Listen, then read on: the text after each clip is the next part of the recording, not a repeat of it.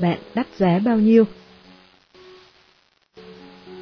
Xin chào tất cả các bạn, mình là Thùy Uyên và hôm nay thì Uyên giới thiệu cho các bạn một quyển sách đó là Bạn đắt giá bao nhiêu. Đây là một quyển sách của nhà văn Vãn Tình do Mỹ Linh dịch, được phát hành bởi nhà xuất bản thế giới. Nếu bạn có bất kỳ yêu cầu nào về nội dung sách mà bạn quan tâm, vui lòng để lại comment ở bên dưới video, Uyên sẽ cố gắng mang lại nội dung đó cho các bạn. Bây giờ chúng ta cùng bắt đầu nha. Chương 1 Sự thỏa hiệp có làm bạn hạnh phúc không? Cô bạn S của tôi rất mê sườn xám, mỗi lần họp mặt lại thấy mặc một bộ sườn xám khác nhau. Cô ấy bảo rằng kiếp này giấc mộng lớn nhất chính là mở một tiệm sườn xám. Ngày ngày mặc sườn xám để đón khách. Chúng tôi đều ủng hộ ý tưởng ấy, cho rằng chắc chắn S sẽ kinh doanh tốt. Bởi vì cô ấy yêu sườn xám đến thế cơ mà. Dưới sự ủng hộ của chúng tôi, S quyết định bất chấp tất cả để mở tiệm. Đời này cô ấy chỉ có một ước muốn nhỏ nhoi như vậy, không làm thì chẳng mấy chốc mà già. Thế là S bắt đầu tìm kiếm địa điểm mở tiệm, nguồn nhập hàng, bận tới tối tăm mặt mũi. Tới khi họp mặt, chúng tôi hỏi bao giờ thì tiệm sườn xám khai trương, chắc chắn sẽ tới ủng hộ. S đang chuyện trò vui vẻ, nghe chúng tôi hỏi vậy thì bỗng ủ rũ chán nản. Cô ấy than, không mở tiệm được. Nói rồi, thở dài buồn bã. Chúng tôi vội hỏi, rốt cuộc cô ấy gặp khó khăn gì, nói ra xem chúng tôi có giúp được không? S do dự một thoáng rồi đáp, chồng cô ấy không đồng ý, cho rằng công việc hiện tại của cô vừa ổn định vừa vẻ vang, thu nhập cũng tốt, lại tiện chăm sóc cha mẹ con cái. Nếu mở tiệm thì thời kỳ đầu, tiền vốn và thời gian bỏ ra cho nó sẽ cực kỳ lớn. Hơn nữa, S lại chưa có kinh nghiệm kinh doanh, nên chồng cũng không tin tưởng năng lực của cô. Anh ta nghĩ ý tưởng này quá bốc đồng, còn bảo thêm cha mẹ đôi bên cùng tạo áp lực. Cha mẹ cũng khuyên cô đừng liều lĩnh, đang yên đang lành, tự nhiên mở tiệm làm gì. Nếu tiệm làm ăn chẳng ra sao mà tình cảm vợ chồng còn bị ảnh hưởng thì đúng là mất nhiều hơn được. Dưới sự phản đối của tất cả mọi người, S do dự, dù rằng cô ấy rất yêu sườn xám, dù rằng giấc mộng ấp ủ bao lâu nay là mở một tiệm sườn xám, nhưng cô cũng đành từ bỏ ý tưởng này. Chúng tôi đều thở dài, chẳng biết nói gì thêm, dù sao đó là cuộc đời của cô ấy, là lựa chọn của cô ấy, chúng tôi nên tôn trọng thì hơn. Trên đường về, S tự diễu, tớ tưởng tớ chỉ thỏa hiệp một lần, ai ngờ tớ lại thỏa hiệp kẻ đời. Tôi quen S rất nhiều năm, cô ấy vừa hiền lành vừa tốt tính, chẳng tranh chấp với ai bao giờ, gặp chuyện gì cũng nghĩ cho người ta trước. Khi học đại học, S muốn chọn học ngành âm nhạc, nhưng trong mắt cha mẹ cô ấy thì đó không phải một nghề tử tế, học cũng chẳng để làm gì. Họ buộc S phải chọn học ngành tài chính vì cô của S là giám đốc một chi nhánh ngân hàng. S rất buồn nhưng cuối cùng vẫn vâng lời cha mẹ. Chọn học ngành tài chính mà cô ấy chẳng hề yêu thích. Trong 4 năm đại học, tôi đã nghe S oán trách cha mẹ không dưới một lần, nhưng cô ấy cũng không dám làm theo ý nguyện của chính mình. Sau khi tốt nghiệp, có hai chàng trai cùng theo đuổi S, một người điều kiện gia đình không được tốt lắm, nhưng rất yêu S. S cũng rất thích anh ta. Người còn lại chính là người chồng hiện tại, điều kiện gia đình rất tốt, song S luôn cảm thấy anh ta quá ích kỷ. Thế nhưng cha mẹ không ủng hộ lựa chọn của S. Họ cho rằng S không thể hạnh phúc. Nếu thiếu đi điều kiện cơ bản về vật chất tiền tài. Lần này S không chịu nghe theo, cha mẹ S cực kỳ tức giận, bức ép S bằng nhiều phương pháp khắc nghiệt hơn xưa. Thậm chí còn tới tận công ty bạn trai S để gây sự. S mau chóng thỏa hiệp chịu thua. Bạn trai S vừa rơi nước mắt vừa nói với cô ấy. Anh không quan tâm cha mẹ em đối xử với anh thế nào, chỉ cần được ở bên em thì anh có thể chịu đựng tất cả. Nhưng S cũng không đủ dũng khí để chống lại cha mẹ. Hai người chia tay trong đau khổ. Sau đó S lấy người đàn ông mà cha mẹ yêu cầu. Sau khi kết hôn, S là người hiền lành nên gặp chuyện gì cô ấy cũng nhượng bộ thỏa hiệp. Bởi vậy cô ấy cũng sống êm ấm bên người chồng hiện tại. Nếu không vì chuyện mở tiệm lần này thì có lẽ hai người vẫn sẽ sống an ổn như trước. Hầu hết mọi người đều thấy S sống rất tốt, thu nhập của hai vợ chồng khá keo, cùng nuôi một đứa con. Hai bên gia đình đều khá giả. Nếu so với nhiều người khác thì S vô cùng may mắn. Nhưng sau một buổi họp mặt, S gọi điện cho tôi. Cậu biết không, hôm nay tớ gặp lại anh ấy, trong khoảnh khắc nhìn thấy anh ấy, tớ chỉ có một suy nghĩ, tớ đã lấy lầm người rồi, tớ không vui vẻ, tớ thực sự không vui vẻ chút nào. Tôi hoàn toàn hiểu được tâm tình của cô ấy, S đã đánh mất cuộc đời của chính mình, sống một cuộc đời không có chờ mong và khát vọng.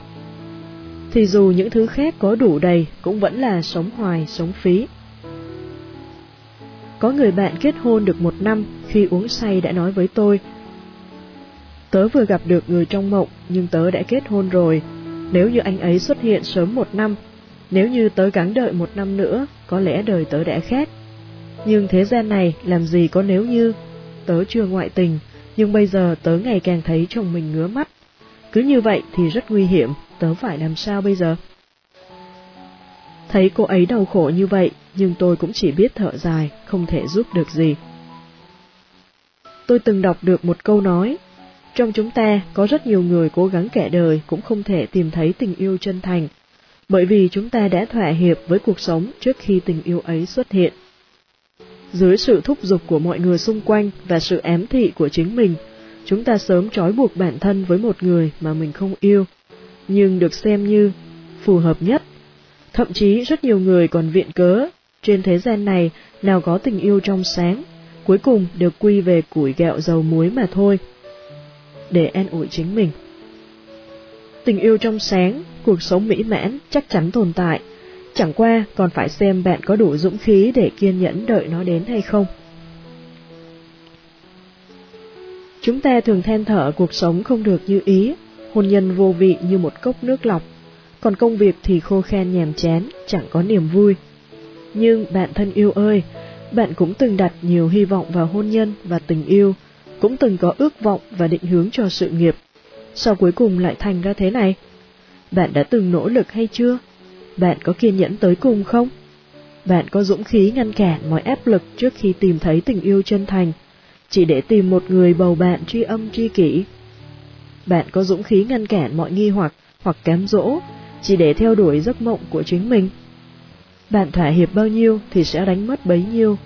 Cuối cùng, trái tim bạn chỉ còn lại oán hận và tiếc nuối. Chúng ta cứ nghĩ thỏa hiệp đôi chút, nhượng bộ đôi chút, thì thế giới này sẽ cho ta một góc nhỏ nhoi. Nhưng cuối cùng, ngoài việc đánh mất ngày càng nhiều thứ, thì chúng ta chẳng nhận lại được gì. Chỉ có những oán hận là tích tụ theo tháng năm, sau mỗi quyết định thỏa hiệp là một mục đích chân thực, hoặc là sợ đánh mất, hoặc vì nhân nhượng cho xong chuyện. Rất nhiều người tưởng rằng hạ thấp tiêu chuẩn thì có thể đạt được kết quả mình mong muốn. Thực ra không phải như vậy, giới hạn mà bạn nắm giữ mới quyết định việc bạn có đánh mất thứ gì hay không. Một khi bạn bỏ qua giới hạn ấy thì chẳng mấy chốc bạn sẽ bại trận. Những thứ bạn quan tâm sẽ dần mất đi. Đúng là bạn có thể nhận được sự yên ổn tạm thời, nhưng sau đó bạn sẽ phải đưa ra thỏa hiệp lớn hơn, cho tới khi bạn đánh mất mọi nguyên tắc và bị cuộc sống đầy xuống 18 tầng địa ngục. Có nhiều người nghĩ mãi mà không thể hiểu nổi tại sao mình đã lùi bước nhiều như thế mà vẫn không thể đạt được kết quả như mong muốn. Lùi một bước chưa chắc đã là trời cao biển rộng, mà rất có thể là vách núi treo leo. Trên thế gian này chỉ có một kiểu người xứng đáng để bạn thỏa hiệp. Đó chính là người thực sự trân trọng và biết ơn sự hy sinh của bạn. Xong, người như vậy sẽ không bắt bạn phải thỏa hiệp, sẽ không buộc bạn phải hy sinh chính mình. Ví dụ như bạn lấy được một người chồng hiểu thấu và trân trọng bạn, bạn sẵn sàng từ bỏ công việc để chăm lo cho gia đình, bạn sẵn sàng từ bỏ đam mê để anh ấy theo đuổi ước mơ, nhưng anh ấy sẽ không cho bạn làm như vậy. Anh ấy sẽ tôn trọng cuộc đời và sự hy sinh của bạn. Một người luôn yêu cầu bạn phải thỏa hiệp và nhượng bộ thì không thể cho bạn cuộc đời mà bạn mong muốn. Sự thỏa hiệp của bạn không thể khiến đối phương hài lòng. Anh ta chỉ ngày càng đòi hỏi nhiều hơn mà thôi. Sự thỏa hiệp của bạn cũng không thể làm bạn hạnh phúc, bởi vì mỗi quyết định thỏa hiệp đều sẽ có mục đích khi mọi chuyện chẳng được như mong muốn của bạn, cam lòng hay không, đáp án có ở trong lòng mỗi người. Vậy nên, chẳng cần hâm mộ những người sống tự do phóng khoáng, họ cũng không hề xuất sắc hơn bạn. Chẳng qua họ đã sống cuộc đời thuộc về chính họ. Họ có lý tưởng và khát vọng, cũng có dũng khí và lòng kiên trì. Quan trọng là bạn có dũng khí đó không thôi. Chương 2 Không cần trở thành một cô gái được tất cả mọi người yêu quý. Tôi có một cô bạn thân rất tốt, tạm gọi cô ấy là Đương Đương nhé. Hồi mới quen nhau, cô ấy vừa độc miệng vừa sắc sảo, chỉ cần biết tôi và ông sẽ cãi nhau là cô ấy đã muốn cho tôi một bạt tai. Rồi kéo tai tôi ra mà hét. Buồn phiền vì một người đàn ông, sao cậu kém cỏi thế hả? Không thích thì lấy người khác chứ sao? Ban đầu tôi cũng không chịu nổi, nhưng về sau thân hơn tôi mới quen dần với cách biểu đạt mạnh bạo của cô ấy.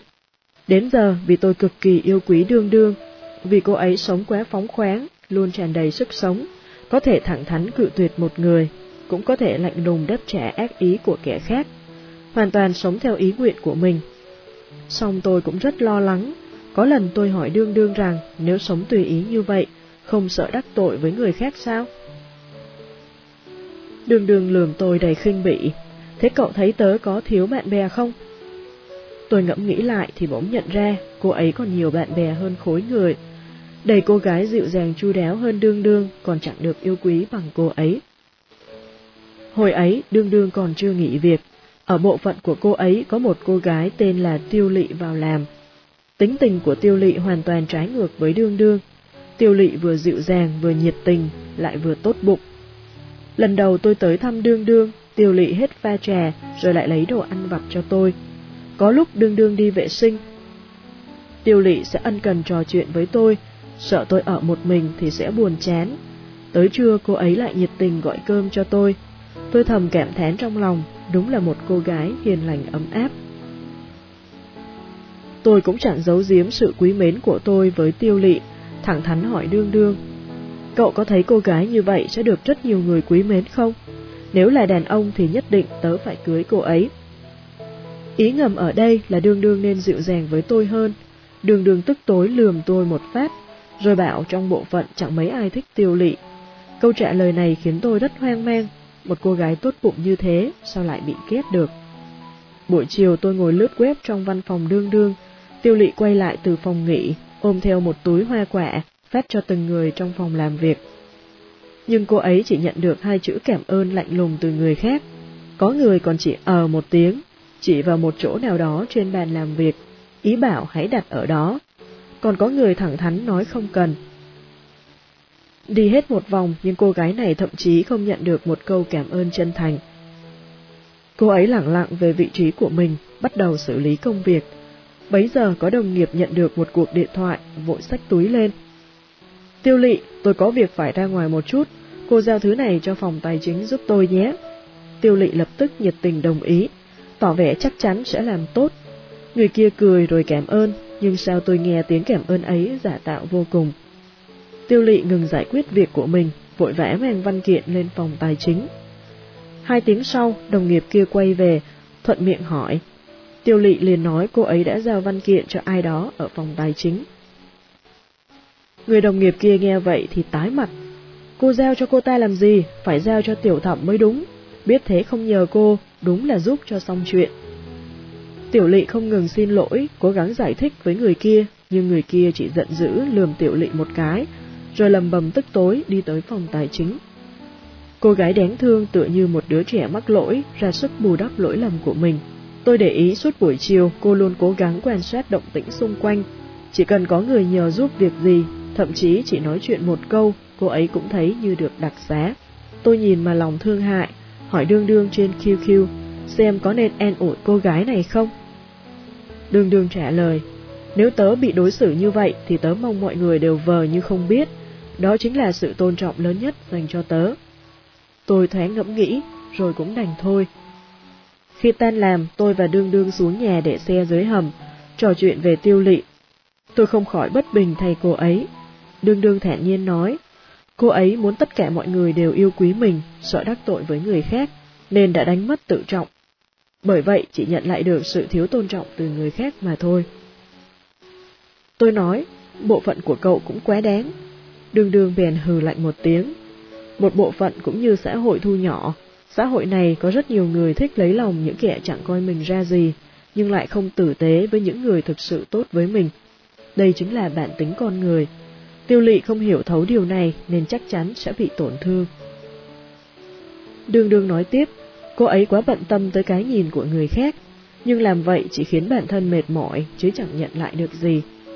Nghĩ đến việc tiêu lị cẩn thận lấy lòng tất cả mọi người, tôi cũng mệt thay cô ấy.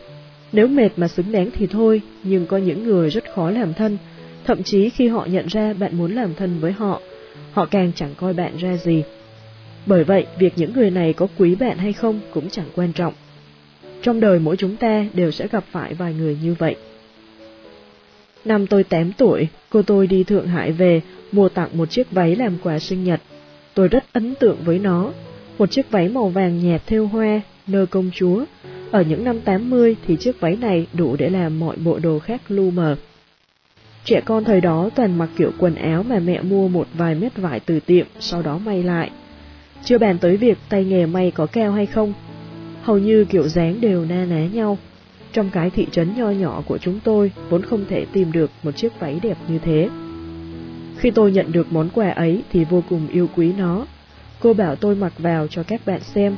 Tôi chỉ mặc một lúc rồi lại cởi ra, luôn sợ làm bận, làm rách.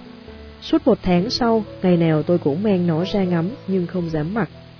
Xong, vào một buổi chiều nọ, một bà dì hàng xóm sang nhà tôi mượn chiếc váy cho con gái mặc một ngày. Bà muốn dẫn con đi ăn cưới nhưng không có quần áo phù hợp. Đương nhiên là tôi không đồng ý, đến chính tôi còn không nỡ mặc nó nguyên một ngày ấy chứ. Bà ta bực bội nói với mẹ tôi, Úi giời, con gái chị keo kiệt thế, chỉ mượn mặc có một ngày thôi, mặc xong là sẽ giặt giặt trả lại nó cơ mà. Đương nhiên mẹ tôi không muốn tôi bị người ta mắng là keo kiệt, vội vã đoạt lấy chiếc váy từ trong tay tôi rồi đưa cho bà dì kia, không hề bận tâm tới nước mắt và sự thương tâm của tôi. Váy bị lấy đi, tôi đã khóc rất lâu, suốt một ngày không ăn cơm, cũng chẳng nói chẳng rằng, mẹ tôi không vui vì tôi keo kiệt như vậy, cho rằng tôi không kế thừa được chút hào phóng nào từ cha mẹ. Sau tận mấy ngày, bà dì hàng xóm nọ mới đến trả váy, thấy tôi không để ý tới bà ta thì còn móc mỉa tôi. Khiếp, trả này, có cây váy thôi mà làm như ghê gớm lắm, đúng là đồ keo kiệt, chẳng giống cha mẹ chút nào, không ai ưa nổi loại người như thế. Không biết lúc ấy tôi lấy đâu ra dũng khí mà đáp lại. Cô không ưa cháu, cháu lấy làm vinh hạnh, vừa hay cháu cũng không ưa cô. Thế là tôi liền bị mẹ mắng một trận ra trò, nhưng tôi lại cực kỳ thoải mái. Hậu quả sau này là bà dì hàng xóm kia đi kể lễ khắp nơi rằng tôi keo kiệt, còn thêm mắm dặm muối thuật lại tôi vô lễ ra sao.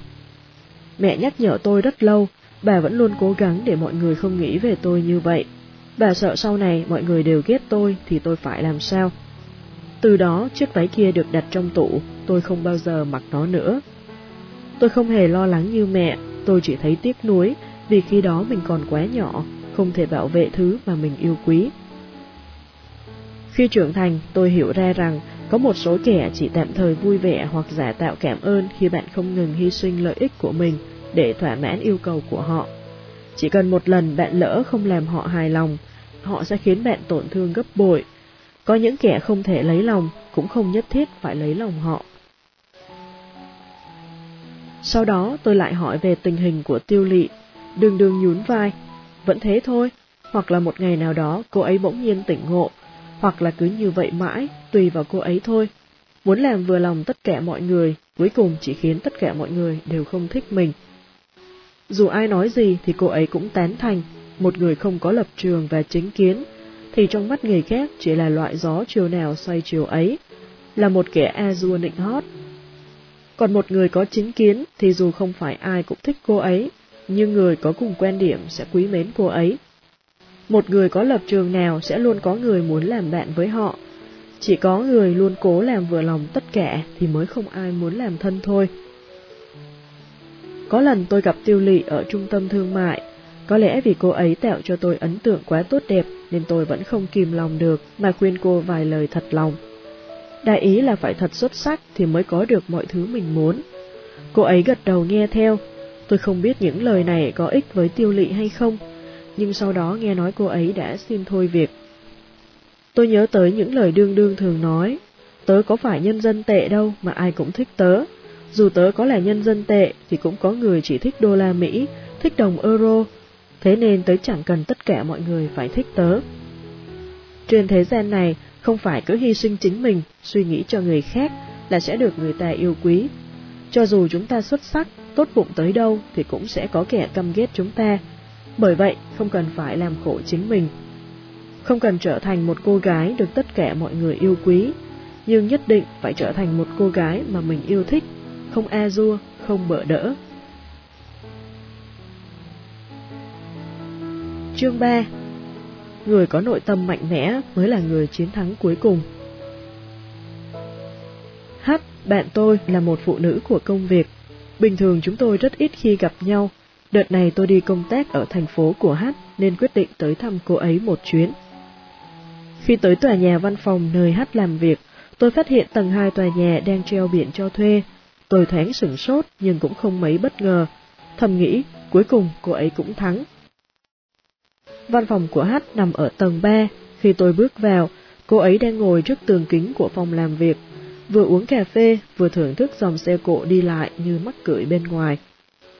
Tôi nghĩ giờ phút này chắc chắn cô ấy đang rất vui vẻ. Tôi đưa tay chào. Cuối cùng kẻ đó cũng thua rồi. Hát mỉm cười đầy tự tin. Chỉ là chuyện sớm muộn. Ân oán tình cừu giữa Hát và bà chủ công ty ở tầng 2 chắc chắn có thể viết thành một bộ tiểu thuyết đấu đá thương trường. Hát cũng không phải người thành phố này, cô ấy gây dựng tất cả với hai bàn tay trắng. Hát là người rất có đầu óc kinh doanh, thương hiệu của cô ấy mau chóng trở thành nhất nhì thành phố. Trong lúc cô ấy đang định mạnh tay mở rộng kinh doanh, thì một thương hiệu cùng đẳng cấp bỗng muốn cạnh tranh, đối phương cũng giống cô ấy là một nữ cường nhân. Chiến tranh giữa hai người phụ nữ không bao giờ có mùi thuốc súng, nhưng lại là thứ tàn khốc nhất. Đầu tiên, đối phương chuyển trụ sở tới tầng dưới công ty của H, trang trí cực kỳ phô trương. Cấp dưới của H ngày ngày nhìn họ làm vậy thì khá mất bình tĩnh. Có người còn nói với H, Tổng Giám đốc H, tôi nghĩ chúng ta nên làm một bảng hiệu nổi bật hơn, rồi đặt ở một nơi thật bắt mắt để đánh tan nhuệ khí của bọn họ. H bác bỏ đề nghị này, lý do rất đơn giản, là một bảng hiệu nổi bật hơn thì có ích gì, chỉ kích thích đối phương là một bảng hiệu càng nổi bật hơn mà thôi. Có khi cuối cùng ở tầng 1 chỉ có bảng hiệu của hai công ty này là nổi bật nhất. Người tinh ý lướt qua là biết hai công ty đang so bì hạ bệ nhau, bởi vậy không cần thiết phải tỏ ra chi ly hẹp hòi như thế. Một thời gian sau, đối phương trang hoàng xong, chính thức đi vào làm việc. Trận chiến giữa hai công ty chính thức mở màn.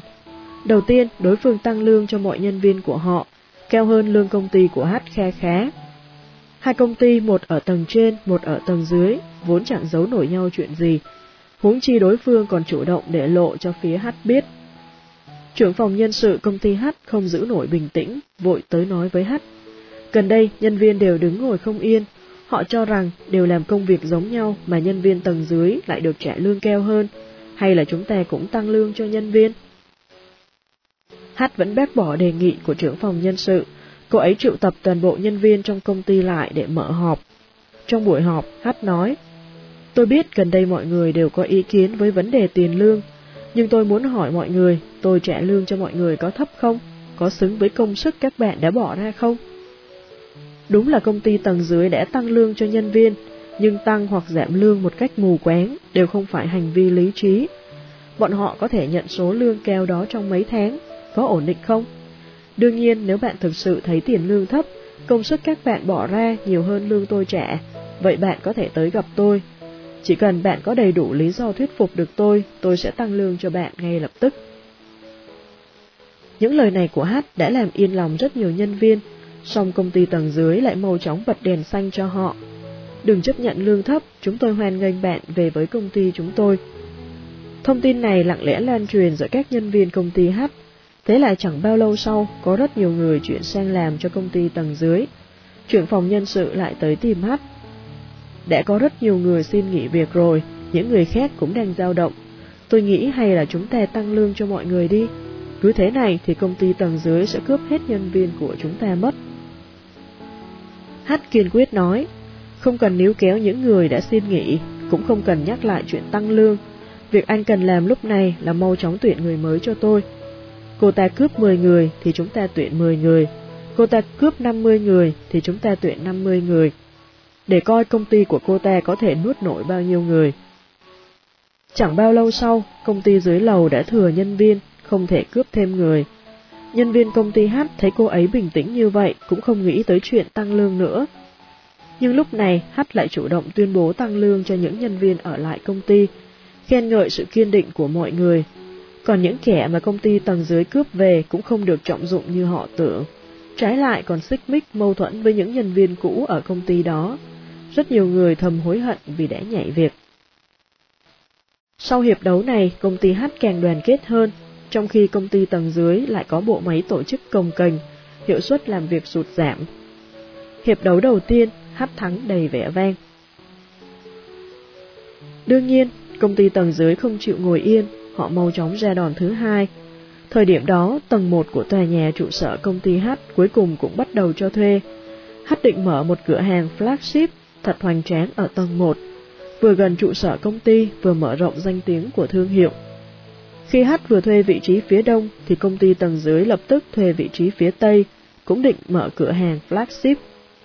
Hiệp đấu mới giữa hai công ty lại bắt đầu. Công ty tầng dưới mời công ty thiết kế và trang trí tốt nhất với mục đích mở cửa trước công ty H. Khi họ trang trí gần xong, H mới bắt đầu trang trí. Có điều cô ấy đã bỏ ý định mở cửa hàng flagship. Thay vào đó, cô ấy muốn mở một trung tâm chăm sóc khách hàng dành cho hội viên và khách VIP. Công ty tầng dưới vốn định cướp khách hàng của H, nhưng không ngờ H lại chẳng làm theo lẽ thường, mà thông thả lập ra trung tâm chăm sóc khách hàng. Có rất nhiều khách hàng từ cửa hàng flagship của công ty tầng dưới đã ghé qua trung tâm của H để trải nghiệm dịch vụ, rồi thành hội viên của công ty H. Cửa hàng flagship của công ty tầng dưới lại trở thành nơi thu hút khách hàng tuyệt nhất cho công ty H. Nhưng đã chót đầu tư nhiều tiền vào cửa hàng đó như vậy, không phải muốn đóng là đóng ngay được. Tức muốn chết mà không thể làm gì. Hiệp đấu này, H lại thắng một cách vẻ vang. Công ty tầng dưới ngày càng mất bình tĩnh, họ quyết định đánh H một đòn chí mạng. Chẳng bao lâu sau, hai công ty lại gặp gỡ trên cùng một lối vào. Lúc chọn vị trí đặt cửa hàng, họ cùng chọn vị trí lối ra vào. Vị trí đó nổi bật, số lượng khách hàng đi qua đó rất lớn. Nếu chỉ có một công ty muốn thuê, có lẽ giá chỉ 30 vạn tệ. Nhưng bây giờ hai công ty đều vừa ý chỗ đó, đương nhiên giá sẽ cao hơn chút, dự tính là 40 vạn tệ. Lần này, Hát nói với người công ty mình, không thể nhường bọn họ nữa, lần này nhất định tôi phải giành được vị trí đó. Dù giá đội lên đến 60, 70 vạn, thì tôi cũng chấp nhận. Mọi người nghe vậy thì rất vui mừng, cảm thấy cuối cùng cũng có thể nợ mày nợ mặt rồi. Hai bên đều muốn thuê nên phía cho thuê cũng bắt đầu gây khó dễ. Họ muốn hai công ty cạnh tranh công bằng. Hát đề nghị công khai ra giá, ai ra giá cao hơn thì người đó thắng thầu, nhưng công ty tầng dưới không đồng ý, họ kiên quyết đòi ra giá ngầm. Hắt tỏ ra hào phóng mà nói rằng vậy thì cứ làm theo lời công ty tầng dưới. Ngày đấu thầu, bà chủ hai công ty gặp nhau trong phòng họp. Bề ngoài vui cười nhưng thực ra sóng ngầm cuồn cuộn. Sau đó từng người viết giá mà mình đưa ra. Hắt viết 40 vạn tệ. Bà chủ công ty tầng dưới viết 88 vạn tệ. Trong khoảnh khắc mở thầu, ánh mắt của bà chủ nọ có thể giết hắt cả trăm ngàn lần. Hát bước ra khỏi tòa nhà một cách tao nhã, ngẩng đầu lên nhìn trời xanh mây trắng, cảm thấy thế giới này thật là rộng lớn. Chẳng bao lâu sau, bà chủ công ty nọ tái mặt bước ra ngoài. Hát hòa nhã nói với cô ta, chúc mừng cô, thắng thầu như mong muốn. Đối phương tức đến suýt phát điên. Sau mấy hiệp đấu, đối phương đã tổn thất nặng nề, Hát hành động nhanh như chớp, chiếm lĩnh mấy vị trí cửa hàng đắc địa khác. Bấy giờ công ty tầng dưới chẳng kịp làm gì, Quan trọng nhất là ta càng mạnh, địch càng yếu, thực lực của hai công ty ngày một tranh lệch. Mà bấy giờ, vấn đề từ bộ máy tổ chức bắt đầu lộ rõ, nhân viên công ty H giỏi giang tháo vét hiệu suất làm việc cao, đảm nhiệm tốt cương vị của mình.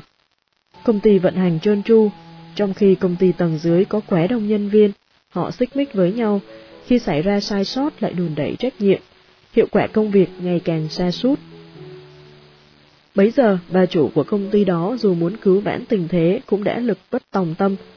Trong lúc giận dữ, cô ta liên tiếp đưa ra các quyết sách sai lầm. quả thực là rộng độ bìm leo. Cuối cùng, Hắt là người chiến thắng.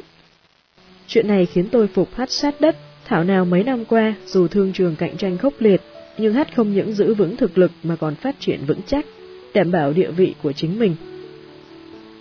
Tôi chân thành nói với cô ấy, cậu thắng trận này quá vẻ vang, rõ ràng là lấy nhu thắng cương, vậy mà cậu chẳng mất một sợi tóc nào, còn đối thủ lại thua tơi bời.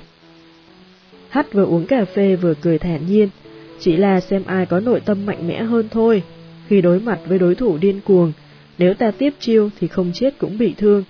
Dù cuối cùng có thắng chăng nữa, cũng là thắng trong cay đắng. Chắc chắn sẽ tổn thất nặng nề. Mỗi con người chỉ có một đối thủ cạnh tranh, ấy là chính bản thân mình. Hay đúng hơn là nội tâm của chính mình. Cho nên cô ta cũng không thua dưới tay tớ, mà là thua chính bản thân cô ta. Nếu một người không bị yếu tố bên ngoài trói buộc, thì chắc chắn người đó sẽ thành công trong cuộc sống. Mỗi khi bị cuộc sống, tình yêu, sự nghiệp ngén đường, chúng ta giơ tay đầu hàng, tưởng rằng bản thân chịu thua cuộc sống, chịu thua tình yêu, chịu thua sự nghiệp. Nhưng thực ra chúng ta chỉ thua chính mình, thua bởi chính nội tâm nóng nảy, lo âu và sợ hãi của bản thân. Dù ở giai đoạn nào của cuộc đời, người có nội tâm mạnh mẽ sẽ không bao giờ sống trong thua kém. Mọi thử thách và cản trở đều chỉ là bài học quý giá cho cuộc sống sau này mà thôi.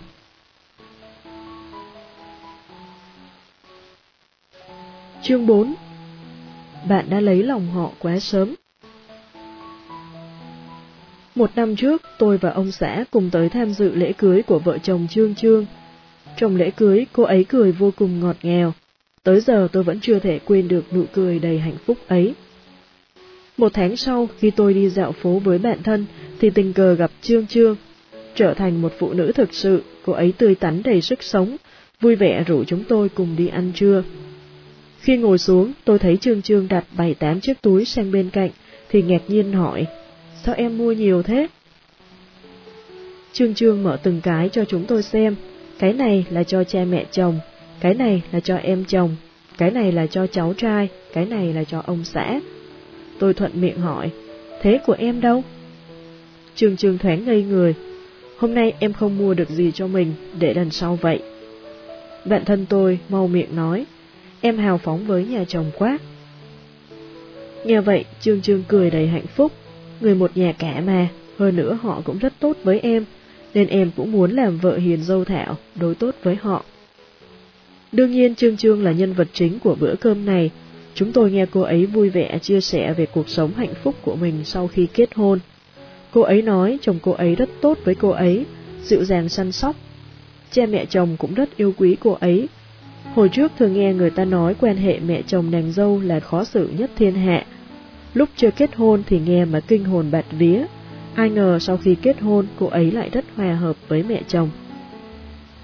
Cha mẹ chồng hiền hòa, tốt tính, bao dung, mà họ hàng nhà chồng cũng rất tốt, ai cũng vui vẻ nhiệt tình, gần gũi dễ thân, cô ấy thấy mình thật may mắn. Chúng tôi cũng vui mừng trước hạnh phúc của Trương Trương, nhưng dù sao tôi cũng không phải một cô bé mới 18 tuổi, tôi sẽ không phán đoán cuộc sống mấy chục năm sau chỉ qua một tháng từ khi kết hôn. Trương Trương hào hứng chia sẻ với chúng tôi về những dự định trong tương lai. Cô ấy nấu ăn rất ngon, ở thời đại này, một cô gái sinh năm 80, 90 mà nấu ăn ngon quả là hiếm thấy. Cha mẹ chồng biết cô ấy nấu ăn ngon thì vô cùng mừng rỡ, nên cô dự định về sau cuối tuần nào cũng sẽ dành ra một ngày để nấu một bữa thịnh soạn, mời họ hàng nhà chồng tới thưởng thức. Khung cảnh mà Trương Trương miêu tả cho chúng tôi là thế này. Sáng sớm, cô ấy ra chợ mua thật nhiều thức ăn tươi và hoa quả, đồ ăn vặt.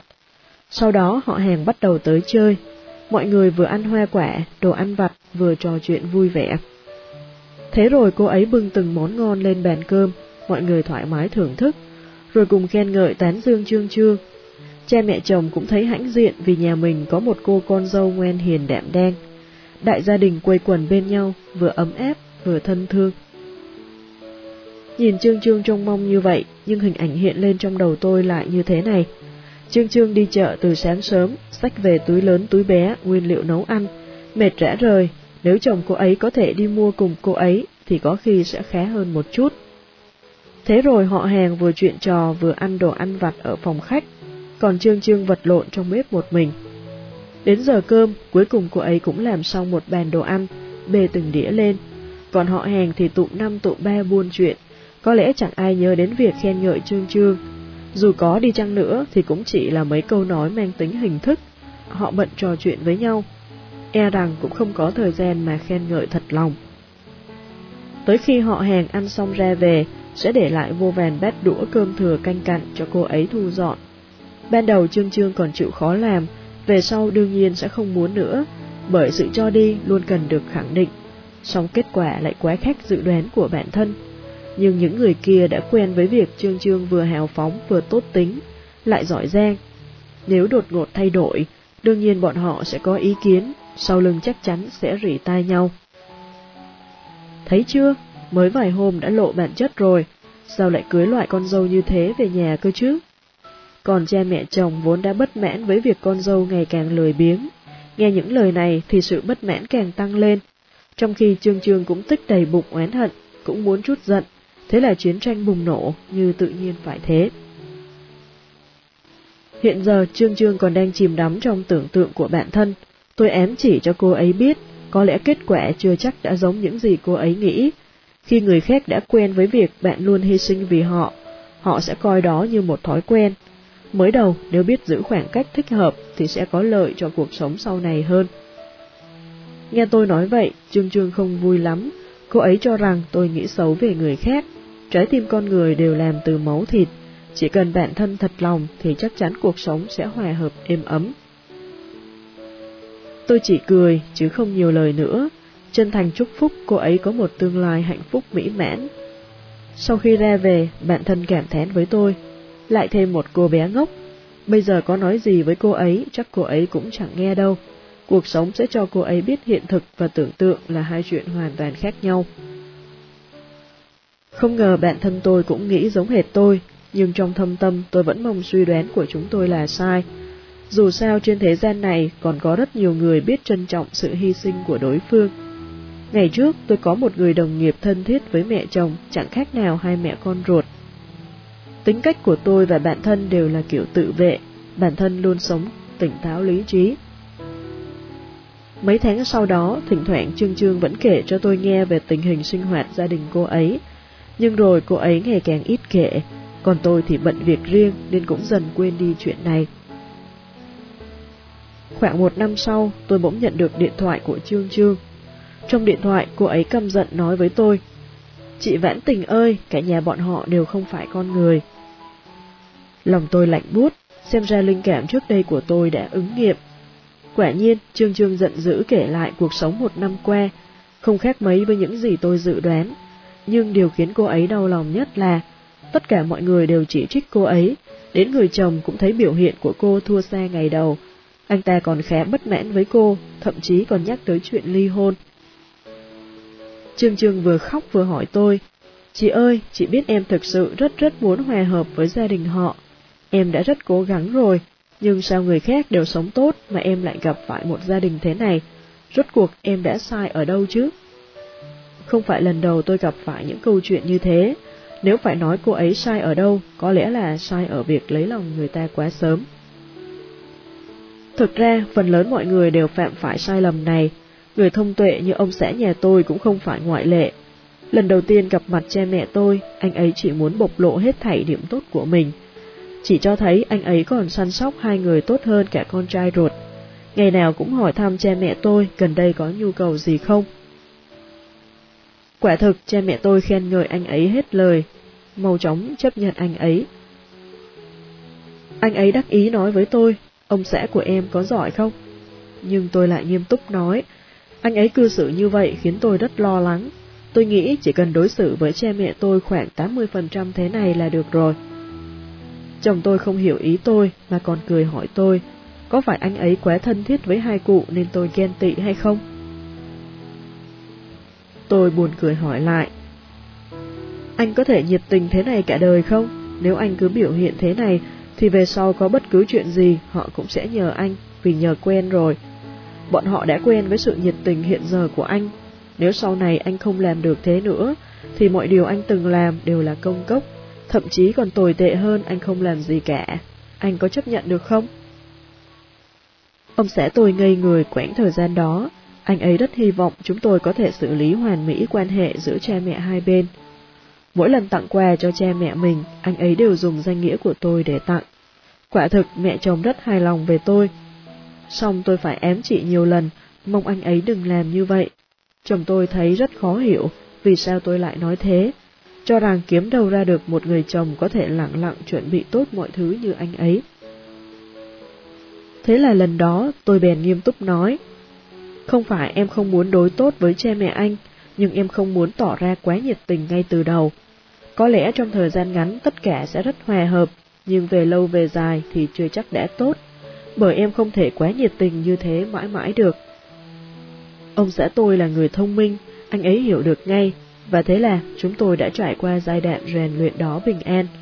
Về sau khi gặp rất nhiều bạn bè đau đầu buồn phiền vì các mối quan hệ trong gia đình, anh ấy mới mừng rỡ nói với tôi, may mà ngày đó tôi tỉnh táo và bình tĩnh. Rất nhiều gia đình có mâu thuẫn trong quan hệ mẹ chồng nàng dâu, dù ban đầu hai bên đều rất hòa hợp. Thực ra đây cũng là lẽ thường, vừa tới một hoàn cảnh xa lạ thì ai chẳng mong thể hiện những mặt tốt đẹp nhất của mình cho người ta thấy. Xong chúng ta lại quên, chúng ta đều là người phàm, chúng ta không thể mãi nhiệt tình như thuở ban đầu. Lâu dần chúng ta sẽ mệt mỏi, không ai có thể thoát khỏi định lý này. Sau khi thoải mái rồi thì sẽ có rất nhiều lời vô tình thốt ra. Có điều quan hệ thông gia không thể so với quan hệ ruột thịt, thường sẽ vì một câu nói mà mọi nỗ lực trước đây đều sôi hỏng mỏng không.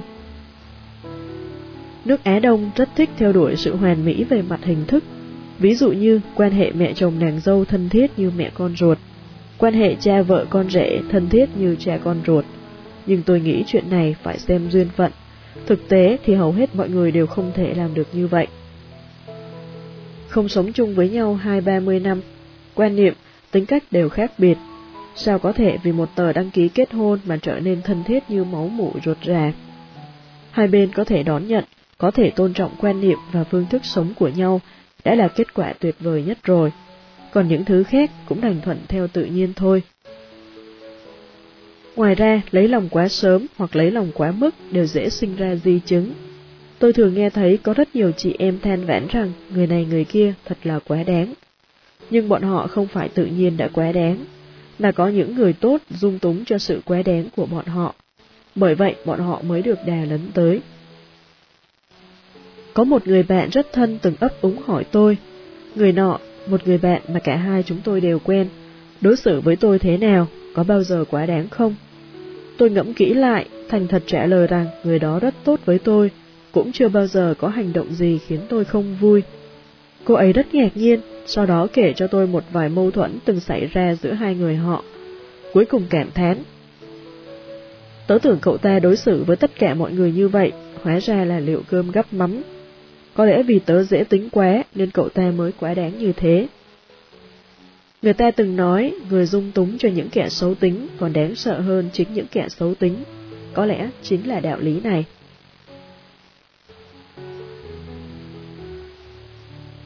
Chương 5 Quan niệm khác biệt, đừng cố tranh cãi.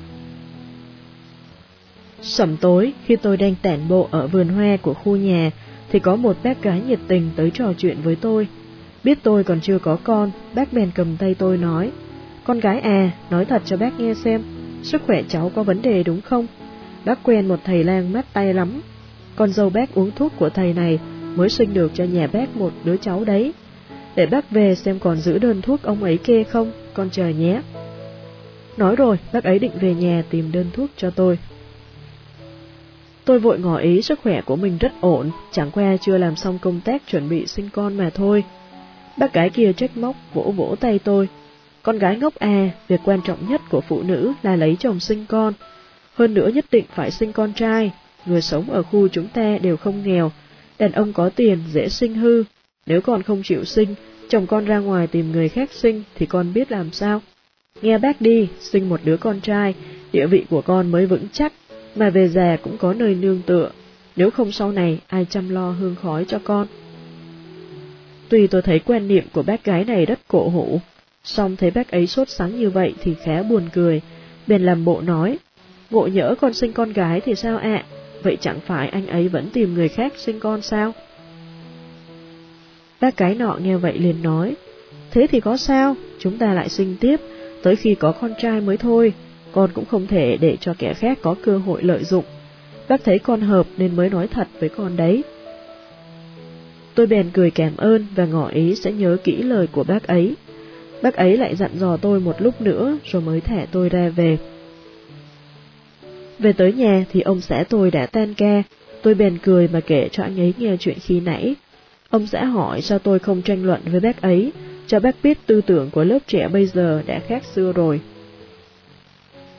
Nhưng tôi có cần làm vậy không? Tôi và bác gái ấy chỉ là hai người xa lạ. Dù bác ấy có quan niệm thế nào thì cũng không ảnh hưởng tới cuộc sống thực tế của tôi. Cùng lắm là mỗi khi tình cờ gặp nhau trong khu nhà, tôi lại tiếp tục được khuyên bảo mấy câu mà thôi. Với tôi cũng chẳng phải chuyện gì to tát. Dù sao thì nếu tranh luận, chắc chắn bác ấy sẽ không tán thành quan niệm của tôi, cho rằng tôi trứng khôn hơn vịt, sau đó tìm vô vàn ví dụ để dạy dỗ tôi. Nếu tôi không đồng tình thì bác ấy sẽ nghĩ tôi không hiểu chuyện. Cuối cùng đôi bên đều chẳng vui vẻ gì, tự nhiên lại bực mình vì một chuyện không đâu. Thế rồi ai nấy lại tiếp tục giữ vững quan niệm sống của mình. Mới đây thôi, cô bạn thân đương đương của tôi tổ chức một câu lạc bộ kín, mời tôi cùng tham gia. Trong mười mấy người có người đã sinh con, có người chưa sinh con.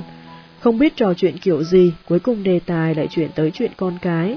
Người đã sinh con cho rằng trẻ con đáng yêu biết bao, tuy nuôi con rất vất vả, nhưng con cái là hy vọng và tương lai. Nếu không có con cái thì về già không nơi nương tựa. Đối ảnh thành tam nhân, thật là thê lương. Ngầm ém chị không biết mấy người các cô nghĩ thế nào, sao lại không muốn sinh con. Tới lúc già mấy cô mới thấy hối hận. Nhưng lúc đó hối hận thì cũng muộn rồi. Rồi mấy cô sẽ phải hâm mộ bọn này cho xem. Còn người chưa sinh con thì lại cho rằng nuôi con vừa tốn tiền vừa tốn thời gian, làm gì cũng vướng bận. Nuôi một đứa con già ít nhất 5 tuổi, huống chi nuôi nó lớn rồi, ngộ nhỡ nó lại là loại phá gia chi tử, thế thì khổ muốn chết. Còn nói gì tới hạnh phúc gia đình nữa, quả thực là chết không nhắm mắt, có gì hay đâu mà hâm mộ.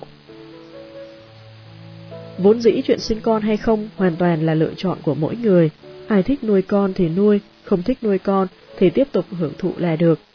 Hai phe không ai ảnh hưởng tới ai, nhưng sự cố chấp của con người quá mạnh, hai phe đều cố gắng chứng minh sự lựa chọn của mình mới là chính xác. Cuộc sống của mình mới là tuyệt vời nhất, không ai chịu nhường ai. Cuối cùng, hai bên gần như nổ ra chiến tranh. Nếu không phải đương đương đứng ra giảng hòa đúng lúc thì chắc sẽ có cãi nhau to.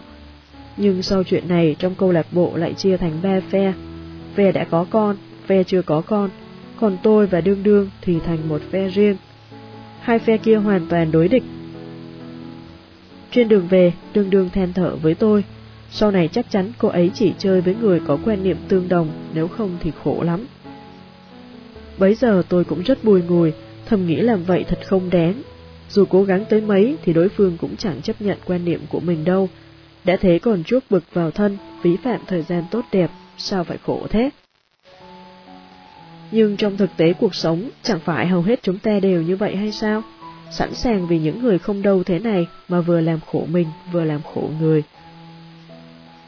Thường thì người than thở với tôi rằng mẹ chồng họ cổ hủ như người cổ đại, quan niệm lỗi thời vô cùng, họ suốt ngày tranh cãi với mẹ chồng tới đỏ mặt tía tai. Họ hỏi tôi nên làm thế nào trong trường hợp đó.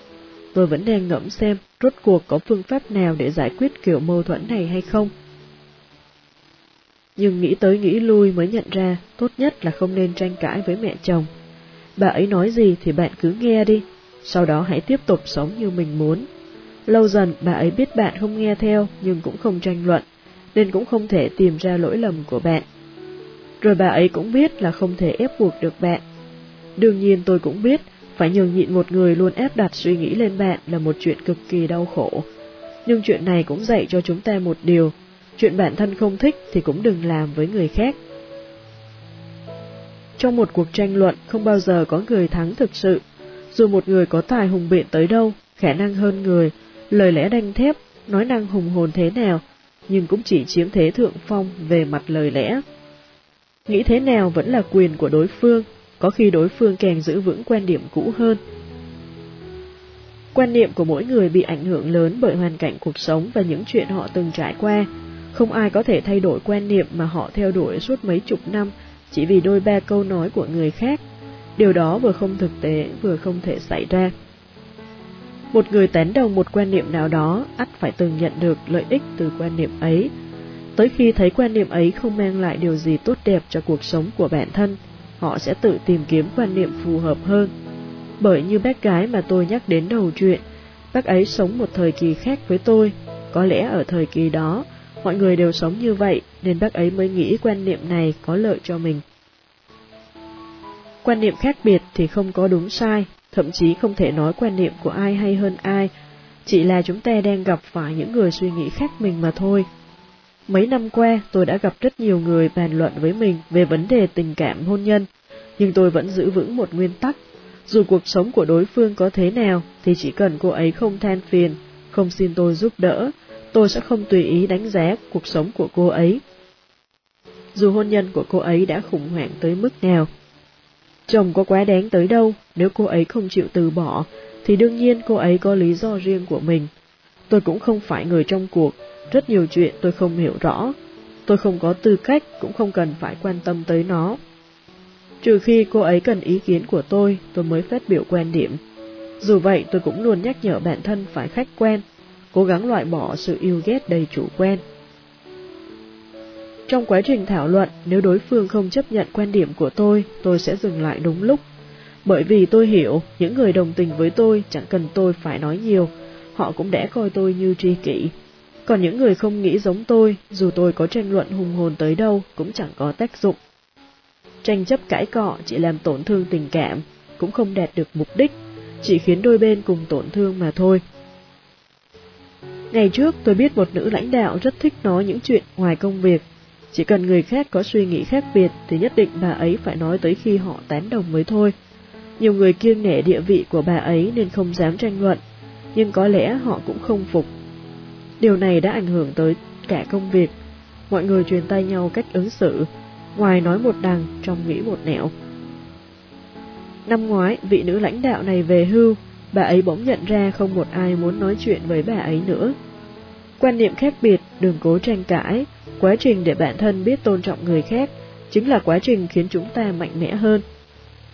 Chỉ người có nội tâm yếu đuối mới cần người khác đồng tình với mình mọi chuyện, còn những người mạnh mẽ với nội tâm chín chắn chưa bao giờ bắt ép người khác phải đồng tình với mình. Con người càng mạnh mẽ càng dễ dàng bao dung nhiều loại quan niệm, mà sự mạnh mẽ của người đó bắt nguồn từ việc hấp thụ tinh hoa từ rất nhiều quan niệm, cuối cùng lắng động thành quan niệm của chính mình. Hơn nữa, không có quan niệm tốt và quan niệm xấu. Chỉ có quan niệm nào phù hợp với thời đại nào, quan niệm nào phù hợp với kiểu người nào. Những người có thể sống với nhau lâu dài đều là những người có quan niệm tương đồng.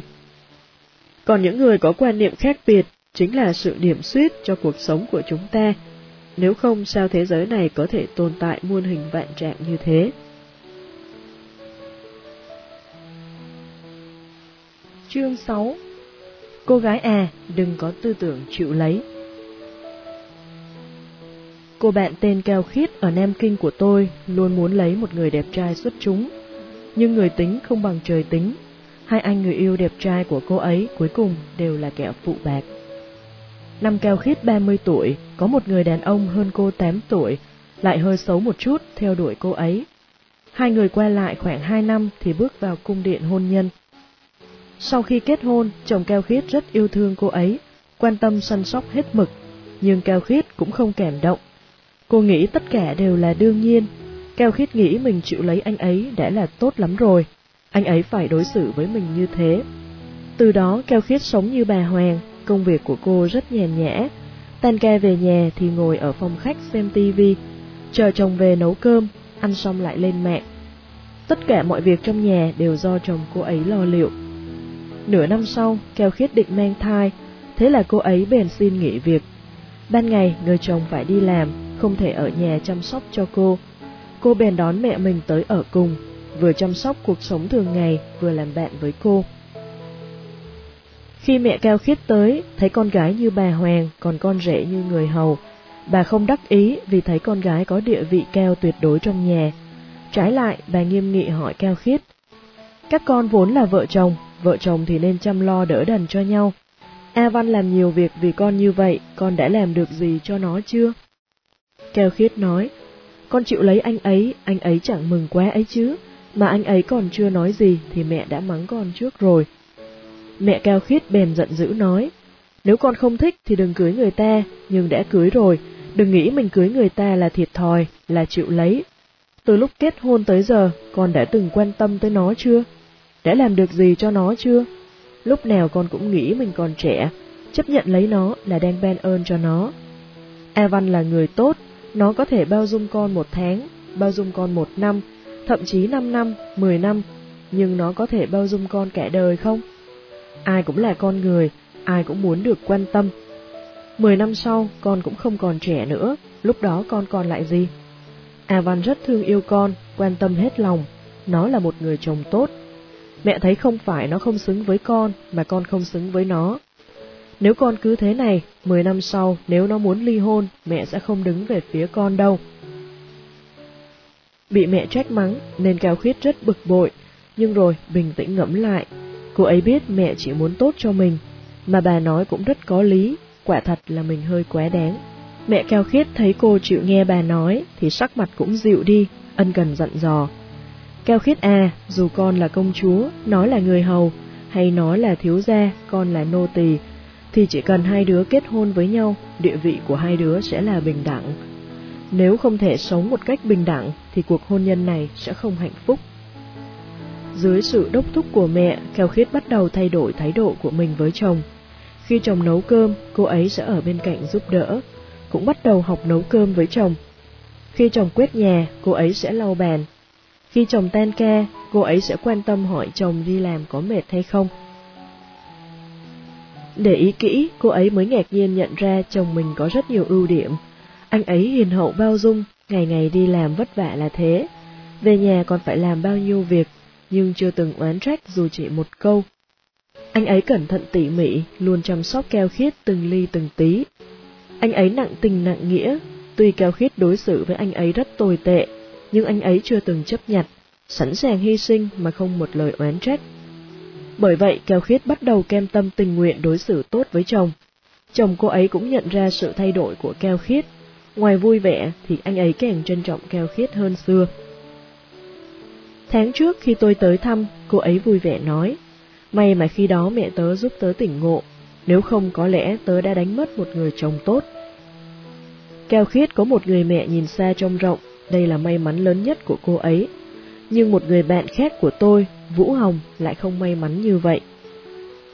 Tôi và Vũ Hồng quen nhau từ năm mười mấy tuổi.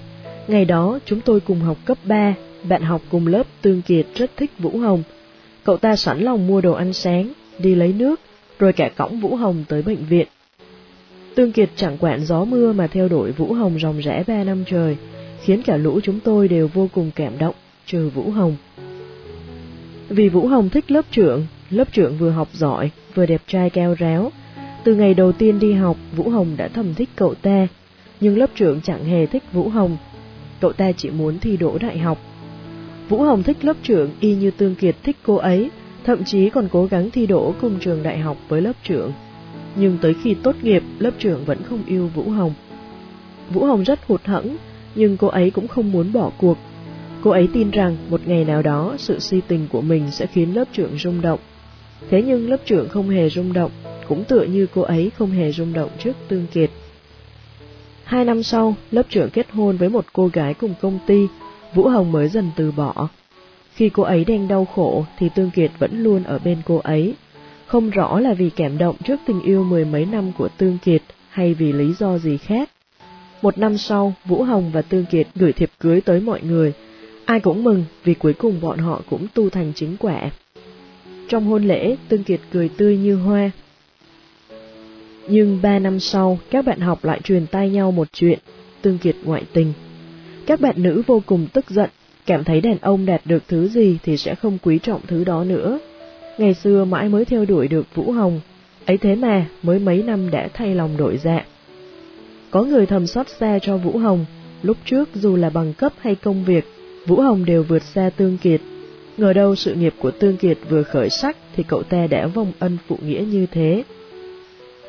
Quãng thời gian đó, Tương Kiệt trở thành đối tượng bị tất cả mọi người trong lớp chỉ trích. Tôi từng tới thăm Vũ Hồng, cô ấy giận dữ nói với tôi. Ngày xưa chính anh ta điên cuồng theo đuổi tớ, theo đuổi mười mấy năm, các cậu đều biết đúng không? Ngày xưa anh ta chẳng là cái gì, tớ cũng đâu có khinh bỉ anh ta. Thế mà, giờ tớ già rồi, anh ta lại vứt bỏ tớ. Vũ Hồng nói cô ấy không khinh bỉ Tương Kiệt, nhưng trong giọng điệu của cô ấy lại chứa đầy sự khinh bỉ. Khoảng nửa năm sau, tôi tình cờ gặp Tương Kiệt ở sân bay, có một cô gái xinh xắn dịu dàng đứng cạnh cậu ta. Nhìn thấy tôi, cậu ta ngượng ngùng giới thiệu. Đây là vợ tớ, tớ đã ly hôn rồi. Một câu trả lời không ngoài dự đoán, nhưng tôi vẫn không khỏi tiếc hận.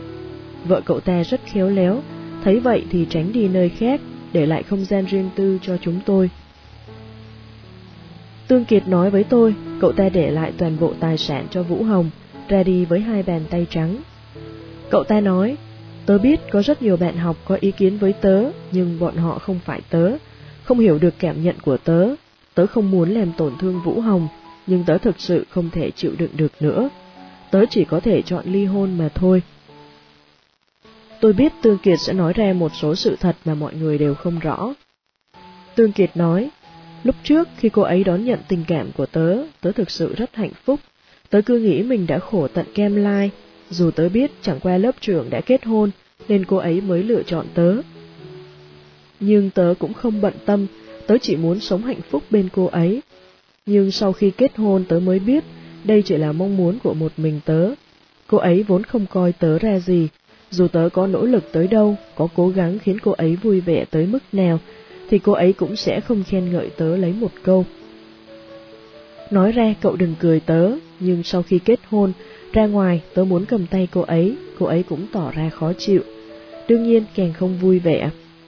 Tớ nghĩ có lẽ tớ không đủ xuất sắc nên cô ấy mới như vậy. Nên tớ ra sức nỗ lực, tớ muốn cô ấy có thể nhìn thẳng vào tớ. Một người đàn ông không có gia thế, cũng không có quyền lực, muốn đạt được chút thành tựu thực sự không dễ dàng. Có bao nhiêu cay đắng cũng chỉ mình tớ biết. Thỉnh thoảng tớ muốn tâm sự với cô ấy về việc kinh doanh, nhưng cô ấy hoàn toàn không quan tâm, thậm chí còn bảo tớ ít nói đi. Trong lòng tớ thường có hai giọng nói đang tranh đấu. Một giọng nói, đây có phải cuộc hôn nhân mà tớ mong muốn hay không? Một giọng khác nói, mày phải nếm trải bao khổ cực mới có được cuộc hôn nhân này, nhất định phải quý trọng nó. Tớ muốn lúc tớ ten ke ra về, cô ấy có thể tươi cười hỏi tớ hôm nay công việc thế nào. Tớ thực sự không đòi hỏi cô ấy phải tốt với tớ thế này thế kia, nhưng chỉ cần cô ấy quan tâm đến tớ một chút thôi thì tớ cũng đã thấy thỏa mãn lắm rồi. Tớ nói vậy, có lẽ cậu sẽ thấy tớ là loại yếu hèn, giống như một con chó vẫy đuôi chạy theo chủ nhân, nhưng đây đúng là suy nghĩ thực của tớ vào lúc đó. Tôi cũng không nghi ngờ lời của Tương Kiệt, dù sao trong các buổi liên hoan lớp tôi cũng gặp hai người họ mấy lần. Khi ấy tôi đã thấy hai người này không giống vợ chồng mà quá xa cách lạnh nhạt. Tương Kiệt nói tiếp, dù tớ có nhiệt tình tới đâu thì đối mặt với một cuộc hôn nhân lạnh lùng như vậy tớ cũng không thể chịu đựng được nữa. Dần dần tớ cũng không cầu xin cô ấy phải đáp lại mình. Trong cuộc hôn nhân với Vũ Hồng, tớ thấy mình như một kẻ lang thang bị vứt bỏ. Càng về sau, cảm giác này càng mãnh liệt. Thậm chí tớ thấy mình làm bất cứ chuyện gì cũng là vô nghĩa. Tớ không tìm được cảm giác về sự tồn tại của bản thân. Tớ là người, tớ cũng cần sự quan tâm và khen ngợi từ người khác chứ. Thế rồi, Thanh Thanh xuất hiện. Ban đầu tớ cũng không để ý đến cô ấy, cô ấy chỉ là trợ lý của tớ mà thôi. Nhưng ngày ngày cô ấy đều nhớ thêm hạt cậu kỵ tử vào trà của tớ. Cô ấy nhớ kỹ sở thích của tớ, cô ấy luôn nhìn tớ bằng ánh mắt ngưỡng mộ, cô ấy luôn cổ vũ tớ hết lời. Tớ tìm thấy tôn nghiêm và giá trị của một người đàn ông từ Thanh Thanh. Lâu dần tớ nhận ra tớ đã yêu Thanh Thanh, không thể sống thiếu cô ấy. Tớ không muốn bao biện cho việc mình ngoại tình, chỉ là tớ không hề hối hận vì đã kết thúc một cuộc hôn nhân như vậy. Nếu xét về việc trung thủy trong hôn nhân, tớ có lỗi với Vũ Hồng, bởi vậy tớ để lại mọi tài sản cho cô ấy, đường ai nấy đi. Khi có bạn học chỉ trích Tương Kiệt, tôi bèn kể lại những lời Tương Kiệt nói cho bạn học đó, nhưng cậu ấy cũng không chấp nhận. Cậu ta theo đuổi Vũ Hồng suốt mười mấy năm, mười mấy năm qua, Vũ Hồng vẫn đối xử với cậu ta như vậy, không phải cậu ta không biết, sao giờ mới thấy không hài lòng. Chẳng ai cho đi mà không mong được đáp lại, dù cha mẹ với con cái cũng vậy thôi. Tuy cha mẹ không muốn con cái báo đáp mình về mặt vật chất, nhưng bọn họ cũng muốn con cái phải thân thiết với mình về tình cảm, huống chi là chuyện tình yêu nam nữ. Nhưng Vũ Hồng cũng không biết điều này, cô ấy cứ nghĩ Tương Kiệt vẫn là cậu nam sinh theo đuổi mình suốt mười mấy năm, và việc cô ấy chịu lấy Tương Kiệt đã là sự báo đáp lớn nhất dành cho cậu ấy rồi.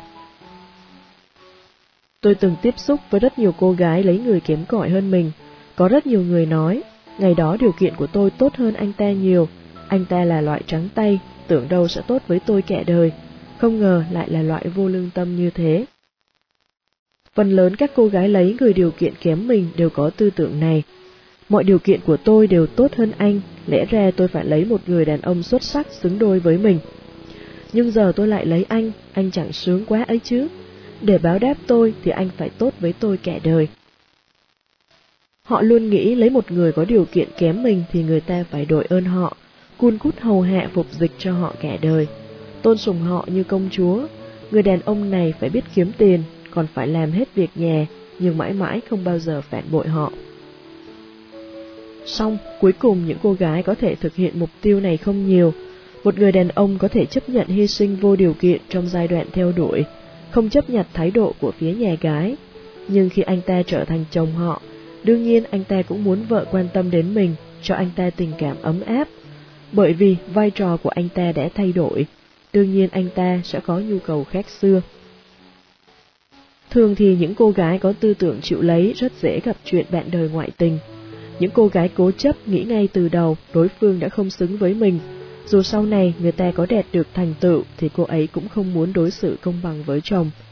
Cô ấy sẽ cho rằng thành tựu của đối phương là công của mình. Có cô còn âm thầm nhắc chồng, nếu không nhờ tôi thì làm sao anh có ngày hôm nay, anh phải nhớ kỹ công ơn của tôi, nếu không anh chính là đồ vong ơn phụ nghĩa. Bọn họ hưởng thụ cuộc sống tốt đẹp hơn do chồng mình mang lại, nhưng không muốn thừa nhận sự tiến bộ của anh ta, vì nếu thừa nhận thì họ chẳng thể sai khiến bắt ép được chồng nữa. Họ đã làm công chúa quen rồi, không thể chấp nhận việc hai người có tư cách bình đẳng.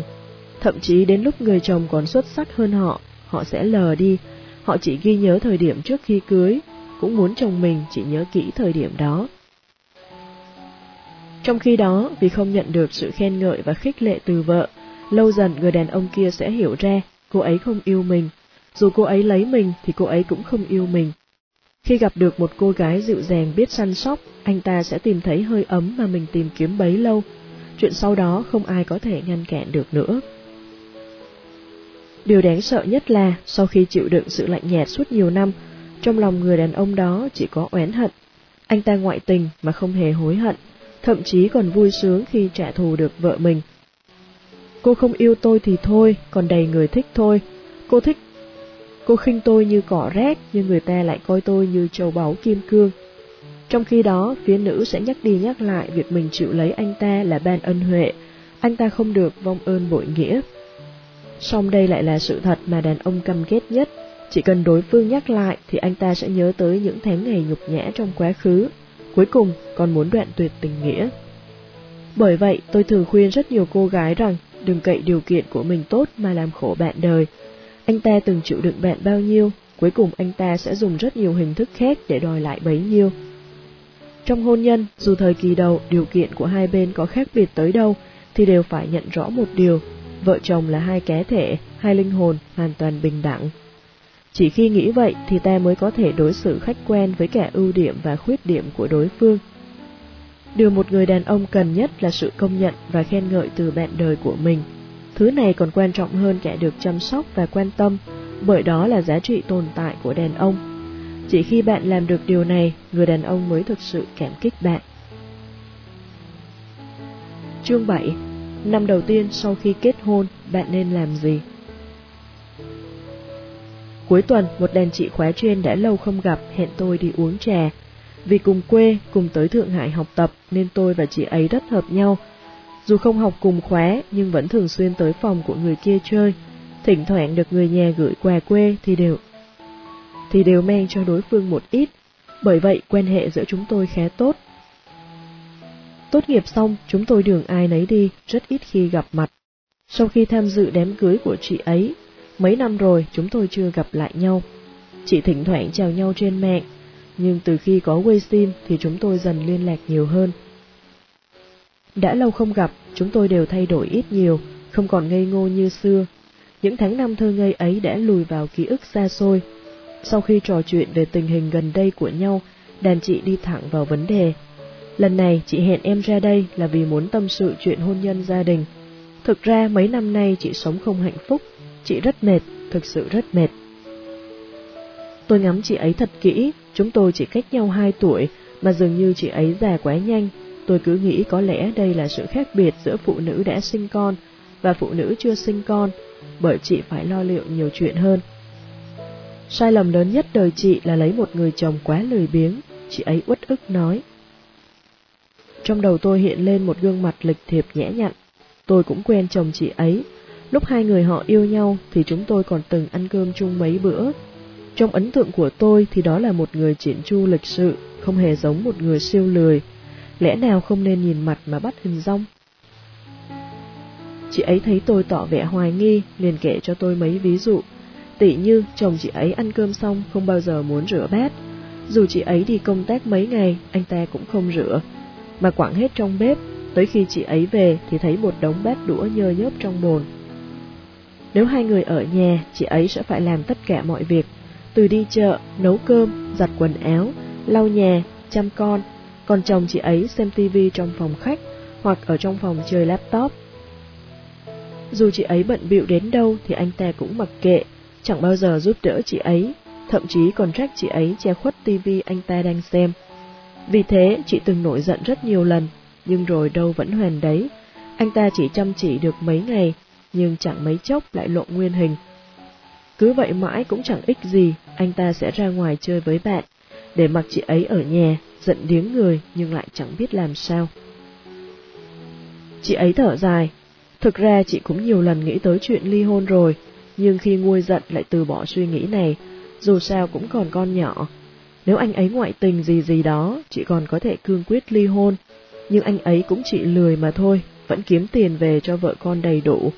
Phong cách sống cũng đứng đắn, bạn chị đều nói không ai hoàn mỹ cả, bảo chị nên bao dung hơn, đàn ông ai chẳng vậy. Tôi cũng thấy anh ta là một người đàn ông rất tốt, lúc ăn cơm rất quan tâm tới chị, tuy hành vi cử chỉ chẳng quá ghe lăng nhưng ít nhất cũng không thể bắt bẻ được. Tôi hỏi chị ấy, Hồi đầu anh ấy có như vậy không? Vừa nhắc tới điều này, chị ấy liền nổi giận. Nếu hồi đầu anh ấy như vậy thì sao chị có thể kết hôn với anh ta chứ? Ngày yêu nhau anh ấy chịu khó lắm, sáng nào cũng mua bữa sáng cho chị. Chị chuyển phòng trọ, anh ấy còn đến chuyển giúp, dọn sạch phòng cho chị. Mà phòng anh ấy cũng rất sạch sẽ, nên chị có nằm mơ cũng không ngờ anh ta lại lười như vậy. Tôi hỏi tiếp, thế anh ấy lười như thế từ bao giờ? Từ lúc kết hôn anh ấy bắt đầu lười sao? Chị ấy ngẫm lại. Không phải, lúc mới lấy nhau anh ấy cũng chăm chỉ lắm. Chị giặt quần áo, còn anh ấy phơi quần áo. Chị nấu cơm, còn anh ấy rửa bát. Sau đó dần già, liền thành như bây giờ. Tôi bảo chị ấy nhớ lại toàn bộ quá trình, chị ấy im lặng một lúc rồi nói. Lúc mới lấy nhau, tình cảm của bọn chị rất tốt. Anh ấy rất quan tâm đến chị, còn chị mong anh ấy có nhiều thời gian để phát triển sự nghiệp hơn, nên không để anh làm việc nhà, dù sao anh ấy cũng là đàn ông, ngày nào cũng ở nhà làm việc nhà thì kỳ cục quá. Nên dần già anh ấy cũng không chia sẻ việc nhà với chị nữa. Nhưng sau này có con nhỏ, việc nhà ngày một nhiều hơn, anh ấy vẫn chẳng biết đường mà giúp đỡ chị. Tôi không khỏi thở dài trong lòng, mâu thuẫn của rất nhiều vợ chồng đã nảy sinh mầm họa từ năm đầu tiên. Năm đầu tiên sau khi kết hôn có thể xem như năm quan trọng nhất của cuộc sống hôn nhân. Về cơ bản, nếp sinh hoạt được hình thành trong thời kỳ này, có thể nói một khi nó đã hình thành thì rất khó thay đổi. Phần lớn năm kết hôn đầu tiên, hai vợ chồng còn chìm trong mật ngọt tình yêu, thấy nửa kia làm gì cũng tốt, yêu nửa kia bao nhiêu cũng không đủ, chỉ muốn lo cho nửa kia hết thảy. Đặc biệt là phụ nữ khi mới thành vợ người ta, luôn mong mình trở thành một người vợ tốt, chăm sóc chồng thật tốt, quán xuyến gia đình thật tốt, sống hạnh phúc bên chồng cả đời, nhưng phụ nữ mới kết hôn không có nhiều kinh nghiệm hôn nhân, dù gặp mâu thuẫn cũng thường không coi trọng nó. Ít người đủ tỉnh táo để suy nghĩ tới tương lai mấy chục năm sau nên sống ra sao. Tôi có người bạn, lúc mới kết hôn, chồng cô ấy tới cái bát cũng chưa rửa bao giờ. Mẹ chồng còn thủ thị với cô. Đồng đồng này, thằng con mẹ được chiều quá, chẳng biết làm gì cả. Sau khi hai đứa lấy nhau, con chịu khó một chút, bao dung nó một chút, hai đứa cố gắng hòa hợp với nhau. Sau đó đồng đồng nói với tôi, tớ ngoan ngoãn thưa vâng, nhưng trong lòng thầm nghĩ, con trai mẹ được mẹ chiều hư nên chẳng biết làm gì cả. Nhưng con cũng là viên ngọc trong tay bố mẹ con ấy chứ. Hôn nhân là chuyện của hai người, làm gì có chuyện chỉ một người phải hy sinh, tớ có phải ô xin đâu. Sau đó đồng đồng bắt đầu quá trình cải tạo ông xã cô ấy. Nếu cô ấy nấu cơm, chắc chắn chồng cô ấy phải rửa bát. Trước kia đồng đồng tưởng nếu muốn bắt người đàn ông chưa bao giờ làm việc nhà này giúp mình, thì phải tốn rất nhiều công sức, nên cô ấy đã chuẩn bị rất nhiều phương án khác nhau. Ngờ đâu ông xã cô ấy lại ngoan ngoãn nghe lời. Đồng đồng nói với anh ấy, Ông xã này, em biết ở nhà anh chẳng phải làm gì cả, đến sới cơm cũng không đến tay anh làm, nhưng giờ chúng ta có gia đình riêng, hai chúng ta đều bình đẳng, sau này anh với em cùng chia sẻ việc nhà, cùng giúp đỡ nhau được không? Chồng cô ấy nói, được chứ, nhưng em cũng biết anh không biết làm việc nhà, nếu anh không làm được... Đồng đồng vội dịu dàng nói, không sao, chúng mình từ từ làm, chỉ cần anh chịu khó là được thôi, dù ông xã làm không tốt, nhưng đồng đồng vẫn ở bên cổ vũ. Sau này chỉ cần đồng đồng giặt quần áo thì không cần nói gì, ông xã sẽ tự động đi phơi. Ăn cơm xong sẽ chủ động rửa bát. Trước khi kết hôn, chồng đồng đồng luôn nghe lời mẹ trong mọi chuyện. Đồng đồng liền dịu dàng nói với anh ấy. Ông xã ơi, bây giờ anh cũng không phải trẻ con nữa rồi. Chuyện của chúng mình thì chúng mình nên tự lo liệu. Nếu nhà chúng mình có chuyện gì thì anh nên bàn bạc với em trước tiên, đúng không? em gặp chuyện gì cũng sẽ bàn bạc với anh đầu tiên. Chồng cô ấy thấy cô ấy nói rất có lý, dần dần chuyển trọng tâm về phía đồng đồng. Mẹ chồng thấy sự thay đổi ấy thì đương nhiên không vui, cho rằng đồng đồng không những thường xuyên sai khiến con trai mình, mà còn dụ dỗ con trai rời xa mình, bởi vậy bắt đầu gây khó dễ. Nhưng đồng đồng cũng không ngại ngùng như những người vợ khác, cũng không im lặng nhẫn nhịn, mà vừa dịu dàng vừa kiên định bày tỏ lập trường. Con rất tốt với anh ấy, nên con mong anh ấy cũng tốt với con. Nếu trong hôn nhân chỉ có con là người hy sinh, vậy con còn cần cuộc hôn nhân này làm gì? Chỉ bằng ly hôn sớm đi cho xong. Mẹ chồng không ngờ con dâu của mình lại lợi hại như vậy, cũng không biết phải làm sao. Bà còn chưa kịp làm gì thì chồng đồng đồng đã chia sẻ rằng bản thân anh hoàn toàn ủng hộ ý kiến của đồng đồng. Đã là hôn nhân thì hai người đều phải đối tốt với nhau. Anh ấy còn nói, Bây giờ con đang sống rất hạnh phúc, xin mẹ đừng can thiệp vào sinh hoạt riêng tư của bọn con. Người mẹ hỏi con trai mình với vẻ khó tin. Trước đây ở nhà con chẳng phải làm gì cả, ngày ngày có người hầu hạ, bây giờ con phải làm việc nhà mà còn thấy vui vẻ ư. Ông xã của đồng đồng thẳng thắn nói rằng anh ấy thấy rất công bằng, cũng rất vui vẻ. Một năm sau, đồng đồng nói với tôi, tớ không dám nghĩ nếu tớ cứ sống theo lời mẹ anh ấy thì cuộc sống hiện tại của tớ sẽ thế nào? Nếu tớ đối xử với anh ấy như mẹ anh ấy ngay từ đầu, tới lúc tớ chịu không nổi nữa, muốn anh ấy thay đổi, thì chắc chắn là không thể làm được. Anh ấy đã quen với cách đối xử đó, sao có thể dễ dàng thay đổi? Bây giờ chỉ cần đồng đồng gội đầu xong, chồng cô ấy sẽ cầm máy sấy sấy tóc cho cô ấy. Trong vòng một tháng, có mấy ngày chồng cô ấy sẽ lo hết việc nhà, không cho đồng đồng chạm một ngón tay vào đó, Gặp chuyện gì anh ấy cũng tôn trọng ý kiến của đồng đồng, hai người bên nhau rất ấm áp. Trong thâm tâm mỗi phụ nữ đều có mong muốn thay đổi đàn ông, nhưng nếu nói đàn ông có thể thay đổi, vậy buộc phải thay đổi anh ta trong một năm đầu sau khi kết hôn. Đàn ông mới kết hôn cũng giống phụ nữ thôi, họ cũng thấy hôn nhân mới lạ, họ cũng mong cuộc hôn nhân này hạnh phúc mỹ mãn.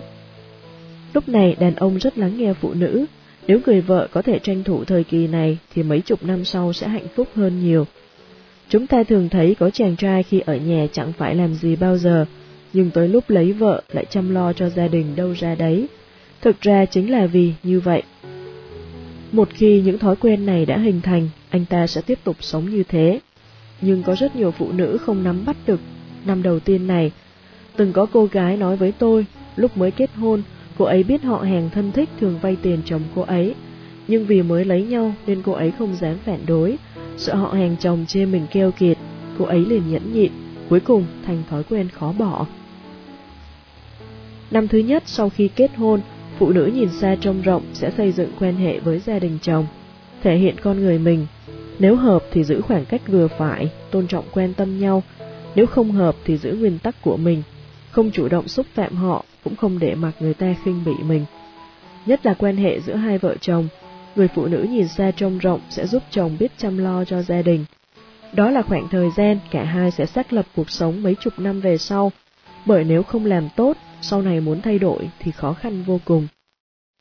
Hãy nắm bắt tốt năm đầu tiên để có được cuộc hôn nhân hạnh phúc, và bạn hãy nhớ kỹ điều này nhé, thái độ phải kiên quyết nhưng giọng điệu phải dịu dàng.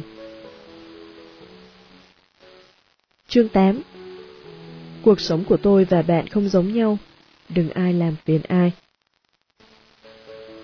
Con người ấy mà, mỗi người có một lý tưởng riêng, mỗi người có một hạnh phúc riêng, đừng ai làm phiền ai. Đây là những lời mà cô bạn Như Nhàn nói với tôi sau bài học xương máu. Nhớ tới chuyện đó, tôi cũng đồng cảm. Đời này, nguyện vọng lớn nhất của Như Nhàn là sinh được một trai, một gái. Theo lời cô ấy thì là có nếp có tẻ, cả nhà cùng vui. Hai năm trước, cô ấy sinh được một cậu con trai, vốn định chờ tới lúc con trai 8 tuổi mới sinh bé thứ hai. Không ngờ ông trời lại bất ngờ cho cô ấy đứa con thứ hai. Hai vợ chồng họ bàn bạc với nhau, cuối cùng quyết định vui vẻ chào đón em bé này. Sau khi siêu âm, Như Nhàn thủ thị với tôi, bác sĩ nói là một bé gái. Chồng Như Nhàn rất giỏi, chỉ trong mấy năm đã đưa một công ty nhỏ phát triển thành một doanh nghiệp tầm trung với mấy trăm nhân viên. Ông xã kiếm tiền, bà xã tiêu tiền, Như Nhàn sống rất thoải mái vui vẻ. Tháng trước, cô ấy sinh con tại bệnh viện tốt nhất địa phương. Giây phút đầu tiên sau khi tỉnh lại, cô ấy liền báo cho chúng tôi con gái, ba cân tư, mẹ tròn con vuông. Chúng tôi đều chúc mừng cô ấy vì đã đạt được mong ước. Như nhàn dặn chúng tôi nhất định phải tới tham gia ngày lễ đầy tháng của bé con. Qua điện thoại, tôi cũng có thể cảm nhận được sự hạnh phúc và thỏa mãn của cô ấy. Nhưng đúng lúc này, một tin nhắn không phù hợp với bầu không khí xuất hiện. Con cái thì sinh càng ít càng tốt. Như nhà này, cô sinh tiếp đứa thứ hai làm gì? Nuôi hai đứa mệt chết đi được, chẳng bao lâu nữa cô sẽ tiểu tụy cho xem. dáng người phát phì, chồng cô giàu như thế có thể ngoại tình bất cứ lúc nào. Nếu tôi là cô, tôi phải cảnh giác từ bây giờ. Người nói những câu này là một cô bạn khác tên H. H là quản lý cấp cao của một tập đoàn lớn, sự nghiệp thành công. Được lãnh đạo coi trọng, nghe nói một năm lương 7 chữ số, là nữ cường nhân trăm phần trăm. Mức lương trong tiền Việt tương đương tiền tỷ. H cũng có cái lý của riêng mình, nhưng dĩ nhiên nói ra vào lúc này thì không được ổn lắm. Những người khác vội cười xòa cho qua chuyện. Song như nhàn lại rất giận dữ, cô ấy gọi điện riêng cho tôi. Cô ta nói thế là có ý gì? Đố kỵ với tớ hay đang nguyền rủa tớ? Thấy tớ hạnh phúc thì không chịu được à? Tôi cười động viên cô ấy.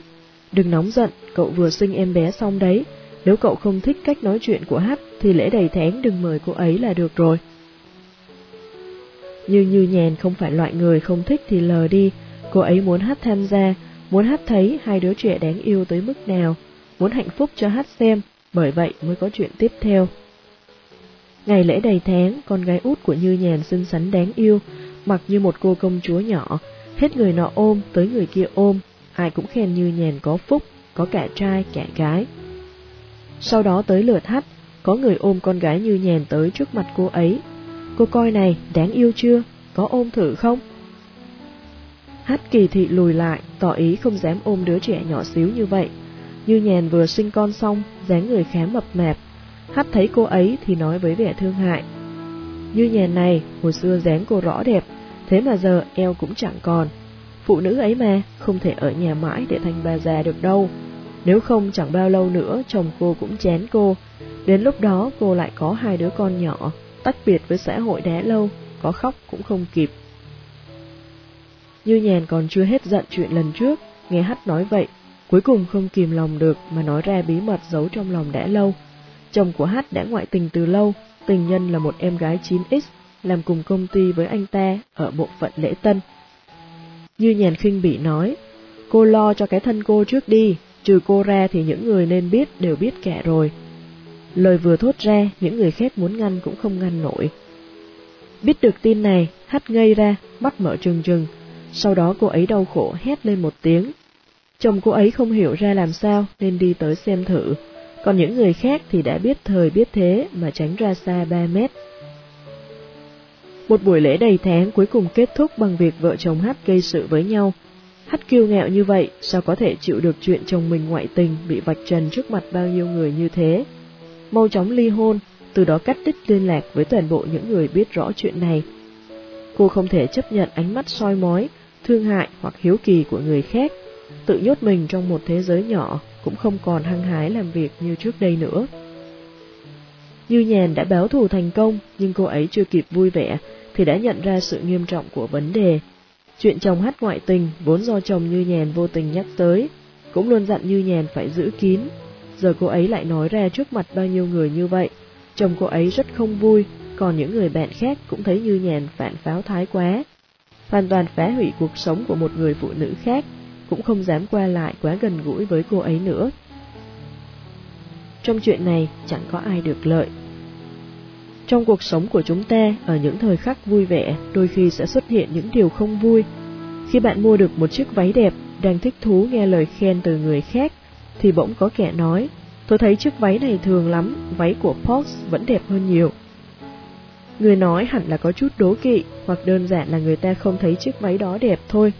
Nhưng tâm trạng của bạn lại tụt dốc vì câu nói này.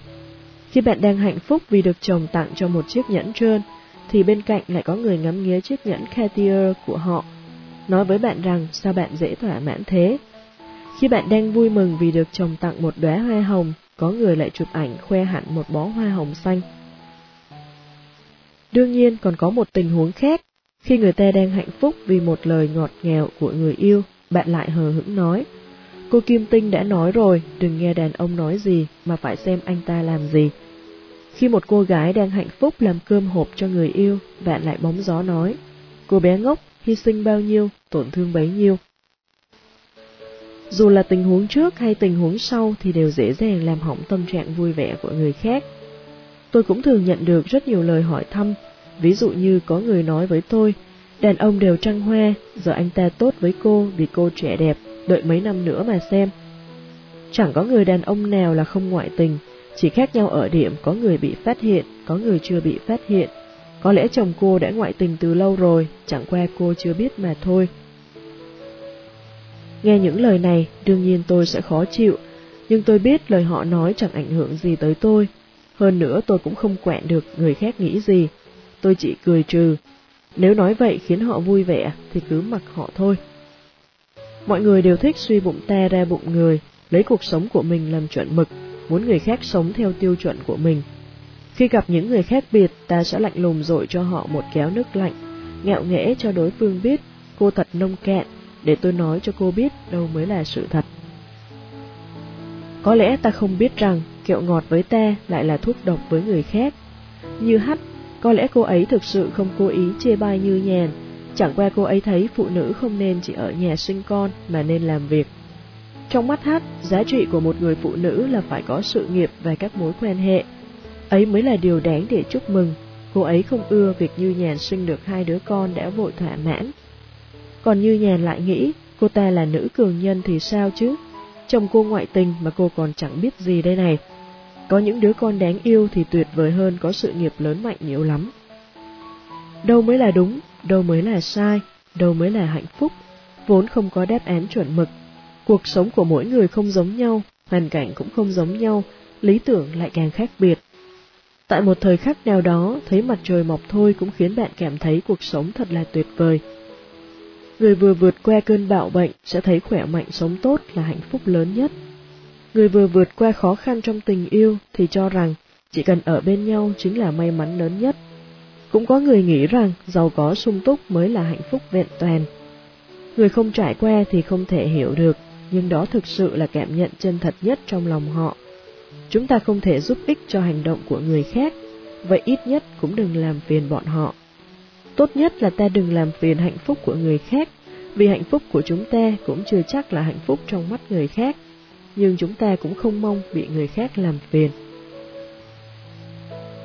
Chương 9 Tôi tôn trọng sự bình đẳng ở mọi hình thức trên thế gian này Gần đây chúng tôi đều chấn động trước một câu chuyện. Bạn bè tôi đều đăng status cầu nguyện. Tôi cũng đăng bài. Giữa ngày mai và tai nạn bất ngờ, chúng ta không bao giờ biết thứ nào sẽ tới trước. Bởi vậy, chuyện bạn muốn làm, nơi bạn muốn đi, thứ bạn muốn có, chỉ cần đủ khả năng thì hãy nắm bắt ngay, đừng do dự nữa. Mới đăng lên đã nhận được rất nhiều bình luận từ mọi người, ai cũng cảm khái thế sự vô thường và sự yếu đuối của sinh mệnh. Trong đó có một bình luận cực kỳ nổi bật. Xảy ra chuyện lớn như vậy mà cô chỉ có cảm khái mấy câu thế này thôi à, cô đúng là đồ ích kỷ. Tôi vừa đọc xong lại phát hiện người này bình luận thêm một câu. Cô có biết những người này đánh thương đến mức nào không? Dù sao cô đang ở nhà, sao cô không tới giúp bọn họ? Dù cô sợ ô nhiễm thì cô cũng có thể quyên góp tiền đấy. Có người bạn chung trả lời cô ta, cô còn rảnh mà ngồi gõ bàn phím thì sao không đi giúp người ta? Cô ta đáp, tôi còn phải đi làm chứ, cô ta có phải đi làm chấm công đâu, mà cô ta giàu hơn tôi, có thể làm từ thiện nhiều hơn tôi. Tôi chắc chắn không được xem như một người giàu có, nhưng so sánh với mức lương hơn 3.000 tệ của cô ta, cô ta liền thấy tôi giàu hơn cô ta. Bạn tôi không khỏi bênh vực tôi, số tiền cô ấy từng quyên góp còn nhiều hơn cả số tiền cô đóng thuế đấy. Chẳng lẽ cô ấy làm gì cũng phải thông báo cho cô sao? Tôi không nói gì, chỉ lặng lặng block người đó. Sau đó khi tôi lên Weibo, lại phát hiện cô ta nhắn tin cho tôi. Sao cô lại block tôi? Cô trột dạ à. Nếu tôi là cô, nhất định tôi sẽ quyên góp rất nhiều tiền cho bọn họ. Cô thử nghĩ xem, chỉ cần là người có nhân tính thì chắc chắn sẽ chẳng thể nào thờ ơ. Tôi lại block, sau đó phát hiện ra cô ta kiên nhẫn theo đuổi tôi đến diễn đèn mở. Nếu bọn họ là người nhà của cô thì liệu cô có dốc toàn lực để cứu bọn họ không? Chỉ khi người nhà của cô gặp chuyện không may thì cô mới hiểu được thôi. Nhờ cô ta, tôi bỗng nhớ tới một người khác, vụ động đất ở Ngọc Thụ năm xưa. Vì chồng tôi tin Phật nên chúng tôi đã hứa với nhau, chỉ cần thấy người ăn xin hoặc xảy ra thiên tai, chúng tôi đều sẽ góp một phần tấm lòng, có lẽ không nhiều, nhưng đó cũng là ý tốt. Đương nhiên, trận động đất đó cũng không ngoại lệ. Hôm sau, khi tôi đi dạo phố với bạn thì có gặp một người quen. Thấy chúng tôi từ xe, cô ta bèn chạy tới hỏi có biết vụ động đất ở Ngọc Thụ không. Chúng tôi gật đầu, cô ta bèn hỏi chúng tôi có quyên góp không, quyên góp bao nhiêu. Tôi thành thật đáp tôi quyên góp 500 tệ. Khi đó cô ta bèn nhìn tôi với vẻ ngạc nhiên. Tai họa lớn như thế mà cô quyên góp có 500 thôi à, đến người nghèo như tôi mà còn quyên góp 200 đấy nhé.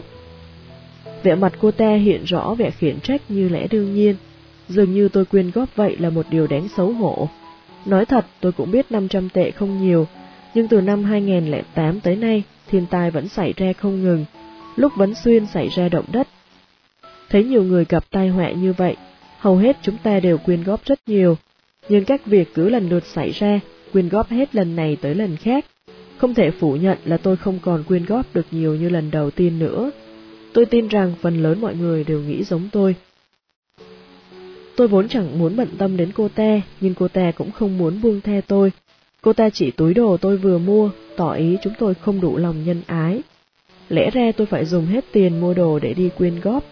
Thời điểm đó tôi còn chưa bình tĩnh được như bây giờ, càng nghe càng bực, còn đưa ra một đề nghị. Nếu cô thấy nên cân đo lòng nhân ái bằng thu nhập, vậy chúng ta cùng quyên góp một tháng thu nhập, thế cũng coi như công bằng, được chứ? Không ngoài dự đoán của tôi, cô ta lập tức từ chối. Lý do là cô ta còn phải lo cơm éo gạo tiền, còn phải nuôi con dưỡng cái, không thừa nhiều tiền. Nhưng nếu cô ta là tôi, nhất định sẽ không mua những thứ vô dụng này mà mang toàn bộ tiền đi quyên góp cho nhân dân vùng thiên tai. Không chỉ với tôi cô ta mới đối xử như vậy. Mấy năm trước, chỉ cần gặp ai mắc bệnh nên y, trẻ con vùng nào không thể tới trường, chắc chắn cô ta sẽ gửi tin tức cho chúng tôi.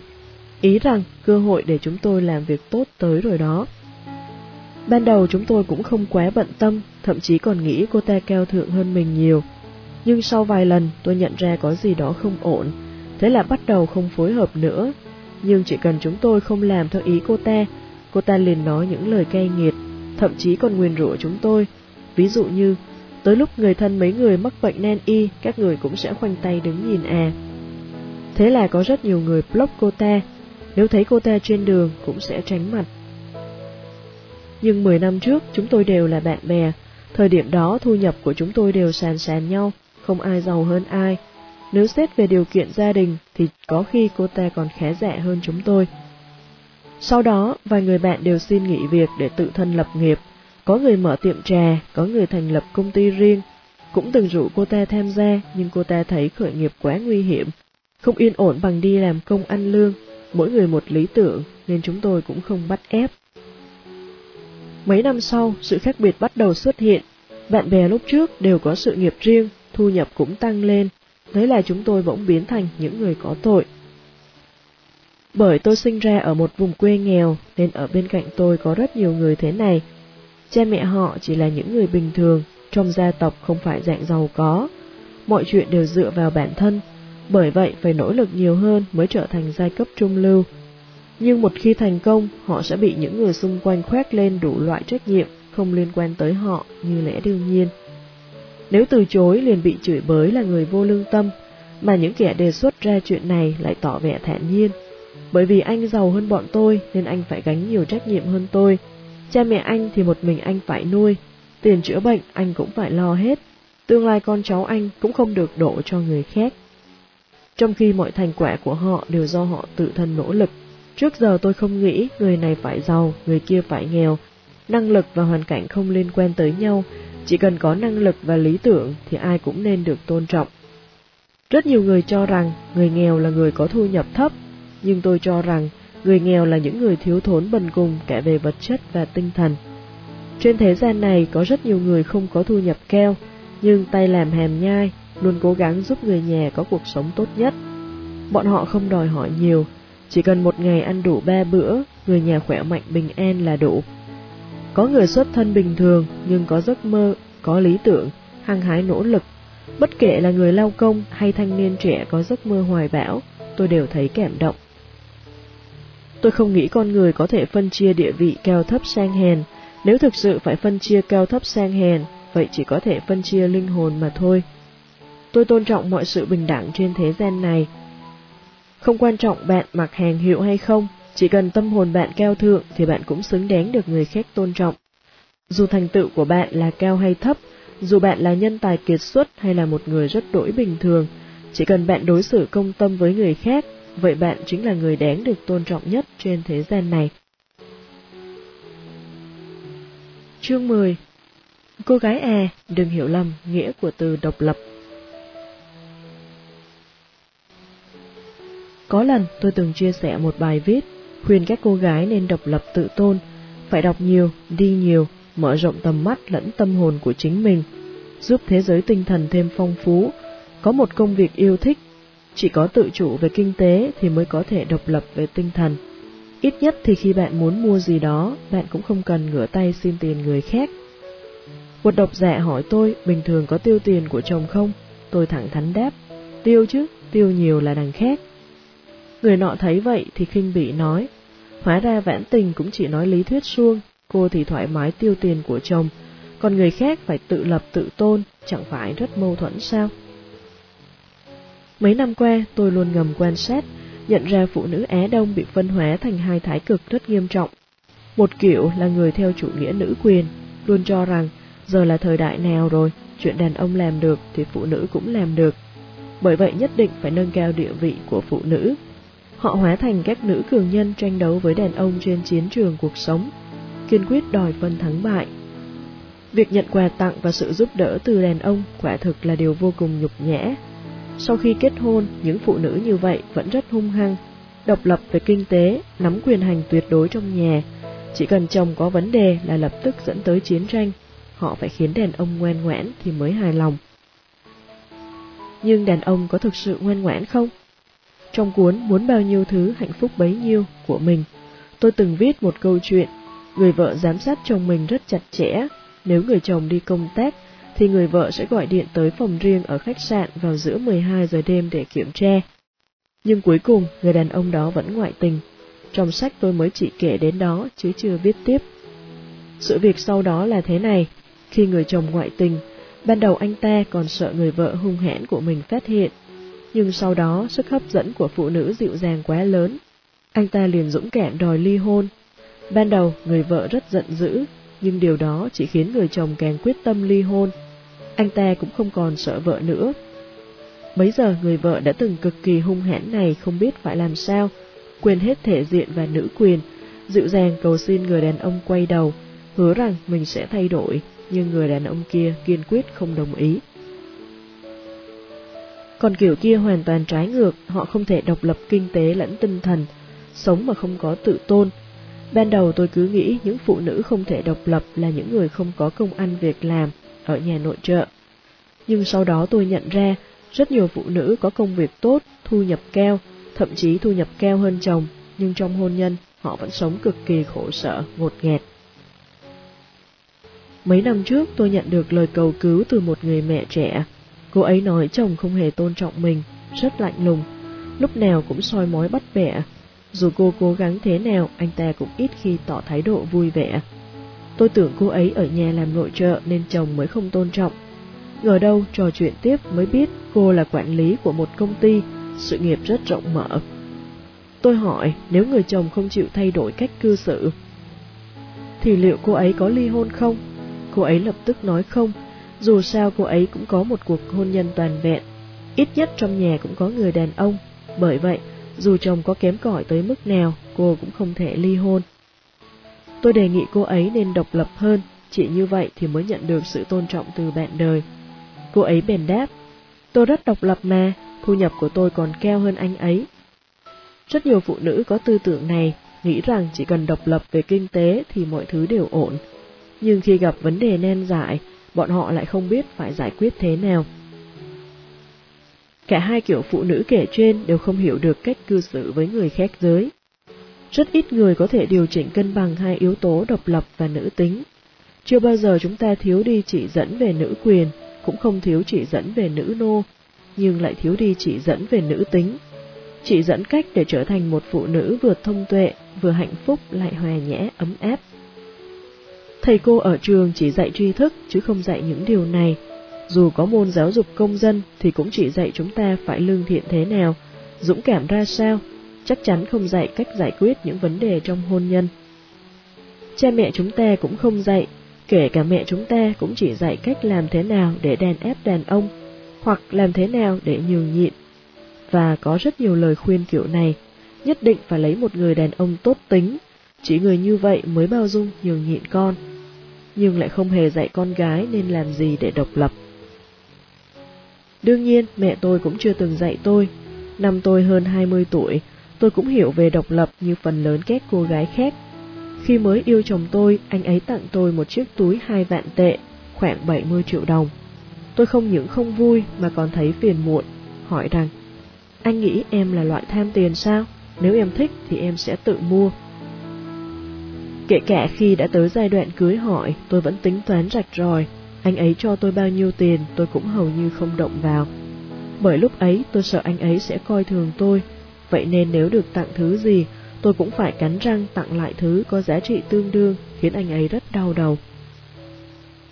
Thậm chí trước khi kết hôn, tôi còn thương lượng rằng, em ghét làm việc nhà, nên sau khi kết hôn em sẽ không làm việc nhà, nhất là nấu cơm. Em thích tự do, sau khi kết hôn anh không thể ràng buộc em. Dù sao chỉ cần em không ngoại tình, thì những việc khác em muốn làm thì làm, anh không được phản đối. Em còn sợ phiền phức nữa, có người nói hôn nhân là chuyện của hai bên họ hàng, nhưng em luôn cho rằng hôn nhân là chuyện của hai người. Bởi vậy, chuyện có tham gia, các hoạt động của họ hàng hay không thì còn phải tùy vào tâm trạng của em. Anh không thể ép em phải đi gặp cô gì chú bác anh được. Không thì không thể chịu đựng được lâu đâu. Nếu anh không chấp nhận được ba điều trên, thì giờ anh chia tay với em vẫn còn kịp đấy. Lúc đó chồng tôi sửng sốt một lúc, rồi chỉ thốt ra một câu. Cũng tốt, em nói rõ ràng từ sớm, dù sao cũng tốt hơn là lừa dối anh. Sau khi kết hôn, chồng tôi quả nhiên tuân thủ hứa hẹn, nhưng tôi lại mau chóng phá vỡ ba nguyên tắc kia của mình. Có lần cô giúp việc xin nghỉ một tuần, nhà cửa không còn sạch sẽ nữa, tôi cũng mặc kệ. Chồng tôi về nhà phải dọn dẹp suốt ba tiếng, khiến nhà cửa sạch bon. Sau đó tôi ngại ngùng nói, anh vất vả rồi. Anh ấy liền rộng lượng cười, nếu em không thích làm những việc này, vậy cứ để anh lo. Trong khoảnh khắc đó, tôi đã thấy hơi xấu hổ. Sau đó trên blog có rất nhiều bạn bè khoe những món ăn họ nấu cho người yêu. Ban đầu tôi cũng không mấy để ý, nhưng dần dần cũng thấy hâm mộ họ. Thế rồi suy nghĩ này ngày càng mãnh liệt hơn.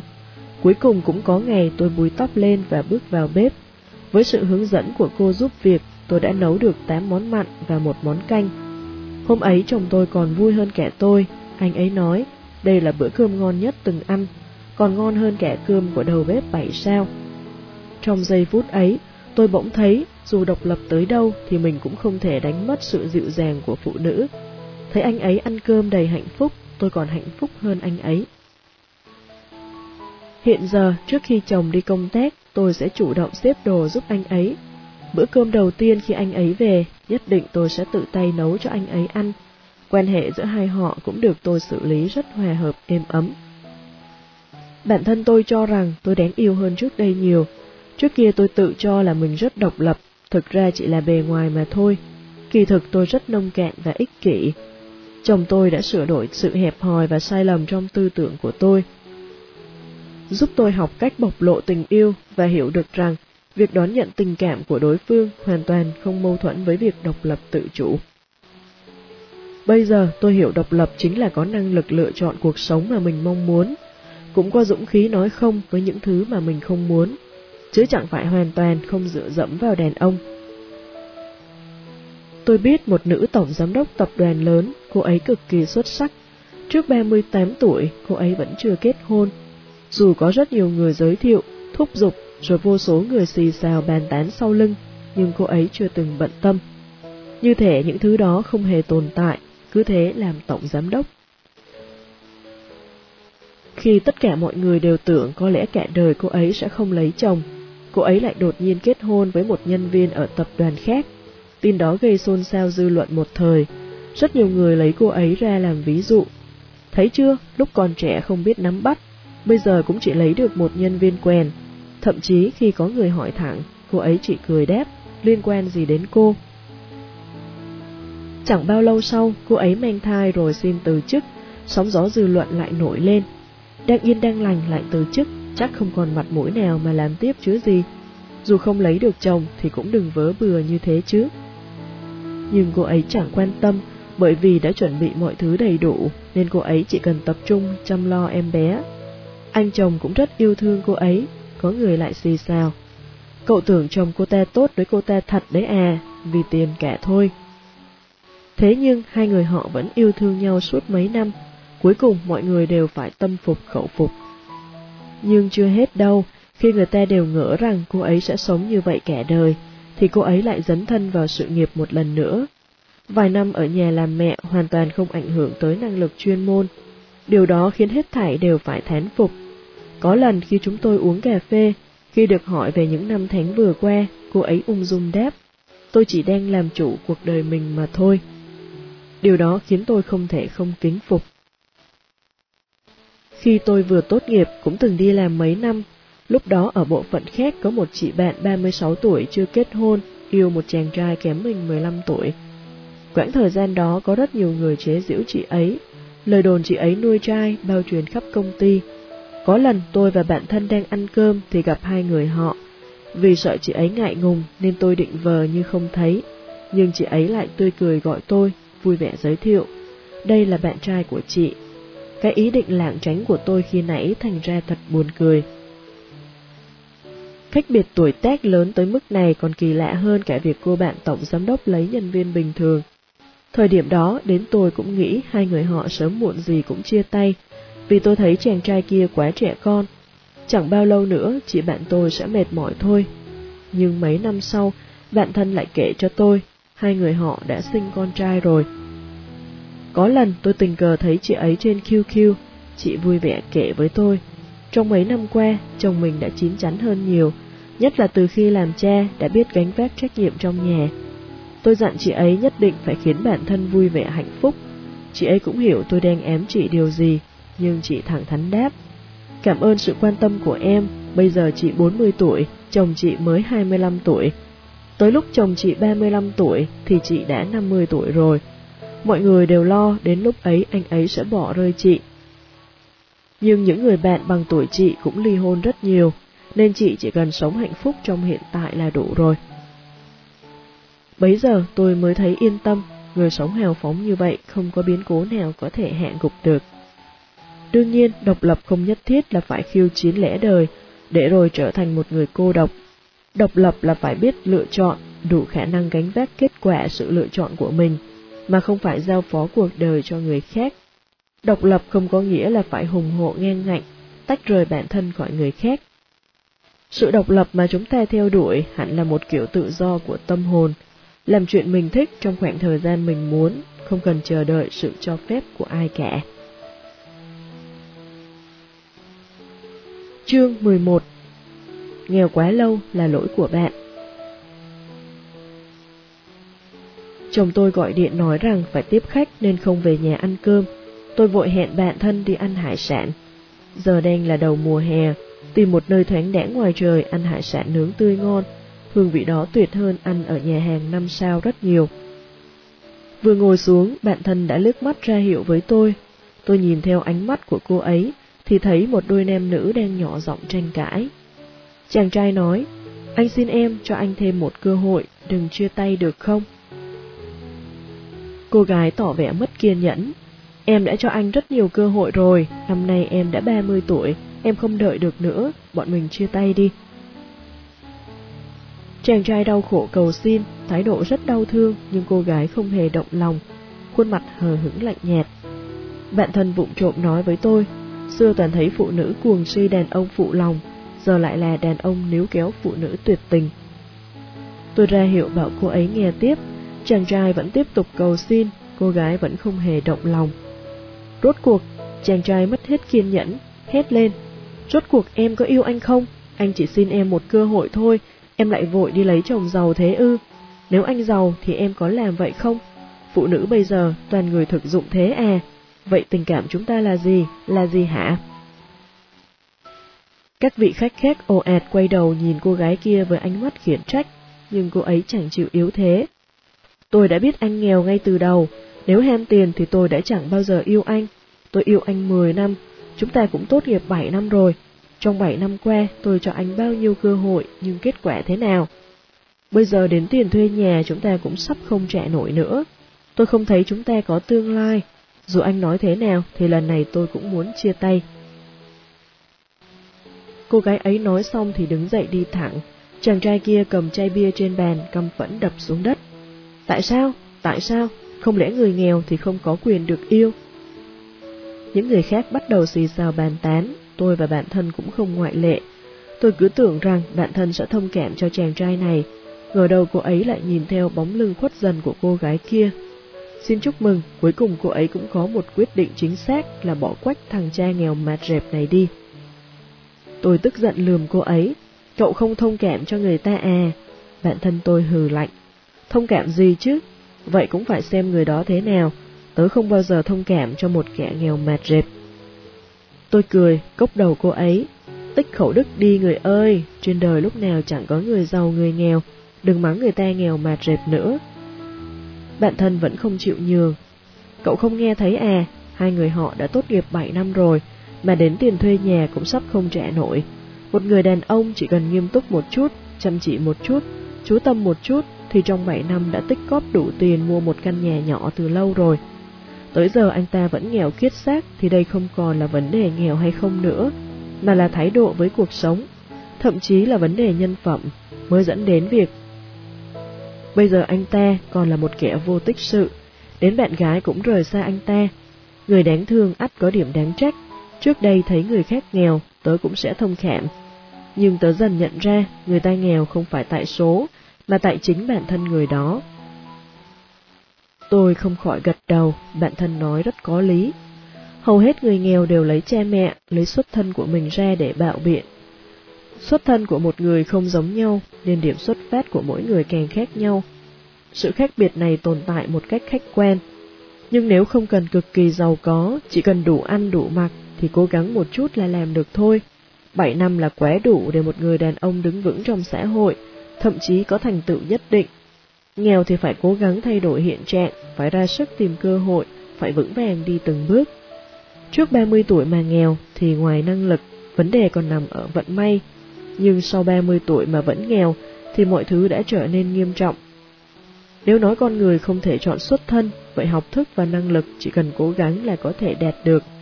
Nếu cứ khăng khăng đổ lỗi cho cha mẹ thì chỉ khiến người ta có thêm một điểm xấu. Vô trách nhiệm Người cứ nghèo mãi chỉ có hai vấn đề, trí lớn tài mọn hoặc dày ăn mỏng làm. Người như vậy thì sẽ nghèo mãi thôi. Tôi không khỏi nhớ tới một người họ hàng, từ năm hai mươi mấy tuổi, anh ta đã tuyên bố mình phải nổi bật hơn người, làm rạng danh tổ tông. Cha mẹ và vợ anh ta nghe vậy thì rất vui mừng, ai nấy đều ủng hộ anh ta. Sau đó anh ta bắt đầu kinh doanh, nửa năm sau thua lỗ mất trắng. Anh ta nói với cha mẹ và vợ, lần này con không gặp may, lần sau chắc chắn con sẽ thành công. Cả nhà lại lấy hết vốn liếng ra để anh ta tiếp tục lập nghiệp, lần này lại thua lỗ hết. Cha mẹ và vợ anh ta cũng không chịu nổi nữa, bèn khuyên anh ta an phận tìm việc, nuôi gia đình cho tốt đi đã. Nhưng nghe mọi người khuyên vậy, anh ta bèn kêu lên, con muốn làm việc lớn, kiếm nhiều tiền, không thể đi làm công cho người ta được. Đám chủ đó là cái thá gì chứ, sau này gặp con bọn họ cũng phải cúi đầu nịnh nọt. Cứ vạ vật như vậy suốt 5 năm, việc chẳng thành mà tiền cũng chẳng có. Bao nhiêu của cải đều mất hết, nhưng anh ta không kiểm điểm lại bản thân mà còn oán trách người khác không tinh mắt nên không cho mình cơ hội. Hoặc trách móc ông trời không có mắt nên không ban tài vận cho anh ta. Người thân lại khuyên anh ta an phận tìm việc, đừng làm khổ mọi người nữa, nhưng anh ta vẫn cố chấp. Tìm việc, việc gì xứng với con? Mời con làm giám đốc con cũng chẳng thèm, với khả năng của con thì làm chủ tịch tỉnh còn là phí đấy. Dần dần mọi người xung quanh đều mặc xác anh ta, giờ anh ta đã hơn 50 tuổi, vẫn là loại vô tích sự ngày xưa. Ngày ngày than trời than đất, cha mẹ hơn 80 tuổi của anh ta cũng đành cắn răng chịu đựng. Người vợ tầm tuổi anh ta mắc đủ chứng bệnh vì phải làm việc quần quật để nuôi nấng hai con. Nhưng anh ta vẫn cho rằng tất cả là tại số, gặp ai cũng chém gió nói dóc.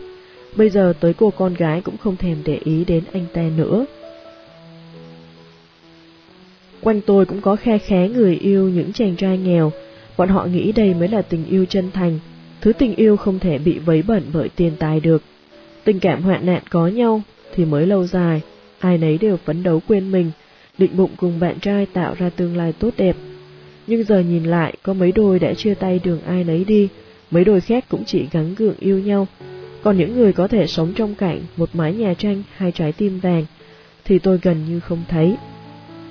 Vì cuộc sống là hiện thực nên dù tình yêu có thuần túy tới đâu thì cuộc sống cũng cần có cơ sở tiền tài vật chất. Chúng ta có thể thỏa mãn nhu cầu tinh thần bằng tình yêu, nhưng sinh con, nuôi con, mọi thứ đều không thể thiếu vật chất. Nhất là sau khi có con, bản thân khổ sở cắn răng chịu đựng nhưng lại luôn mong con cái có thể sống tốt hơn một chút. Cụm tốt hơn một chút này phải dựa vào kinh tế. Thấy con mình ăn, mặc không bằng con người ta thì làm sao hạnh phúc nổi cơ chứ?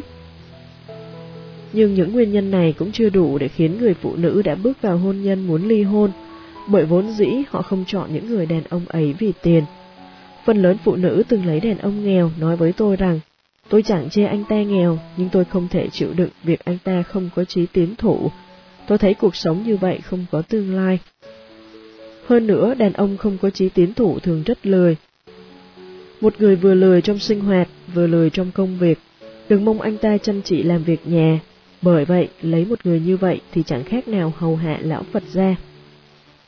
Ngoài ra, những người đàn ông này còn có một đặc điểm rất thích vu vạ cho người phụ nữ của mình. Chỉ cần người phụ nữ tỏ ra khó chịu với anh ta, anh ta sẽ tức điên lên. Sao hả? khinh tôi hả? Sao cô lại tầm thường vậy hả? Giờ tôi mới biết cô là loại người này đấy, hám lợi, háo danh, chẳng có ưu điểm gì hết. Nếu người phụ nữ kia không chịu nổi nữa mà rời bỏ, anh ta sẽ than thở khắp nơi. Tôi yêu cô ấy lắm, nhưng bao nhiêu năm tình cảm cũng không địch lại sự mê hoặc của tiền tài. Vì tôi nghèo nên cô ấy mới bỏ tôi mà đi. Thế là những người không hiểu rõ mọi chuyện sẽ ra sức chỉ trích người phụ nữ, mắng cô ấy vô tình vô nghĩa. Dù cô gái ấy sau khi dâng hiến tình yêu và cả tuổi thanh xuân của mình, sống vô số ngày nghèo khổ, cũng chỉ đổi lại được những lời nhận xét bản thân ham tiền háo danh, vô tình vô nghĩa. Người đàn ông nghèo nhất thời không đáng sợ, ai vừa tốt nghiệp chẳng nghèo, các cụ cũng có câu, Đừng chê thiếu niên nghèo, đấy thôi, mà đáng sợ là loại đàn ông có tính cách và tư duy bần cùng.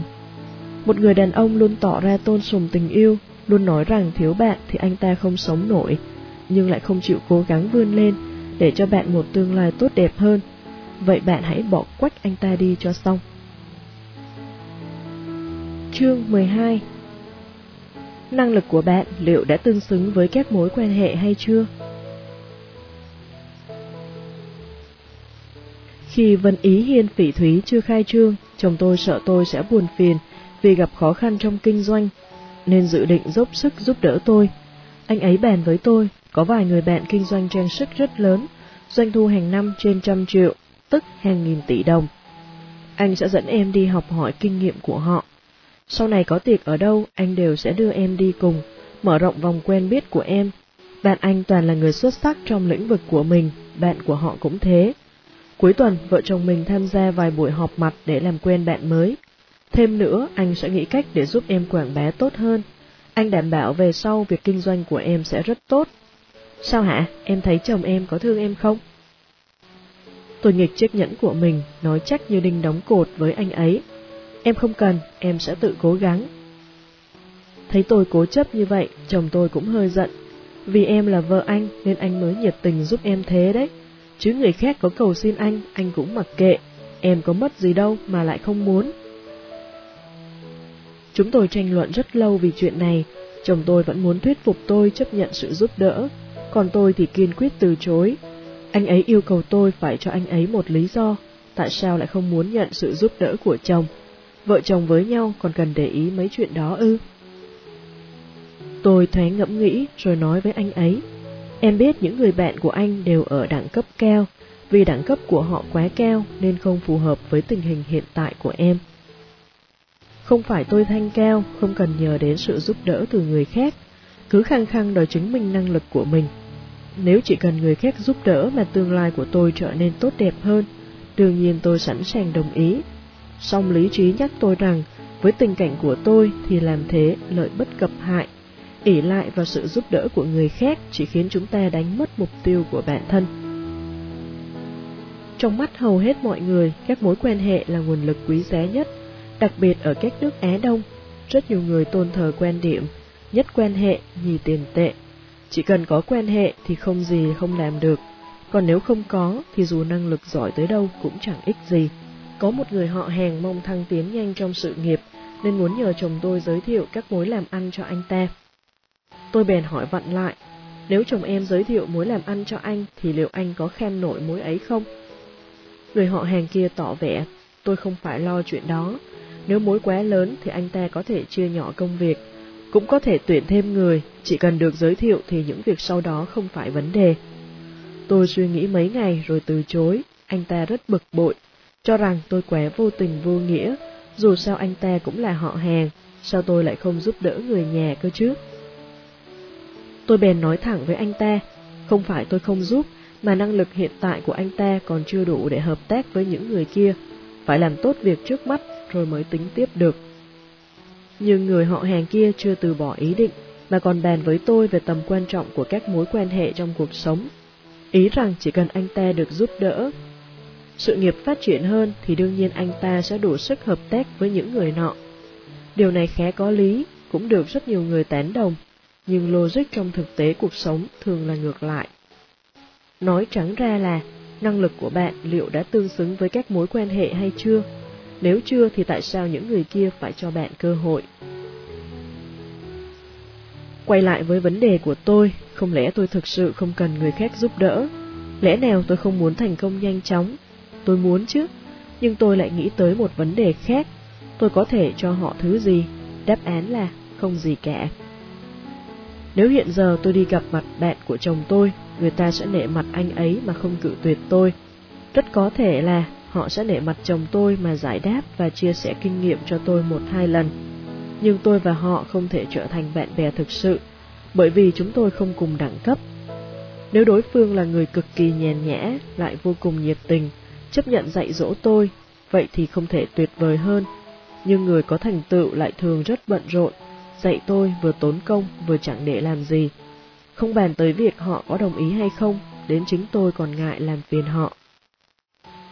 Bởi vậy tôi thà tự mình cố gắng để có thể đứng ở đẳng cấp cao hơn, tới khi sự tranh lệch không còn quá to lớn, thì dù chưa thể làm bạn với họ, tôi nghĩ họ cũng sẽ muốn giao thiệp với tôi hơn.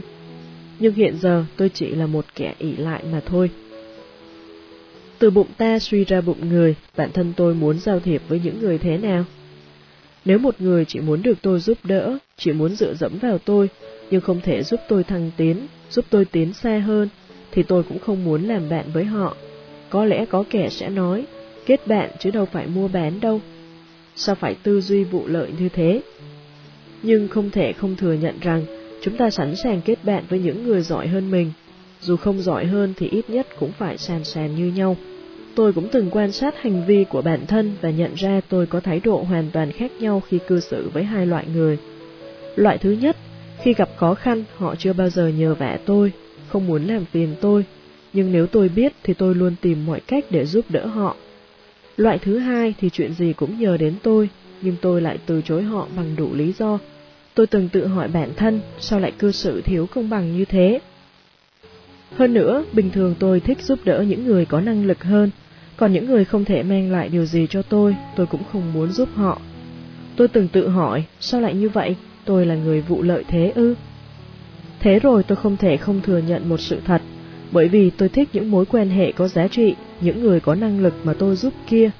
Rồi sau này họ cũng sẽ giúp đỡ tôi. Còn những kẻ chỉ biết đòi hỏi ỉ lại, họ không những không mang lại cho tôi điều gì tốt đẹp, mà còn làm lãng phí thời gian, sức lực và tiền bạc của tôi. Trong lúc quan sát, tôi còn nhận ra, người có năng lực thực sự thường không muốn làm phiền người khác. Họ luôn sống rất song phẳng, bởi vì chính họ quá xuất sắc nên họ thường xuyên bị người khác làm phiền. Họ hiểu nỗi khổ khi bị làm phiền, bởi vậy họ mới không muốn nhờ vả đến ai. Nếu được người khác giúp đỡ, họ sẽ ghi nhớ trong lòng rồi tìm cơ hội báo đáp đối phương. Còn những người chỉ muốn lợi dụng các mối quan hệ để kiếm lời, chỉ muốn đạt được mục đích của mình bọn họ sẽ có vô vàn lý do để từ chối giúp đỡ bạn. Bởi vì trong mắt họ, điều đó rất lãng phí thời gian, trừ khi trên người bạn có nguồn lực vĩnh viễn, không thì chỉ cần bạn mất đi giá trị lợi dụng, bọn họ sẽ lập tức biến mất. Người xưa có câu, người bệnh nặng lâu chẳng còn con có hiếu. Dù là máu mủ ruột ra, cha bệnh nặng lâu ngày, con cái cũng thấy mệt mỏi. Huống chi quan hệ chẳng thân mật như thế. Lấy ví dụ thực tế nhé, trong một nhóm người tốt nghiệp đại học, hầu như ai cũng cố gắng đạt được thành tựu riêng, chỉ có một người sống chẳng ra làm sao, lúc nào cũng đi vay tiền những người bạn khác. Một hai lần người ta còn nể tình cho vay, nhưng nếu anh ta cứ làm vậy mãi, thì hầu hết mọi người đều sẽ xa lánh anh ta. Trong mấy năm tôi đi làm, từng chính mắt gặp chuyện như vậy. Có một người thường xuyên tới công ty của chúng tôi, anh ta tự giới thiệu mình là em họ của tổng giám đốc. Thực tế thì anh ta đúng là em họ của tổng giám đốc thật. Lần nào tới, anh ta cũng có việc muốn nhờ vả, ấp a ấp úng, lắp ba lắp bắp. Trong lòng tôi rất khinh thường anh ta. Sau đó tổng giám đốc dặn bảo vệ đừng cho anh ta vào nữa. Nhưng không hiểu sao anh ta vẫn nhân lúc bảo vệ bất cẩn hoặc lẩn theo người khác để trốn vào. Anh ta cũng biết tổng giám đốc không ưa mình, bèn tìm gặp quản lý công ty, tuyên bố mình là em họ của tổng giám đốc mong được giúp đỡ. Nhưng sau một vài lần, những quản lý kia cũng thấy phiền, bèn lần lượt phản ánh với Tổng Giám Đốc. Có hôm tôi tới văn phòng Tổng Giám Đốc, thấy anh ta vừa bước ra, Tổng Giám Đốc liền mắng. Tôi đã giúp cậu rất nhiều lần rồi, bản thân cậu kém cỏi thì cũng đừng oán trách người khác. Sau này đừng lấy danh nghĩa của tôi đi nhờ vẽ người ta nữa, là mất hết thể diện của tôi rồi. Chuyện hôm đó khiến tôi hiểu ra, năng lực có hạn thì dù nhiều mối quan hệ tới đâu cũng chẳng ích gì. Sớm muộn cũng đánh mất những mối quan hệ này. Đừng biến mình thành một kẻ ỉ lại, không ai hứng thú giúp đỡ một người chỉ biết đòi hỏi. Ai cũng muốn tạo dựng mạng lưới quan hệ thật vững mạnh. Nhưng nếu không trau dồi, nâng cao năng lực của bản thân, mà chỉ thích giao du móc nối quan hệ, sẽ khiến chúng ta trở nên vụ lợi, làm người khác khinh thường, vì quá muốn móc nối quan hệ nên một khi gặp được cơ hội sẽ không ngừng nịnh nọt, lấy lòng, tặng quà, theo chân hầu hạ, dùng đủ mọi thủ đoạn. Song hiện thực thường rất tàn nhẫn, dù heo tâm tổn trí là vậy nhưng những nhân vật lớn kia cũng chẳng thành bạn của mình đâu, mà người ta còn coi mình như nô bộc. Thử hỏi xem có ai heo tâm tổn trí để trở thành nô bộc hay không? Tôi đưa ra nhiều ví dụ như vậy không phải để chỉ ra rằng các mối quan hệ không quan trọng. Trong xã hội của chúng ta, các mối quan hệ thực sự rất quan trọng. Dù có giỏi giang tới đâu thì chúng ta cũng không phải người vạn năng. Ai cũng cần sự giúp đỡ của người khác, ai cũng cần giao thiệp với bạn bè. Nhưng điều chúng ta cần không phải là quen biết một ai đó, càng không phải ăn một bữa cơm với ông này bà kia thì họ sẽ trở thành bạn bè của chúng ta. Ngoài đời chúng ta thường xuyên gặp những chuyện nực cười thế này, có kẻ nói dốc rằng mình quen biết rất rộng, nhân vật máu mặt nào đó rất thân thiết với mình, nhưng thực tế người ta chẳng biết kẻ này là ai. Có người căm phẫn than rằng đám con ông cháu che chẳng tài cán gì, nhưng sinh ra đã có bao người đỡ đầu. Chuyện mà người khác thấy khó thì với họ chỉ cần một câu nói là giải quyết xong. Trên thế gian này đúng là có rất nhiều thứ không công bằng, nhưng phẫn nộ cũng không thể thay đổi hiện trạng. Chấp nhận sự tồn tại của những thứ không công bằng ấy cũng là một biểu hiện của sự trưởng thành về tâm lý. Rất nhiều nhân vật máu mặt xuất thân từ những gia đình nghèo khó. Có câu, anh hùng không hỏi xuất thân, chúng ta không thể lựa chọn xuất thân, nhưng có thể lựa chọn trở thành một người tầm thường, hoặc trở thành một người xuất chúng. Muốn bản thân trở nên xuất chúng cũng không hề khó, chỉ cần đủ kiên trì, tập trung vào một việc, nhanh thì 3 năm, chậm thì 10 năm, chắc chắn sẽ có thành tựu. Lúc đó bạn sẽ nhận ra, hóa ra bạn đã quen với những nhân vật máu mặt kia từ bao giờ. Cũng như những gì tôi nói với chồng mình, với tình hình hiện tại của em thì dù em có hao tâm tổn trí, cũng chưa chắc đã kết bạn được với những ông trùm của giới phim ảnh. Nhưng nếu em là nhân vật kiệt xuất của một lĩnh vực khác, sớm muộn gì em cũng sẽ quen được họ, bởi vì họ không thể chỉ giao thiệp với những người trong cùng lĩnh vực. Họ cũng cần quen biết với người ở lĩnh vực khác, họ sẽ kết bạn với ai ở lĩnh vực khác đây? Đương nhiên là với người có đẳng cấp giống họ. Khi đó quan hệ giữa tôi và họ không còn là ngưỡng vọng hoặc ỷ lại, mà là giúp đỡ lẫn nhau, trở thành bạn bè của nhau, giao thiệp như vậy thì mối quan hệ mới lâu dài bền bỉ. Rất nhiều người cho rằng bản thân không thành công là vì chưa gặp may, không có quý nhân phù trợ. Có câu này khẽ phủ phèn nhưng rất chân thật. May mắn chỉ dành cho những người có sự chuẩn bị. Khi bạn đã có năng lực thì việc tạo dựng quan hệ chỉ là chuyện sớm muộn. Đoạn văn này rất đáng được chia sẻ. Đừng theo đuổi một con ngựa, hãy dùng thời gian đuổi theo nó để trồng cỏ. Đợi tới mùa xuân, ắt sẽ có kẻ đèn ngựa béo cho ta lựa chọn. Đừng cố làm thân với một người, hãy dùng thời gian ấy để trau dồi năng lực của mình. Tới khi thời cơ chín mùi, ắt sẽ có vô số bạn bè đồng hành cùng ta. Bởi vậy, nâng cao năng lực bản thân luôn tuyệt vời hơn là dựa dẫm vào người khác. Gieo hạt ngô đồng, ắt có phượng hoàng tới thăm, nếu hoa nở rộ, ắt có bướm ong tìm đến. Chương 13 Đừng đi vào ngõ cụt Quân Quân là mẹ của một nhóc tỳ ba tuổi. Trước khi có con, tình cảm của cô ấy và chồng cũng khá ổn, nhưng từ khi có con, cô ấy đón mẹ chồng lên sống cùng, mâu thuẫn bắt đầu nảy sinh. Ban đầu, chồng cô ấy còn đứng ra giàn hòa, nhưng rồi anh ta cũng thấy phiền, nên cứ đóng cửa ở trong phòng vờ như không biết, để mặc mẹ chồng nàng dâu lời qua tiếng lại. Phần lớn mâu thuẫn giữa quân quân và mẹ chồng nảy sinh từ việc chăm trẻ con, Phương pháp chăm trẻ của hai người quá khác biệt. Quân quân rất muốn chồng đứng về phía mình, thường xuyên nói xấu cách chăm cháu của mẹ chồng với anh ta. Cô ta làm vậy là mong chồng có thể nhắc nhở mẹ, nhưng chồng cô ấy không những không làm vậy, mà còn trách ngược lại vợ. Tình cảm vợ chồng cũng không còn được như trước, nên cô ấy thấy rất tủi thân phiền muộn. Nghe người ta nói những lúc thế này thì nên trao đổi với chồng nhiều hơn. Cô ấy thấy rất có lý, nhưng trao đổi với chồng nhiều lần rồi mà kết quả còn tồi tệ hơn cả trước đây, khiến chồng hoàn toàn đứng về phía mẹ anh ta. Quân quân nghĩ mãi mà không thể hiểu nổi tại sao lại như vậy. Bởi thế cô ấy mới hỏi tôi, Vãn tình ơi, cậu không biết mẹ chồng tớ kỳ cục tới mức nào đâu. Bình thường cho cháu ăn, toàn bà một thìa, cháu một thìa, mất vệ sinh kinh lên được. Người già vốn đã nhiều bệnh, bác sĩ chuyên gia đều không tán thành hành vi này, Tớ nhắc bà ấy nhiều lần rồi mà bà ấy vẫn chẳng chịu nghe. Tôi hỏi cô ấy, thế cậu có giải thích rõ lý do với bà ấy không? Giải thích một cách nhẹ nhàng từ tốn ấy.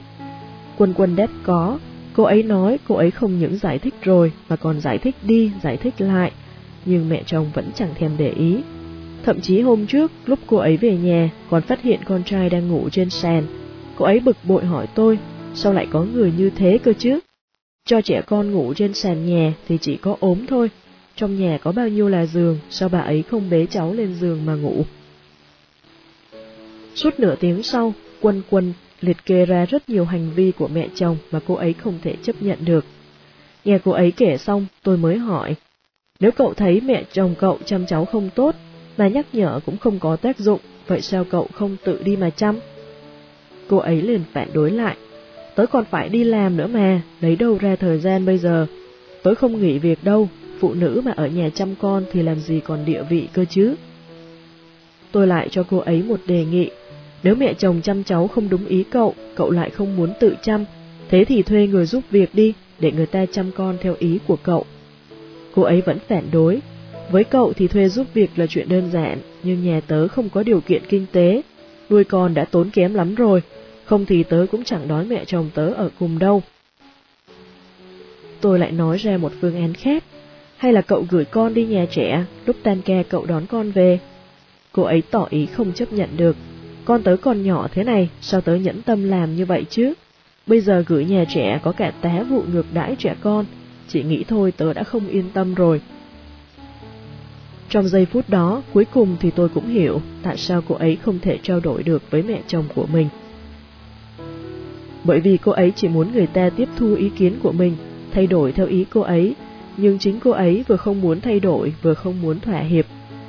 Ví dụ như trong chuyện này, cô ấy muốn mẹ chồng chăm cháu theo ý mình, chứ chẳng hề suy xét tới phương pháp khác. Thế nhưng sự thật là gần như không thể thay đổi phương pháp cố hữu của một người lớn tuổi. Cô ấy không làm được, tôi cũng không làm được. Cho dù làm được thật, thì có khi lúc ấy đứa bé cũng đã lớn rồi. Thực ra có ít nhất ba phương pháp để giải quyết vấn đề này, nhưng nếu cô ấy cứ đòi người khác phải thay đổi theo yêu cầu của mình, mà người ta lại không muốn thay đổi, vậy thì mọi chuyện lại đâm vào ngõ cụt. Trong chuyện chăm con này, quân quân có hai lựa chọn. Nếu không thích cách chăm của mẹ chồng, vậy thì tự chăm hoặc thuê giúp việc, khỏi lo con mình ăn uống mất vệ sinh, cũng không sợ con mình bị ngủ trên sàn. Hoặc ngầm thừa nhận cách chăm của mẹ chồng, nếu đã muốn mẹ chồng chăm giúp, thì cũng đừng soi mói oán trách, vì như vậy cũng không thể khiến người ta làm theo ý mình được đâu. Có lẽ trong cuộc sống có rất nhiều phụ nữ chọn cách thứ ba, đó là không thể thay đổi thực tại nhưng cũng không muốn chấp nhận thực tại. Bởi vậy họ vừa để mặc mọi chuyện lại vừa than thở trách đất, không những không giải quyết được vấn đề và còn đắc tội với tất cả mọi người xung quanh. Dạo trước cô bạn Như Nghiên tâm sự với tôi, vì cô ấy từng phạm sai lầm vài lần khi mới nhậm chức, nên lãnh đạo rất ghét cô ấy. Mấy năm qua, cô ấy đã tiến bộ rất nhiều, song lãnh đạo vẫn giữ thành kiến, thái độ vô cùng tồi tệ. Chỉ cần cô ấy mắc một sai lầm nhỏ là sẽ bị phê bình nặng nề trước mặt mọi người, khiến cô ấy uất ức vô cùng. Cô ấy nói với tôi, sao lại có loại đàn ông nhỏ mọn thế chứ? Chẳng qua hồi mới vào làm tớ tưởng nhầm anh ta là văn thư mà thôi, lúc đó tớ mới tới, đâu có biết người nào ra người nào, ai bảo anh ta đứng cạnh máy in. Có thế thôi mà anh ta thù tới tận bây giờ, thỉnh thoảng lại làm tớ xấu hổ, làm cấp dưới của một kẻ như vậy thật khổ. Thấy cô ấy bực bội như vậy, tôi bèn hỏi cô ấy có muốn đổi việc không. Tuy như Nghiên nói cô ấy rất ghét lãnh đạo, nhưng quan hệ với đồng nghiệp lại khá tốt, cô ấy không nỡ bỏ đi. Tôi nói, biết đâu đồng nghiệp ở công ty mới còn hợp hơn thì sao? Như Nghiên vẫn lắc đầu, cô ấy thấy công ty hiện giờ lương thưởng rất tốt, lại gần nhà, bỏ đi thì chưa chắc đã tìm được chỗ khác tốt hơn. Tôi đành đề nghị cô ấy chuyển bộ phận xem sao, cô ấy rầu rĩ nói chuyên môn khác biệt, chuyển đi cũng chưa biết có làm được hay không. Điều như nghiên muốn là đột nhiên lãnh đạo thay đổi thái độ, tôn trọng mình hơn, còn những đề nghị khác cô ấy vốn chẳng quan tâm. Nhưng mấy năm qua, nếu cô ấy có cách để thay đổi thái độ của lãnh đạo thì cô ấy đã làm từ lâu rồi. Tôi từng giả lập một tình huống khá thú vị để giải thích cho vấn đề này. Một người thích một món đồ trang sức ở trung tâm thương mại. Món đồ ấy có giá 100.000 tệ, nhưng trong tay cô ta chỉ có 10.000 tệ. Thế là cô ta bèn thương lượng với chủ cửa hàng. Anh có thể bán rẻ cho tôi được không? Chủ cửa hàng. Được thôi, 90.000 nhé. Nhưng cô ta chỉ có 10.000 thôi, bèn nói. Anh bán cho tôi với giá 10.000 nhé. Chủ cửa hàng nói. Không được, hay là cô đi kiếm tiền đi, bao giờ có đủ tiền thì quay lại mua. Nhưng cô ta chỉ muốn chủ cửa hàng bán món trang sức đó cho mình với giá 10.000 Đương nhiên chủ cửa hàng không chịu. Trong tình huống này, cô ta chỉ có hai lựa chọn. Một là nghĩ cách kiếm thêm 8-90 ngàn tệ nữa rồi quay lại thương lượng với chủ cửa hàng. Hai là từ bỏ món trang sức này. Nhưng cô ta không chịu đi kiếm thêm tiền, cũng không muốn từ bỏ, chỉ năng nặc đòi chủ cửa hàng bán cho mình với giá 10 ngàn tệ, vậy là lại lâm vào ngõ cụt. Trong đời chúng ta sẽ gặp rất nhiều vấn đề, cố gắng giải quyết vấn đề là một thái độ sống rất tích cực. Chấp nhận thực tại cũng là một thái độ sống tốt, còn loại người kém cỏi nhất là loại không có năng lực giải quyết vấn đề, cũng không muốn chấp nhận thực tại, ngày ngày than thân trách phận, tự đi vào ngõ cụt của đời mình. Chương 14 Nữ hoàng và nữ nô. Thời đại học trong lớp tôi có hai đôi yêu nhau, chuyện tình của hai đôi này được tất cả mọi người quan tâm, cũng trở thành đề tài bàn tán của kẻ dạng đường. Không phải vì tình yêu của họ ly kỳ, càng không phải vì họ là hoa khôi, nam vương của trường, mà chỉ vì tình yêu của hai đôi này trái ngược nhau, nhất là khi hai nữ chính còn ở chung một phòng ký túc. Hiểu dự thích bạn nam cùng lớp tên Cố Hàn. Cố Hàn là một anh chàng cao ráo đẹp trai, ngày nào Hiểu dự cũng mua bữa sáng, đi chiếm chỗ, lấy nước, tất tật mọi thứ mà chúng ta có thể nghĩ ra được. Tất tật mọi thứ chúng ta không thể nghĩ ra được, cô ấy cũng làm cho Cố Hàn. Ban đầu có người hỏi Cố Hàn, Hiểu dự có phải bạn gái anh ta không? Cố Hàn cười he he, bạn là con gái thì đúng hơn. Sau đó Cố Hàn trải qua vài mối tình, bị một người con gái khác làm tổn thương nặng nề, song hiểu dự vẫn luôn ở bên anh ta, tốt với anh ta như xưa. Cuối cùng, cố hèn đau khổ nhận ra chỉ có hiểu dự là yêu anh ta nhất. Thế là hiểu dự khổ tận kem lai, rốt cuộc cũng trở thành bạn gái của cố hèn. Còn cô bạn hiểu dai thì hoàn toàn ngược lại, bạn trai cô ấy cực kỳ tốt, hôm nào cũng mua bữa sáng cho cô ấy, mà mua thứ cô ấy không thích thì chưa chắc cô ấy đã ăn. Bạn trai hiểu dai luôn tận tâm đối xử với cô ấy, lấy nước, mua cơm, làm tùy tùng, gọi đến là đến, bảo đi là đi. Chàng trai này sống rất tiết kiệm nhưng lại cực kỳ hào phóng với hiểu dai. Đương nhiên, phòng ký túc chúng tôi cũng rất hay bàn tán về họ. Bạn tôi gọi hai cô gái này là nữ hoàng và nữ nô. Nhưng một cô gái dù chịu khó hy sinh tới đâu thì trong lòng cũng ấp ủ một giấc mộng công chúa. Bởi vậy hiểu dự cãi nhau với cố hèn, Nghe nói hiểu dự muốn cố hèn cũng có thể mua bữa sáng cho cô ấy một hai lần. Để người ngoài biết cô ấy cũng được yêu chiều. Nhưng cố hèn không đồng ý, anh ta viện cớ sáng sớm không dậy được. Hiểu dự bèn nói bữa trưa cũng được, nhưng cố hèn vẫn từ chối. Đàn ông đầu đội trời, chân đẹp đất, ai lại đi đưa cơm cho phụ nữ. Hai người chiến tranh lạnh một tuần, cuối cùng vẫn là hiệu dự thỏa hiệp, tiếp tục những tháng ngày mua cơm lấy nước cho cố hèn. Bạn tôi thở dài, một ngày làm hầu, kẻ đời làm nô không khá lên được đâu. Nghe đâu về sau hai người này cũng kết hôn, nhưng cuộc sống sau khi kết hôn ra sao thì không ai biết. Có điều mấy hôm trước tôi lại gặp tình huống này ở một người bạn khác của mình. Đương đương là người độc miệng nhất trong số bạn thân của tôi. Cô ấy không chỉ độc miệng với người khác mà còn độc miệng với tôi. Nhiều lúc muốn được cô ấy en ủi vài câu, nhưng cô ấy lại mắng tôi tới nỗi tim gan rỉ máu, song cô ấy rất hài hước vui tính, nên tôi vừa yêu lại vừa hận cô ấy. Hôm trước, cô ấy hẹn tôi đi dạo phố, dẫn theo một người bạn. Người bạn kia rất nhiệt tình, xung phong đi mua nước cho chúng tôi. Đường đường lắc đầu nhìn cô ấy, nô tính ăn sâu vào máu rồi. Tôi lườm cô ấy một cái, người ta tốt bụng đi mua nước mà cô ấy lại dám nói như vậy. Đường đường cao giọng đáp, tớ đang lo lắng cho cô ấy đây, nếu giờ cô ấy sai tớ đi mua nước thì tớ lại thấy mừng hơn đấy. Sau đó đương đương cho tôi biết ý định của mình. Người bạn này của đương đương hoàn toàn không có tiếng nói trong nhà. Quan hệ vợ chồng chẳng khác gì quan hệ chủ tớ. Cô ấy sẵn sàng phục vụ mọi yêu cầu của chủ nhân. Chỉ cần chủ nhân câu mày, cô ấy cũng vô cùng lo lắng. Vắt óc nghĩ xem mình mắc phải lỗi gì, tìm mọi cách ghi nhớ sở thích của chủ nhân, đoán tâm tư của chủ nhân nhưng nông nô cũng mơ về khởi nghĩa. Thấy người khác sống thoải mái vui vẻ, cô ấy cũng rất hâm mộ. Nghe nói chồng của hai chúng tôi rất chiều chuộng chúng tôi, bèn quyết định tiếp xúc với những người như chúng tôi nhiều hơn. Tôi nghe mà phát hoảng, tôi nghĩ mỗi người một cách sống, bắt chước mù quáng có khi còn phản tác dụng. Lúc chúng tôi đi mua sắm, cô ấy thích một chiếc váy, ngó qua nhãn hiệu, cô ấy lại đặt xuống. Đương đương cầm lên xem, có đắt lắm đâu, mua đi. Cô ấy do dự nói, chồng tớ sẽ mắng tớ mất, mà mặc đồ bằng lụa cũng khó làm việc nhà. Đương đương buồn phiền nói, cậu quên cậu tới đây để làm gì à, cậu sợ anh ta làm gì? Có phải cậu không kiếm được tiền đâu, thích thì cứ mua, mua quần áo phải mua liền tay, tới lúc cậu 60 tuổi thì chẳng còn vóc dáng với da rẻ như bây giờ đâu. Có lẽ vì bản tính của phụ nữ là yêu cái đẹp, cũng có thể vì đương đương nhiệt tình cổ vũ. Cô ấy không những mua chiếc váy này mà còn mua khe khá thứ khác.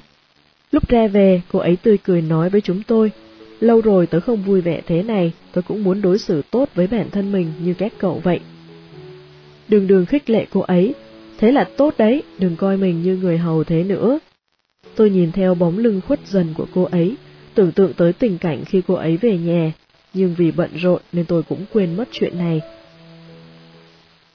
Một tuần sau, tôi hẹn đương đương ra ngoài. Đương đương đột nhiên nhớ tới cô bạn kia, bèn gọi điện thoại hỏi cô ấy có muốn tới chơi với chúng tôi không. Sau khi tắt máy, đương đương rầu rĩ nói với tôi, cô ấy nói không đi được, cũng không muốn khởi nghĩa nữa. Quần áo mua về lần trước bị chồng cô ấy cắt nét cả rồi, hỏi cô ấy từng này tuổi còn định mặc cho ai xem. Tôi ngạc nhiên hỏi, quá đáng tới mức ấy cơ à? Đường đường nói đầy thấm thía, làm nữ nô lâu rồi, người ta đã sớm coi mình như nữ nô, giờ tự nhiên đòi làm nữ hoàng, ai chịu chứ? Nhưng nếu muốn làm nữ hoàng thật thì cũng không ai ngăn nổi, phụ nữ ấy mà, địa vị ra sao là ở mình cả thôi. Bởi vậy, một cô gái thông minh phải xác lập địa vị rõ ràng cho mình từ đầu, nếu không sau này rất khó thay đổi. Chúng ta không cần làm nữ hoàng, nhưng cũng đừng làm nữ nô, thỉnh thoảng chịu khổ chút cũng không sao, nhưng không thể chịu khổ cả đời được, đúng không? Chúng ta chỉ cần là một cô gái nhỏ được yêu thương là đủ rồi. Chương 15 Rồi chúng ta sẽ sống cuộc đời tương xứng với năng lực của mình. Cô bạn Gia Giai của tôi từng có một cuộc tình còn lãng mạn hơn cả tiểu thuyết tình yêu. Đối phương là đại công tử của một tập đoàn nổi tiếng, tuy giàu có nhưng không hề nông nổi, đến Gia Giai cũng cho rằng mình đúng là chó ngáp phải rồi. Câu chuyện của hai người cũng lãng mạn, ngày đó Gia Giai thực tập ở một khách sạn. Lúc khách hàng ra về mới phát hiện trên ghế có một tập tài liệu. Theo quy định của khách sạn, cô ấy chỉ cần giữ nó cẩn thận, đợi khách hàng tới lấy là được, nhưng Gia Giai lo người ta cần dùng gấp, bèn mang đến địa chỉ ghi trên văn kiện. Lúc đó người đón tiếp Gia Giai là một thư ký. Khi Gia Giai trả văn kiện xong đang định ra về, thì đối phương bỗng gọi cô ấy lại, nói rằng Tổng Giám đốc Lý muốn gặp cô ấy. Thế là nhờ một lần làm việc tốt, Gia Giai có được một người bạn trai trong mơ. Lý Công Tử rất tốt với Gia Giai, gần như thỏa mãn mọi giấc mộng của một thiếu nữ về tình yêu. Nhưng mấy tháng sau, cô ấy nghiêm túc nói rằng muốn chia tay. Tôi còn chưa nói gì, thì đương đương đang ngồi sơn móng tay cạnh tôi đã phát hoảng, đưa tay sờ chén Gia Giai, muốn thử xem cô ấy có bị sốt hay không. Trong mấy tháng này, Lý Công Tử đối với Gia Giai thế nào chúng tôi đều biết cả. Dù là nhân phẩm hay lễ nghĩa, vị Lý Công Tử này đều cực kỳ xuất chúng. Gia Giai cúi đầu nói, tớ không xứng với anh ấy. Đường đường nói với giọng kiên quyết, xứng hay không cũng yêu mấy tháng rồi, chỉ cần anh ấy đừng thấy cậu không xứng với anh ấy là được. Gia Giai vội giải thích vấn đề không phải ở Lý Công Tử. Ban đầu, Gia Giai thấy mình như đang mơ, hạnh phúc không gì tệ nổi, mỗi ngày cô lại gặp một chân trời mới, hưởng thụ những thứ chưa từng mơ tới, nhưng rồi cô lại thấy mình tựa như một con chim nhỏ rụt rè, khi mặc trên người lễ phục xa xỉ mà Lý Công Tử mua tặng, xuất hiện trong dạ tiệc với dáng vẻ lộng lẫy xinh đẹp. Cô ấy cũng từng say mê, cũng từng thầm nhắc nhở bản thân, nhất định phải nắm chắc cuộc sống như vậy. Nhưng chẳng mấy chốc, Gia Giai đã thấy mình không chịu nổi. Khi người khác vui vẻ nâng ly, cô thấy mình không thể hòa hợp với họ, bối rối bắt chước họ. Chỉ cần người ta liếc nhìn thôi, cô ấy cũng thấy như họ đang cười nhạo mình. Khi người ta trò chuyện với nhau về rượu đỏ Pháp, về thời trang châu Âu, Gia Giai thấy mình không thể nói nổi một câu tiếp chuyện. Lý Công Tử hy vọng Gia Giai có thể hòa hợp vào thế giới của anh ấy. Gia Giai cũng muốn làm anh vui lòng, nhưng hai người sống trong hai thế giới khác biệt đã 20 năm. Dù trước khi dự tiệc Gia Giai cũng học bù rồi, nhưng thi thoảng vẫn làm trò cười cho người khác. Sau đó, mỗi lần dự những bữa tiệc như vậy, Gia Giai đều chỉ mong tất cả mau kết thúc. Lý Công Tử rất quan tâm Gia Giai, còn mời thầy giáo về dạy cô ấy, tiếng Pháp, tiếng Anh, lễ nghi, âm nhạc. Thấy anh ấy hết lòng hết dạ như vậy, Gia Giai cũng chăm chỉ học. Nhưng cô ấy ngày càng không vui, nghĩ đến cả đời mình đều phải sống gò bó như vậy. Cô ấy thấy vô cùng sợ hãi. Sự khác biệt giữa Gia Giai và Lý Công Tử cũng dần lộ rõ. Gia Giai thích ăn hàng quán ven đường, còn Lý Công Tử lại nghĩ những thứ ấy vừa mất vệ sinh vừa không an toàn, làm sao nuốt nổi. Thỉnh thoảng anh ấy cũng gắng gượng đưa Gia Giai đi ăn, nhưng không bao giờ động vào những thứ đó. Cũng thường nhắc Gia gia sau này không nên tới những chỗ như vậy. Trong khoảnh khắc đó, Gia gia bỗng nhận ra hai người quả thực ở hai thế giới khác nhau. Cô ấy không đủ sức để hòa mình vào thế giới của anh ấy, cũng không đủ sức để anh ấy bước vào thế giới của chính mình. Nếu cố chấp leo lên cuộc sống của anh ấy thì cũng sẽ không có kết quả tốt đẹp. Sau khi chia tay, Lý Công Tử từng tới tìm Gia Giai mấy lần, nhưng cô không chịu gặp. Tôi hỏi cô ấy, không lưu luyến sao? Gia Gia nhìn bụi hoa dâm bụt ngoài cửa sổ, vẻ mặt nuối tiếc mà mơ màng. Lưu luyến, lưu luyến lắm chứ, nhưng tớ biết tớ không xứng với người đàn ông như vậy. Ngoài buông tay thì tớ đâu còn lựa chọn nào khác, nếu không tất cả sẽ trở thành bi kịch cho cả hai. Đúng vậy, Gia Gia chỉ có bằng đại học, tiếng Anh còn bập bõm, chứ đừng nói là tiếng Pháp, tiếng Đức. Cho tới giờ, cô ấy còn chưa phân biệt được hai bản nhạc, A Comer Amor và Maria A. Dim Amor. Với cô ấy thì trứng cá muối và nấm cục truffle là những món khó ăn nhất. Lý công tử đã quen với cuộc sống ấy, nhưng Gia gia cảm thấy nó quá khổ sở.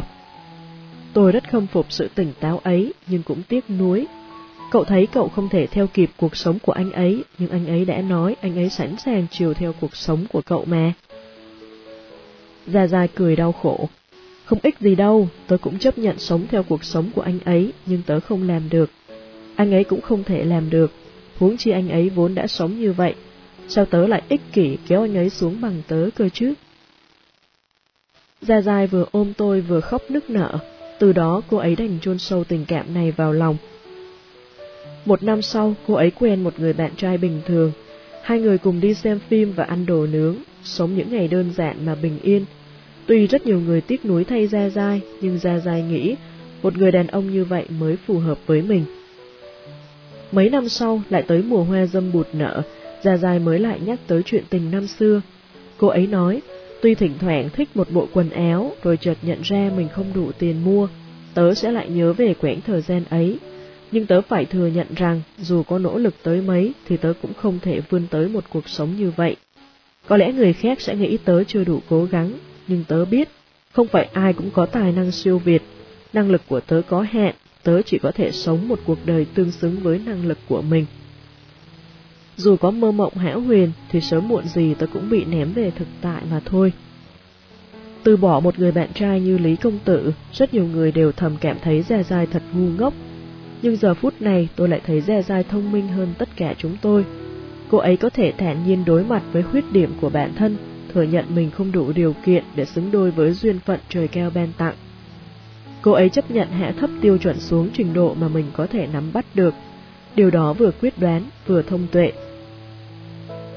Thế gian này có quá nhiều người, kể cả tôi, quá ảo tưởng về bản thân, nếu đứng ở vị trí của Gia Giai liệu tôi có dũng khí để từ chối một cuộc sống không tương xứng với mình hay không? Tôi nghĩ chưa chắc mình đã nhìn xa trông rộng như vậy, ít nhất thì ở những năm hai mươi mấy tuổi, tôi không thể. Rất có khả năng tôi sẽ không muốn buông tay mà dốc hết sức lực để thử một lần. Phần lớn nỗi khổ trong đời đều đến từ việc mộng tưởng không tương xứng với năng lực. Hầu hết sự chế giễu cũng bắt nguồn từ nguyện vọng không tương xứng với khả năng. Nhiều cô gái than thở với tôi, cô ấy muốn lấy một người đàn ông thế này thế kia, nhưng mọi người lại khuyên cô ấy nên nhìn thẳng vào thực tế. Kể cả cha mẹ cô ấy cũng nghĩ cô ấy đang hoang tưởng, nhưng muốn lấy một người đàn ông xuất sắc thì có gì sai? Tôi nghĩ nếu hôm nay Phạm Băng Băng nói cô ấy muốn lấy một người đàn ông xuất sắc, thì người khác không những không chế giễu cô ấy mà còn hâm mộ người đàn ông mà cô ấy muốn lấy. Nói thẳng ra là vấn đề chỉ nằm ở việc năng lực có tương xứng với nguyện vọng hay không. Nếu tương xứng thì đó là vấn đề về sự lựa chọn, nếu không tương xứng, vậy đó là vấn đề về sự ảo tưởng. Bởi thế, mỗi khi có người hỏi tôi chuyện này, tôi luôn trả lời như sau. Dù bạn muốn sống thế nào thì đó cũng là nguyện vọng của bạn. Nhưng khi bạn có nguyện vọng, nguyện vọng cũng sẽ đề ra yêu cầu với bạn. Bạn có thể tỉnh táo phân tích xem chính mình có đủ năng lực để phù hợp với các yêu cầu đó không, sau đó bạn sẽ nhận được đáp án. Trong cuộc sống của tôi, tôi cũng có rất nhiều nguyện vọng, thậm chí có nguyện vọng giống như một giấc mộng hão huyền. Ví dụ như ngày bé tôi muốn đóng vai nữ hiệp, hành tẩu giang hồ, cuối cùng quy ẩn nơi núi rừng với người mình yêu. Nhưng tôi biết đây chỉ là ảo tưởng mà thôi. Tôi vừa không có nhan sắc xinh đẹp khó quên, lại không có diễn xuất xuất chúng. Chỉ có thể đứng ngoài màn ảnh mà ngắm người ta thôi. Từng có một cô bé khẽ ưa nhìn than thở với tôi, những người không xinh đẹp bằng em lại lấy được chồng tốt hơn em, mà tới giờ em vẫn chưa tìm được ai làm em hài lòng. Quá đáng hơn là thu nhập của họ cũng keo hơn em, ông trời thật không công bằng. Vốn liếng của một người không chỉ là nhan sắc mà còn nằm ở rất nhiều phương diện khác. Nếu chỉ nhìn thấy ưu điểm của chính mình mà không nhìn thấy sở trường của người khác thì thật là đáng thương. Mẹ tôi có một bà bạn gần 60 tuổi rồi, bà ấy chán ghét chồng mình gần như cả cuộc đời. Hóa ra thời trẻ bọn họ cùng sống ở một thị trấn, ban đầu họ đều giống nhau, nhưng sau thập niên 80, sự cân bằng này bị phá vỡ, có người xuống biển kinh doanh kiếm được rất nhiều tiền, có người nhận thầu công trường rồi trở nên giàu có. Thấy các chị em ai nấy đều phất lên, bà ấy vô cùng bực bội, luôn cho rằng mình đã lấy lầm người. Nhưng tôi biết bà ấy không lấy lầm người đâu, bởi dù bà ấy có lấy bao nhiêu chồng thì cuộc sống của bà ấy cũng chẳng khác hiện tại là bao. Bà ấy thấy các chị em phất lên nhưng không nhận ra, những khi chồng người ta thất bại, người ta ở bên em ủi chồng, cùng chồng vượt qua khó khăn, còn bà ấy thì suốt ngày sỉ nhục chửi rủa chồng mình. Bà ấy đòi hỏi giống như các chị em nhưng không làm được như các chị em. Thừa nhận bản thân thua kém là một việc vô cùng khó khăn, ai cũng muốn cuộc sống của mình thoải mái sung sướng, không ai thích khổ sở vất vả. Nhưng có một phương pháp rất dễ áp dụng, ấy là án chừng năng lực bản thân có đủ để đạt được nguyện vọng của mình hay không. Khi phát hiện ra năng lực không tương xứng với nguyện vọng, có thể tỉnh táo khách quan mà ý thức được bản ngã, đó là đẳng cấp mới của trí tuệ. Mỗi chúng ta cuối cùng đều sẽ sống một cuộc đời tương xứng với năng lực của mình. Chương 16 Bạn thân yêu ơi, bạn không thể chiếm mọi chuyện tốt trên đời. Trong buổi họp mặt bạn bè, mọi người vui vẻ trò chuyện. Chỉ có N rầu rĩ ngồi một mình, mọi người bèn ân cần hỏi cô đang gặp vấn đề gì. N nói công ty cô ấy đang thành lập bộ phận mới. Lãnh đạo có ý định chuyển cô tới đó phụ trách, họ đã đề xuất ý kiến với cô ấy rồi. Bộ phận mới được thành lập là để bắt kịp xu hướng thương mại điện tử, tương lai rất khả quen. Hơn nữa, lương cũng được tăng lên khá nhiều. Sau khi N kể xong, tôi thấy đây là cơ hội hiếm có. Nếu làm tốt thì có thể mở ra một chân trời mới trong công ty. Chắc chắn trong hai năm tới, cô ấy sẽ được thăng chức thành giám đốc bộ phận. Quan trọng hơn là N từng nói với tôi không chỉ một lần, rằng cô ấy rất muốn có cơ hội để phát triển sự nghiệp. Ai cũng tỏ vẻ khó hiểu, vì cơ hội tốt như vậy đương nhiên không thể để vụt mất rồi. N băn khoăn nói với chúng tôi về nỗi lo của mình. Bộ phận mới đúng là rất có sức hút, nhưng vì mới thành lập nên có rất nhiều nghiệp vụ cần mở rộng. Lãnh đạo nói rõ vị trí mới yêu cầu phải đi công tác thường xuyên, nên muốn N suy nghĩ thật kỹ rồi đưa ra câu trả lời chắc chắn. N muốn nắm bắt cơ hội này nhưng lại sợ thường xuyên đi công tác sẽ rất mệt mỏi. Bèn về nhà hỏi ý kiến gia đình, nhưng cô không nhận được sự ủng hộ. Chồng cô ấy sợ cô ấy thường đi công tác thì không thể chăm lo cho gia đình, con họ mới lên tiểu học thôi, đang ở thời kỳ rất quan trọng. Còn con cô ấy càng phản đối mạnh hơn, nó không muốn mẹ thường xuyên vắng nhà, bởi như vậy thì không có ai tắm rửa và kiểm tra bài tập cho nó. Nhưng năm ngoái, vì muốn con được học ở ngôi trường tốt nhất, nên hai vợ chồng đã dốc toàn bộ vốn liếng để mua một ngôi nhà gần trường học. Tới nay vẫn còn nợ rất nhiều tiền. Nếu chọn chuyển tới bộ phận mới thì có thể giảm nhẹ gánh nặng sinh hoạt, mỗi lựa chọn lại có mặt lợi và mặt hại, bởi vậy N mới không biết nên lựa chọn thế nào. Vậy cậu cứ nghĩ kỹ đi, người trưởng thành biết nên dừng lại ở đâu, biết cách kiềm chế, biết rằng không nên tham dự vào lựa chọn của người khác.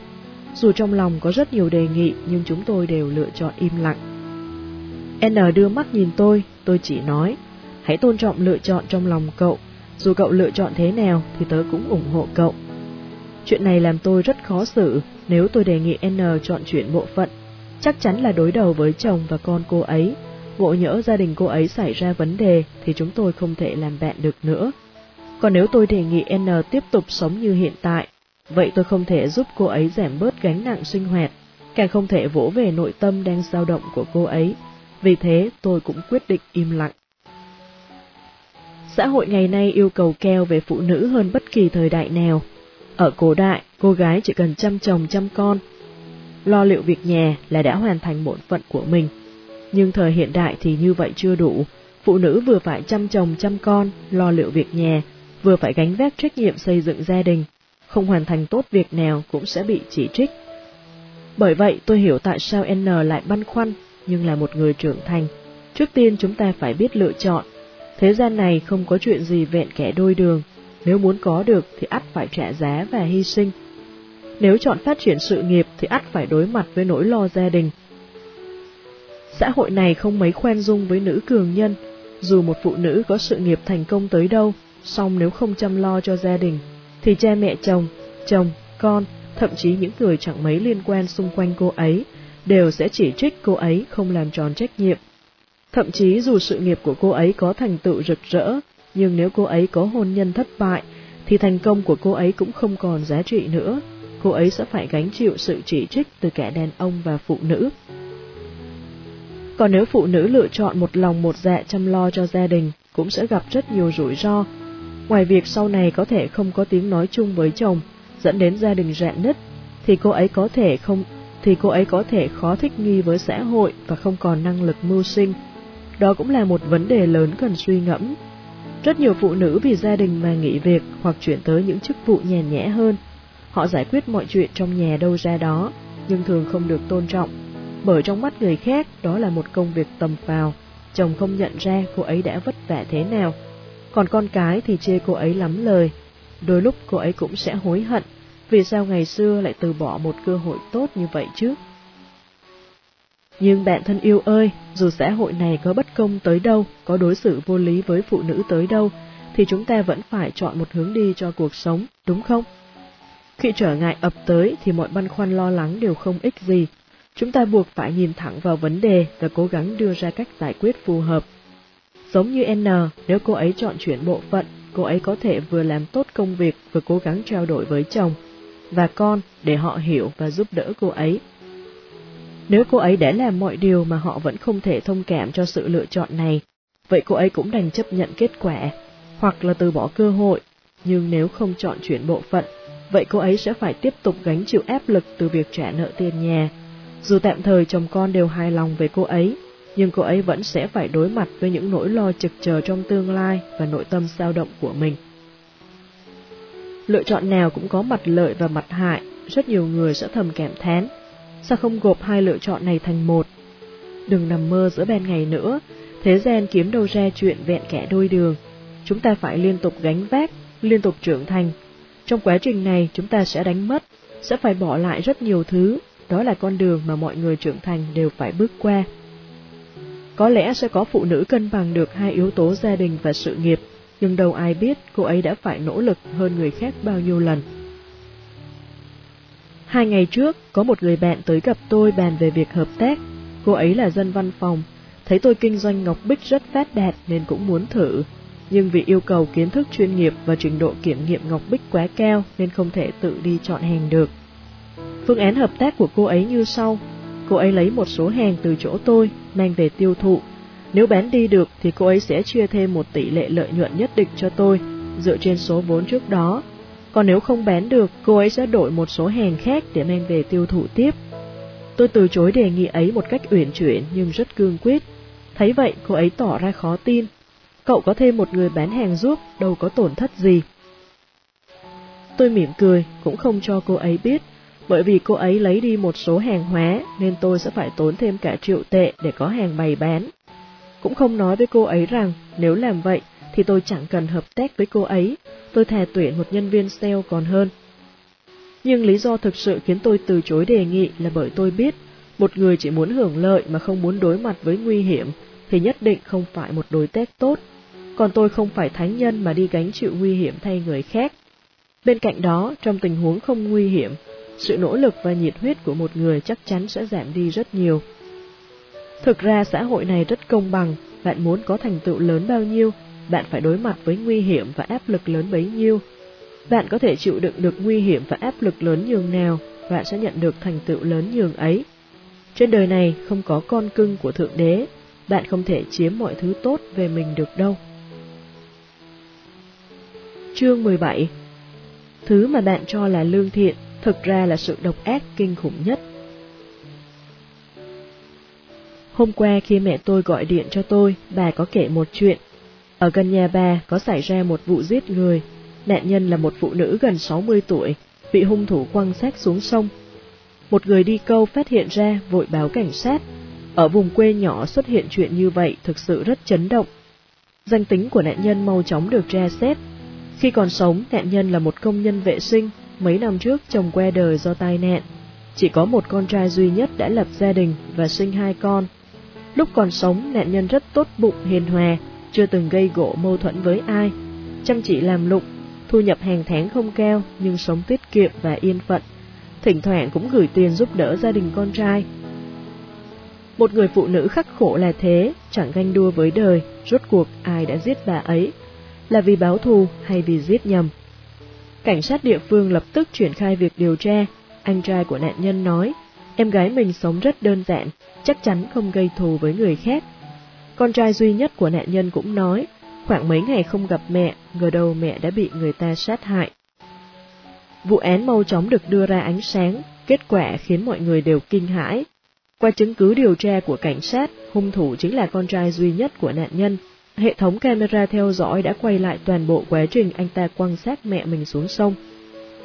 Chứng cứ rành rành trước mắt nên hung thủ không thể chối cãi, người ta không khỏi thắc mắc rốt cuộc vì sao hung thủ lại ra tay sát hại người mẹ ruột thịt của hắn. Bí ẩn mau chóng bị vạch trần, người mẹ này chỉ có một cậu con trai, tuy thu nhập của bà không nhiều, nhưng luôn sống khem khổ tiết kiệm để gửi tiền trợ cấp cho con quanh năm. Cách đây không lâu, cậu ta đòi bà ấy 7.000 tệ, bà ấy không có nhiều tiền như thế, nên đành vay mượn họ hàng, đồng nghiệp để cho con trai. Mấy bữa trước, cậu ta lại đòi bà 8.000 tệ, Lần này bà không đáp ứng yêu cầu của hắn ta nữa. Thế là trong cơn nóng giận, hắn đã đâm mẹ mình mấy nhát dao rồi quăng xác xuống sông. Sau đó tiếp tục sống một cách thản nhiên, hoàn toàn không có điểm gì bất thường. Sau khi vụ án bị vạch trần, cả vùng quê nhỏ đều mắng chửi đứa con trai này là đồ cạn tàu ráo máng, vô lương tâm, không bằng súc vật, nên bị băm ra hàng trăm mảnh. Mẹ tôi cũng nói qua điện thoại với tôi, đúng là vô nhân tính, Đến mẹ ruột của nó mà nó còn giết được, trời không tha cho nó đâu. Tôi rất thương cảm với người mẹ đã khuất, cũng cực kỳ căm ghét đứa con trai đã sát hại mẹ mình. Nhưng trước bất kỳ sự việc nào, chúng ta đều nên xem xét từ nhiều góc độ. Xung quanh chúng ta có rất nhiều người như thế này, họ rất lương thiện, sống cần kiệm kẻ đời, chưa bao giờ làm chuyện trái với lương tâm. Khi được người khác xin giúp đỡ, họ sẽ dốc hết sức lực ra để hỗ trợ, vì con cái mà chấp nhận hy sinh kẻ cuộc đời của mình. Dù hành vi của con họ cực kỳ quá đáng, khiến họ thương tâm hết lần này tới lần khác, nhưng khi con cái đưa ra yêu cầu, dù vượt quá năng lực của họ, họ vẫn cố hết sức để làm chúng hài lòng. Khi có người nhắc họ không nên làm vậy, họ sẽ trả lời với hình tượng của một người cha, người mẹ thương con hết mực. Dù sao cũng là máu mủ ruột rà, không thể khoanh tay đứng nhìn được. Xung quanh chúng ta cũng có rất nhiều người như sau. Năng lực của bọn họ rất khá, là trụ cột của gia đình, thường được mọi người trong nhà ỉ lại. Đôi lúc họ sẽ phải đối mặt với rất nhiều yêu cầu vô lý từ người thân. Bọn họ không ngốc, bọn họ biết có những yêu cầu rất quá đáng. Thực lòng bọn họ cũng rất ghét chúng, nhưng vì tình thân, vì danh tiếng, vì đủ loại nguyên nhân khác nhau, họ vẫn chấp nhận các yêu cầu ấy. Nhìn những người thân ngày càng vô dụng và vô lại của mình, bọn họ sẽ thấy rất ngột nghẹt. Trong mắt nhiều người, bọn họ hiền lành, trọng tình thân, nhưng thực lòng thì chính những người này đã tạo nên vô số kẻ ăn cháo đá bát. Ví dụ như người mẹ đã khuất kia, bà ấy yêu con trai vô cùng, dù yêu cầu của con bà ấy có quá đáng tới đâu, nhưng chỉ cần hắn ta muốn, chỉ cần bà ấy có, bà ấy sẽ không bao giờ từ chối. Trong mắt đứa con trai, mẹ hắn chưa từng từ chối hắn, hắn đòi hỏi quen rồi, cũng quen với việc mẹ hắn luôn yêu thương hắn. Nhưng bà ấy không dạy hắn cũng phải cho đi, cũng phải yêu thương cha mẹ mình. Bà ấy đã dùng tình mẹ và sự lương thiện để đẩy chính mình vào chỗ chết. Xét từ góc độ này, người mẹ ấy cũng có một phần trách nhiệm. Cuối năm ngoái, họ ngoại tôi đã xảy ra một chuyện lớn. Anh họ gần 40 tuổi của tôi vay nặng lãi phải bỏ trốn. Mọi người đều vô cùng kinh ngạc, vừa mắng anh ta, vừa tìm cách giải quyết sự việc. Tôi lại chẳng ngạc nhiên chút nào, đây chỉ là chuyện sớm muộn. Từ 6-7 năm trước, anh ta đã nợ mấy chục ngàn tệ. Cha mẹ và người thân trả giúp anh ta hết lần này tới lần khác. Mấy năm qua, anh ta lần lượt bán sạch của cải trong nhà. Bởi vậy, lần này cha mẹ anh ta cũng không trả hộ anh ta được nữa. Vài ngày sau, cậu tôi tới gặp mẹ tôi, hy vọng bà ấy có thể ra tay giúp cháu mình. Thực ra cậu biết mẹ tôi nào có khả năng ấy, cậu chỉ mong mẹ tôi nói với chúng tôi mà thôi, Nhìn mái tóc hoa râm và hai mắt ửng đỏ của cậu, tôi cũng rất đau lòng. Nhưng tôi thấy kết quả này là do họ dung túng mà nên. Tôi luôn cho rằng nếu bọn họ giữ vững nguyên tắc ở lần đầu tiên thì sự việc sẽ không thành ra thế này. Cậu nghẹn ngào nói, biết làm sao bây giờ, không lẽ nhìn nó chết đi ư, dù sao cũng là con trai của mình. Câu này rất có lý, là cha mẹ thì sao có thể bỏ mặc con mình chịu khổ, nhưng người tỉnh táo đều hiểu rằng nếu mặc kệ thì anh họ cũng chẳng chết đâu, nhưng nếu tiếp tục giúp anh ta thì sẽ khiến anh ta đi vào chỗ chết. Tối hôm đó, mẹ tôi bèn nói với chúng tôi suy nghĩ của bà ấy, mong chúng tôi có thể giúp đỡ cậu, nhưng tôi từ chối ngay. Mẹ tôi giận lắm, bà cho rằng tôi không trân trọng tình thân, thấy chết mà không cứu. Bà giận tôi rất nhiều ngày. Sau đó mẹ tôi vô tình biết được, tôi và chồng tôi đang giúp đỡ các em nhỏ vùng keo đi học. Bà nghi hoặc hỏi tôi, rốt cuộc con là người vô tình hay có tình? Sao con có thể giúp đỡ những đứa trẻ mà con chưa gặp bao giờ, nhưng lại không chịu giúp anh họ ruột thịt của con? Tôi không giải thích, vì trong lòng mẹ tôi thì tình thân quan trọng hơn đạo đức đúng sai. Cả dòng họ của mẹ tôi đều sống theo quan niệm này. Chồng tôi hỏi tôi, nếu anh họ tôi không nợ mấy triệu tệ mà chỉ nợ mấy vạn tệ, liệu tôi có giúp hay không? Bởi thế tôi nghĩ tới một vấn đề khác, Thái độ của rất nhiều người với một sự việc không phải vì bản chất đúng sai của nó, mà vì mức độ lớn nhỏ của sự việc. Nếu là chuyện nhỏ thì nói mấy câu là ổn rồi, nhưng rồi sẽ có ngày chuyện nhỏ hóa chuyện lớn, mà kẻ gây ra chuyện này lại chính là những con người lương thiện kia. Tôi từng học tâm lý học một thời gian có thể diễn giải được nguyên nhân sâu sắc đằng sau sự lương thiện này. Nhìn từ bề ngoài, một người tỉnh táo nhận rõ thị phi đúng sai thường phải chịu sự hiểu lầm và chỉ trích của người khác. Nhưng là một người lương thiện thì không phải đối mặt với điều đó. Dù một số người có đặt ra nghi vấn với hành vi lương thiện, thì cũng luôn có một nhóm người khác biện hộ cho nó. Thực lòng mà nói thì một người sống có nguyên tắc sẽ thường xuyên bị nội tâm dày vò, người không đủ mạnh mẽ sẽ rất dễ thỏa hiệp. Nếu nói bạn chọn là một người lương thiện thì chi bằng nói bạn đang thua chính bản thân mình. Có người từng nói những thứ ác độc nhất thế gian thường hoành hành trên danh nghĩa của sự lương thiện. Khi sự lương thiện đánh mất nguyên tắc, có lẽ nó còn tàn độc hơn cả cái ác thuần túy. Đáng sợ ở chỗ nó mang vỏ bọc lương thiện, dễ dàng nhận được sự thông cảm và bao dung từ nhiều người khác. Sau đó khiến quan niệm này nhân rộng. Với những cái ác hiện hiện như đứa con trai nọ, mọi người đều ghê tởm hành vi của hắn. Không ai cổ vũ hành vi này cả, bởi vậy sự ác độc của hắn sẽ không lan ra. Còn người mẹ kia, dù trong chuyện này bà ấy có trách nhiệm rất lớn, nhưng hầu hết mọi người đều không nỡ truy cứu trách nhiệm của bà ấy, thậm chí còn kèm khái một câu, thương thay tấm lòng cha mẹ. Sự lương thiện bất nguyên tắc chính là cái ác to lớn nhất thế gian, nó nguy hại ở chỗ làm xáo trộn khả năng phán đoán của chúng ta, thậm chí còn mất đi lý trí. Cái ác hiển hiện rất dễ nhận ra, nhưng sự lương thiện rẻ tiền này lại khiến người khác ngột ngạt, tiến thoái lưỡng nan, Từng có một đám buôn người bị bắt, nhưng vẫn có người thương hại chúng. Cũng vì miếng cơm, manh áo mà thôi, nếu không ai muốn làm chuyện như vậy chứ. Thế gian này luôn có vô vàn người lương thiện, nhưng lại thiếu người lý trí và giỏi kiềm chế. Khi sự lương thiện bất nguyên tắc hoành hành ngang ngược, nó sẽ trở thành cái ác độc địa nhất, bởi vì nó mượn danh nghĩa lương thiện để tạo nên vô số kẻ thù ác. Chương 18 không có cuộc sống của ai không khổ sở. Gần đây có một cô bé 9X xinh xắn nói với tôi, cô ấy rất muốn chuyển việc. Công việc hiện giờ là sale sản phẩm gia dụng, có những khách hàng gặp chút chuyện lên chửi mắng ầm ĩ. Hơn nữa phải thường xuyên tăng ca, lương lại không cao, cô ấy thấy không đáng. Tôi hỏi cô bé muốn tìm công việc thế nào, cô ấy đáp, tốt nhất là lương cao hơn, thời gian thoải mái hơn, công việc nhàn nhã hơn, quyền lực lớn hơn, được tôn trọng hơn. Tôi cười trêu cô ấy, để chị nghĩ xem công việc nào phù hợp với yêu cầu của em. Chị thấy chức tổng giám đốc công ty em đáp ứng khá tốt yêu cầu này đấy. Cô ấy phụng phịu, chị vãn tình xấu quá đi, chức tổng giám đốc sao tới lượt em chứ. Mà tổng giám đốc cũng chẳng dễ làm, em thấy nhiều lúc ông ấy bận họp tới cơm cũng không kịp ăn, khổ lắm chứ bộ. Tôi nghĩ ai cũng khổ kẻ thôi, mỗi người khổ một kiểu, có người khổ trên thân thể, có người khổ trên tinh thần, nhưng không có cuộc sống của ai là không khổ sở. Cô bé nọ nghi ngờ nhìn tôi, em thấy chị có khổ đâu, thời gian tự do, ngày ngày có cả đống châu báu trước mặt, vừa teo nhẽ vừa tiêu tiền, rảnh thì viết văn. Hơn nữa chị còn có một người chồng tốt, thường xuyên đưa chị đi du lịch khắp thế giới. Nếu em mà được như chị thì em hạnh phúc lắm. Cô bé ấy nghĩ vậy cũng không có gì lạ, xung quanh tôi có rất nhiều bạn bè cảm thấy cuộc sống của tôi rất hoàn mỹ, có thể làm điều mình thích, không có nỗi lo tiền bạc, nhưng họ không biết đó chỉ là bề nổi mà thôi. Mặt trái của cuộc sống này là gì? Kinh doanh châu báu cần kiến thức chuyên môn rất cao. Khi chọn hàng thì không ai có thể giúp được mình.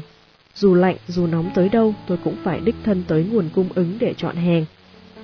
Một ngày chọn tốn 7-8 tiếng là điều quá bình thường. Lúc mới bắt đầu làm, có người cùng nghề hỏi tôi, làm nghề ngọc cực kỳ vất vả, chứ không sung sướng như người ta tưởng, cô có chịu nổi không? Lúc đó tôi nghĩ bọn họ đang nói quá lên, nên luôn miệng đáp có. Sau đó tôi mới biết bọn họ không những không nói quá, mà thực tế công việc còn khổ hơn những gì họ nói cả trăm lần.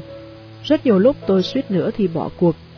Những thứ mọi người nhìn thấy chỉ là những viên ngọc đã được chế tác tỉ mỉ hoàn mỹ, còn tôi thì xuất hiện trước mặt họ với sườn xám, châu ngọc, bàn luận chuyện kinh doanh, ung dung mà kiếm tiền. Người hâm mộ công việc viết văn của tôi còn nhiều hơn nữa, bởi vì có thể xuất bản cuốn sách thuộc về riêng mình là một chuyện vinh dự biết bao. Không chỉ có nhuận bút mà còn có thể nổi tiếng, ngộ nhỡ có bộ sách bán chạy. Vậy thì tôi vừa có kẻ danh vừa có kẻ lợi, điều này thực sự quá hấp dẫn. Những độc giả thường đọc sách của tôi sẽ dễ dàng nhận ra, trước đây có thời điểm một năm tôi viết được 3-4 cuốn sách, nhưng bây giờ mỗi năm chỉ viết một cuốn, bởi vì viết văn cần tập trung vào màn hình máy tính trong thời gian dài, mắt vừa khô vừa đau, thị lực giảm sút, thường xuyên hoa mắt, chóng mặt, nhất là eo, ngồi nhiều khiến eo tôi đau nhức. Thấy vậy, chồng tôi đành kiểm soát thời gian sáng tác của tôi, nhưng những lúc nhà xuất bản yêu cầu sửa bản thảo gấp, tôi vẫn sẽ thức đêm sáng tác. Có thể nói mọi vinh quang đều phải đánh đổi bằng mồ hôi nước mắt. Nghe tôi nói xong, cô bé nọ vẫn không đồng tình. Chị Vãn Tình ơi, em nghe nói lúc mới tốt nghiệp chị từng làm ở những công ty rất lớn, vị trí công việc cũng tốt, em nào có may mắn như chị. May mắn ư, tôi tin rằng quả thật có một phần nhỏ do may mắn. Lúc mới tốt nghiệp đại học, tôi không phải trải qua quá trình khổ sở nộp hồ sơ đi khắp nơi, mà trúng tuyển một cách thuận lợi. Khi đó tôi cũng không thấy chuyện này có gì to tát, tới lúc quản lý nói tôi mới biết. Em không biết à, có rất nhiều người ứng tuyển vị trí của em, sau mấy vòng phỏng vấn hãy còn những vài chục người, trúng tuyển là rất khó. Có lần Tổng Giám đốc trò chuyện với tôi, tôi hỏi ông ấy, ngày trước vì sao chú lại tuyển cháu ạ, lúc đó vị trí này yêu cầu có kinh nghiệm mà cháu thì không hề có. Tổng Giám đốc cười he hẹ, rồi cho tôi một lý do khiến người khác hoàn toàn tin phục. Ở vòng cuối cùng còn lại ba người, hai người kia đều có kinh nghiệm làm việc, đây là điểm yếu của cháu. Nhưng cuối cùng chú vẫn chọn cháu vì cháu tốt nghiệp từ một đại học danh tiếng. Có lẽ cháu sẽ nghĩ đại học không thể hiện điều gì, nhưng ít nhất nó cũng chứng minh hai chuyện. Thứ nhất, năng lực học tập của cháu rất tốt, còn kinh nghiệm thì chỉ cần cháu làm việc vài năm là có. Thứ hai, có thể thi đỗ trường đại học danh tiếng, chứng tỏ lúc cần học tập thì cháu rất chăm chỉ. Cháu có thể hoàn thành một cách xuất sắc việc học của mình, chứng tỏ cháu biết thời điểm nào nên làm gì. Ngày trước tôi cũng từng oán trách chế độ thi cử, than vãn học hành quá cực khổ, nhưng giờ phút này tôi thấy mọi khổ cực đều là xứng đáng, bởi nó khiến tương lai của tôi ngày càng rộng mở. Những người thành đạt đều phải chịu vô vàn gian khổ trên con đường của họ. Có danh nhân từng nói, chịu khổ ít, thành tựu ít, chịu khổ nhiều, thành tựu nhiều. Trước đây tôi thực sự thấy mọi thứ quá khổ sợ, nhưng giờ quay đầu nhìn lại, tôi phải cảm ơn quãng thời gian ấy đã rèn rũa tôi. Mấy hôm trước khi tham gia họp mặt với bạn bè, mọi người trò chuyện về khoảng thời gian sau khi tốt nghiệp. Có người càng làm càng thấy khổ cực, nhưng có người càng làm càng phất lên. Tôi ngầm quan sát, những người càng làm càng khổ cực trước đây sống rất an nhàn, còn những người càng làm càng phất lên thời kỳ đầu đều rất vất vả. Có người hỏi một cậu bạn tự khởi nghiệp, khổ như vậy có đáng không? Cậu bạn đó đáp, đáng chứ, khởi nghiệp vốn là một việc vất vả, nếu khởi nghiệp dễ dàng thì ai chẳng làm được, ai cũng có thể thành công. Một người bạn khác nói, đời đúng là không công bằng, đám con nhà giàu, con ông cháu cha, suốt ngày chơi bời đèn đúm, sống xa hoa trụy lạc, có được những thứ tốt nhất thế gian, nhưng chẳng cần phải nỗ lực gì hết. Một thời gian sau, người bạn này nói với chúng tôi, bây giờ cậu ấy cũng không hâm mộ đám con ông cháu tre kia nữa. Gần nhà cậu ấy xảy ra một bi kịch. Một cậu thiếu gia lái chiếc xe thể thao mà cha cậu ta mới mua cho, nửa đêm uống say, lao xe xuống sông chết đuối. Chồng tôi có quen một vị cao tăng, có lần chúng tôi tới thăm ông ấy. Chồng tôi liền kể về tôi, cô ấy là kiểu nhàn cư vi bất thiện. Tiền con kiếm được cũng đủ để cô ấy sống vui vẻ thoải mái, nhưng cô ấy cứ phải làm khổ mình. Con thực sự không muốn cô ấy khổ cực như vậy. Vị đại sư đó liền đáp, thực ra vị thí chủ này có tuệ căn hơn con. Cô ấy biết khổ trước rồi sẽ sướng sau. Đời này ai cũng phải chịu một lượng khổ nhất định giờ chịu hết rồi thì sau này sẽ được hưởng phúc. Nếu con thực sự yêu cô ấy thì đừng khiến cô ấy đánh mất phúc phận của mình. Đại sư ơi, con rất đồng tình với ngài, khổ cực ngày còn trẻ không tính là khổ cực, khổ cực khi về già mới thực sự là khổ cực. Chương 19 Chỉ cần bạn có dũng khí gánh chịu mọi kết quả. Ngô Đồng là một người bạn trên mạng của tôi, tôi rất không phục chị ấy. Lúc tôi bày tỏ lòng ngưỡng mộ, chị ấy ngạc nhiên nói, em đùa chị đấy à, trong mắt người khác chị gặp cảnh chồng ngoại tình. Nhưng còn yếu đuối mà chọn hàn gắn hôn nhân, đâu có gì đáng để em khâm phục. Tôi nghe kể về chuyện của Ngô Đồng vào thời điểm viết cuốn Hôn nhân nhà giàu. Khi ấy, chị ấy nhắn cho tôi, nói muốn kể cho tôi câu chuyện của chị và lắng nghe cảm nghĩ của tôi về nó. Thực ra câu chuyện của Ngô Đồng cũng không có gì đặc biệt, chỉ là một bức ảnh thu nhỏ trong rất nhiều cuộc hôn nhân khác. Chị ấy và chồng cùng tốt nghiệp từ một đại học danh tiếng. Sau khi tốt nghiệp thì tìm được một công việc rất tốt, nhưng để chị ấy có một tương lai tốt đẹp hơn, chồng chị ấy quyết định khởi nghiệp với một người bạn. Chồng Ngô Đồng khởi nghiệp thành công, hai người mau chóng mua được nhà và xe riêng. Năm Ngô Đồng 30 tuổi, hai người họ quyết định sinh một đứa bé, vì chồng và con, Ngô Đồng nghỉ việc ở nhà làm nội trợ. Một năm sau bé con ra đời, công ty của chồng Ngô Đồng lại tiến thêm một bước nữa. Ngô Đồng rất hạnh phúc, hoàn toàn bắt đầu cuộc sống của một phu nhân nhà giàu. Vì chồng không thích có người giúp việc trong nhà, nên nhà họ chỉ mời nhân viên vệ sinh theo giờ, mỗi ngày tới nhà quét dọn hai tiếng. Sáng sớm Ngô Đồng sẽ dậy sớm chuẩn bị bữa sáng, sau đó chơi với con. Lúc con ngủ thì xem tivi hoặc lên mạng buổi trưa nấu cơm cho con ăn, buổi chiều dọn dẹp nhà cửa. Buổi tối dù chồng có về hay không thì chị ấy cũng sẽ nấu bốn món mặn một món canh chờ anh ta. Chồng chị ấy cũng không hách dịch hay tỏ thái độ chỉ vì chị ấy ở nhà nội trợ, nhất là về mặt vật chất anh ta cực kỳ hào phóng. Hàng năm đều đưa chị ấy và con ra nước ngoài nghỉ dưỡng. Ngô Đồng thấy cuộc sống như vậy cũng tốt, chị ấy vốn không phải người mạnh mẽ, chỉ mong có được một cuộc sống vợ chồng bình thường mà thôi. Thế rồi con chị ấy lớn dần lên, Ngô Đồng cũng hạnh phúc như vậy suốt mười mấy năm. Chị ấy thấy cuộc đời rất ưu ái mình, có con ngoan ngoãn, chồng giỏi giang, mọi chuyện đều tốt đẹp. Chị ấy cứ nghĩ rằng hạnh phúc như vậy tới cuối đời. Cho tới một ngày, một phụ nữ chặn Ngô Đồng ở cửa khu nhà, nói với Ngô Đồng rằng cô ta và chồng chị đã qua lại được hơn một năm. Với Ngô Đồng, chồng chị ấy chỉ còn trách nhiệm chứ không còn tình yêu. Ngô Đồng nói với tôi, trong khoảnh khắc đó, chị ấy thấy thế giới của mình như đóng băng. Nghe thật kỳ dị, nhưng đó là cảm nhận chân thật của chị ấy vào giây phút đó. Chị ấy không biết mình đã về nhà bằng cách nào, nhưng nhìn mọi thứ trong nhà, chị ấy buộc mình phải bình tĩnh, tỉnh táo, cân nhắc cuộc sống trong tương lai. Dường như chồng Ngô Đồng cũng biết người phụ nữ kia tới tìm chị ấy, cũng thẳng thắn thú nhận, tỏ ý nếu chị ấy không ly hôn thì anh ta sẽ kết thúc mối quan hệ với người phụ nữ kia. Khi Ngô Đồng kể với tôi những chuyện này thì sự việc đi qua được nửa năm, chị ấy lựa chọn tiếp tục hôn nhân. Tôi hỏi, nửa năm qua chị ấy có ổn hay không?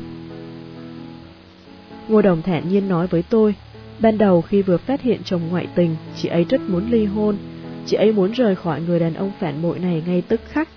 Nhưng mười mấy năm qua, chị ấy đã sống cách biệt với xã hội quá lâu, cũng đã quen với những tháng ngày ăn sung mặc sướng, chị ấy không đủ sức quay lại xã hội để phấn đấu.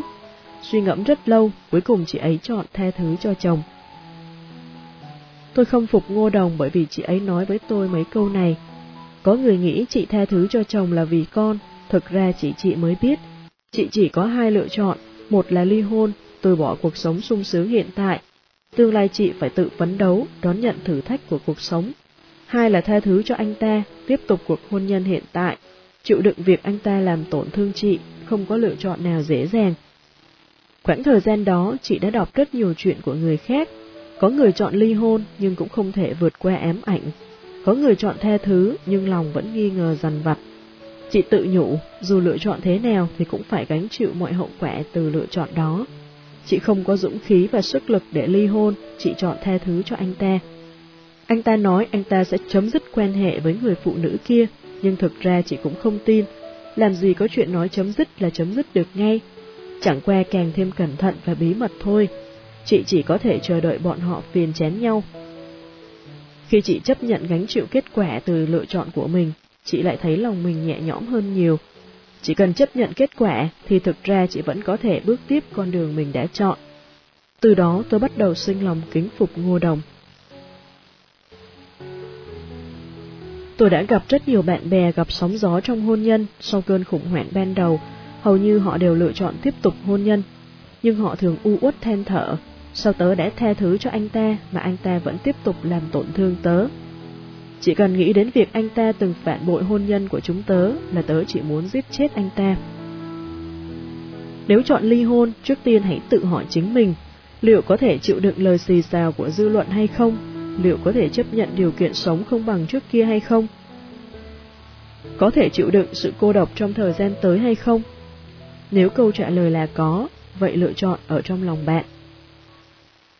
Nếu chọn không ly hôn thì cũng vậy thôi, hãy tự hỏi mình, có thể chấp nhận hôn nhân có rạn nứt hay không? Có thể chịu đựng việc anh ta làm tổn thương mình lần nữa hay không? Nếu có thể, vậy chọn không ly hôn cũng không sao cả. Nhưng khó khăn nhất chính là người đã ly hôn tưởng rằng sẽ có tương lai mới chờ đợi mình, nhưng rồi lại nhận ra hiện thực khác xa tưởng tượng. Hoặc người chọn tha thứ cho chồng, vốn tưởng anh ta sẽ rất biết ơn mình, ngờ đâu lại nhận ra anh ta tiếp tục lừa dối mình. Thế là càng thêm đau khổ. Tôi có một người bạn là công chức nhà nước, không muốn làm việc từ 5 giờ sáng đến 6 giờ tối kẻ đời. Cậu ấy bèn quyết định mở một tiệm bánh ngọt, phục vụ riêng phân khúc khách hàng cao cấp sau khi tìm hiểu bước đầu, dự toán cần đầu tư khoảng 1 triệu 800 ngàn tệ. Vì tôi kinh doanh Ngọc Bích rất thành công nên cậu ấy mới tới hỏi ý kiến tôi. Tôi chỉ hỏi cậu ấy một câu, nếu lập nghiệp thất bại, cậu sẽ mất trắng 1 triệu 800 ngàn tệ. Liệu cậu có thể chịu đựng kết quả ấy không? Nếu có thể thì cậu còn do dự gì nữa, mau bắt tay vào làm đi. Ba tháng sau, tiệm bánh của cậu ấy khai trương, nghe nói việc kinh doanh rất phát đạt, Ngày sinh nhật tôi, cậu ấy mang một chiếc bánh tới. Cậu ấy nói những lời đó của tôi đã loại bỏ hoàn toàn chút do dự cuối cùng trong lòng cậu ấy. Nếu có thể chấp nhận kết quả tồi tệ nhất thì còn lo sợ gì nữa đây, cứ tiến về phía trước là được rồi. Tư duy theo thói quen của chúng ta thường là thế này. Khi bắt đầu một cuộc tình, ta sẽ tưởng tượng mình ở bên người yêu đến đầu bạc răng long. Một khi chia tay sẽ thấy đau khổ tới không sống nổi, mất hết niềm tin, khi bắt đầu lập nghiệp, ta sẽ tưởng tượng tới cuộc sống xa hoa, sung sướng lúc thành công. Một khi gặp khó khăn, ta sẽ cảm thấy mệt mỏi, vệ oải và suy sụp. Đương nhiên suy nghĩ này cũng không sai, ai cũng muốn theo đuổi hạnh phúc. Nhưng dù mộng tưởng của chúng ta có tốt đẹp tới đâu thì chuyện gì cũng có hai mặt. Trong cuộc sống khi người ta đưa ra quyết định thường chỉ cân nhắc tới mặt tốt, có lẽ trong tiềm thức cũng sẽ nghĩ tới kết quả tồi tệ nhất, nhưng hầu như họ luôn ôm tâm lý may mắn, cho rằng bản thân không xui xẻo như vậy. Thế rồi họ đưa ra quyết định vượt xa khả năng chịu đựng của bản thân, cuối cùng lại không thể gánh vác được hậu quả từ lựa chọn của mình. Trên thực tế, những người suy xét tới mọi khả năng thường đạt được kết quả tốt nhất, vì trước đó đã suy ngẫm về kết quả xấu nhất nên họ mới có thể bỏ qua chướng ngại trong tư tưởng của mình mà thoải mái thể hiện tài năng. Trước khi đưa ra bất cứ lựa chọn gì, chúng ta nên ngẫm lại, liệu chúng ta có thể chịu đựng được kết quả tồi tệ nhất không? Cái tốt của hành động này là giúp chúng ta tỉnh táo, nhận rõ mặt lợi và mặt hại của sự lựa chọn ấy. Dù kết quả xấu nhất có xảy ra thì trước đó ta đã chuẩn bị tâm lý, nên sẽ không thất bại hoàn toàn. Thậm chí ta đã chuẩn bị đầy đủ kế hoạch để ứng phó với mọi tình huống. Mọi sự lựa chọn đều có nguy hiểm, không ai có thể đảm bảo sự lựa chọn của mình chắc chắn sẽ có kết quả tốt. Khi chúng ta có đủ dũng khí để đưa ra một quyết định, thì cũng phải có đủ dũng khí để gánh chịu mọi kết quả. Ai cũng có quyền lựa chọn sự nghiệp, bạn đời và phương thức sống của riêng mình. Quan trọng là bạn phải gánh chịu được mọi kết quả. Chương 20 Chỉ có một kiểu đàn ông tồi đáng để ta cảm kích. Sau khi ngủ trưa, tôi thấy có rất nhiều tin nhắn trên Weixin, hầu hết đều do E tự gửi tới. Đầu tiên là những bức ảnh tròn một tuổi của con gái cô ấy. Bé gái trong ảnh xinh như búp bê, cười vô cùng đáng yêu. Bên cạnh là A Tử đang cười đầy hạnh phúc, dịu dàng nhìn con. Cuối cùng cô ấy nhắn cho tôi rất dài. Chị Vãn tình à, tới tận bây giờ em mới hiểu hết những lời chị nói với em vào ngày hôm đó.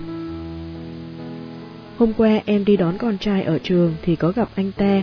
Anh ta đang sống rất khổ cực nên mới nhớ tới con trai, nhưng em không còn hận anh ta nữa. Bởi vì bây giờ em đang rất hạnh phúc. Thậm chí em không thể tưởng tượng nổi nếu tiếp tục sống trong cuộc hôn nhân như vậy thì hiện tại em sẽ ra sao. Ngày đó em cứ nghĩ ly hôn là mất tất cả, nhưng giờ em mới biết sống trong hôn nhân không hạnh phúc mới là điều kinh khủng nhất. Đặt di động xuống, lòng tôi nhẹ nhõm vô cùng. Anh ta trong lời của E Tử chính là chồng cũ của cô ấy. Ba năm trước, khi mới quen E Tử, cô ấy vừa tròn 30 tuổi. Vì kết hôn sớm nên cô ấy đã có một bé trai 8 tuổi.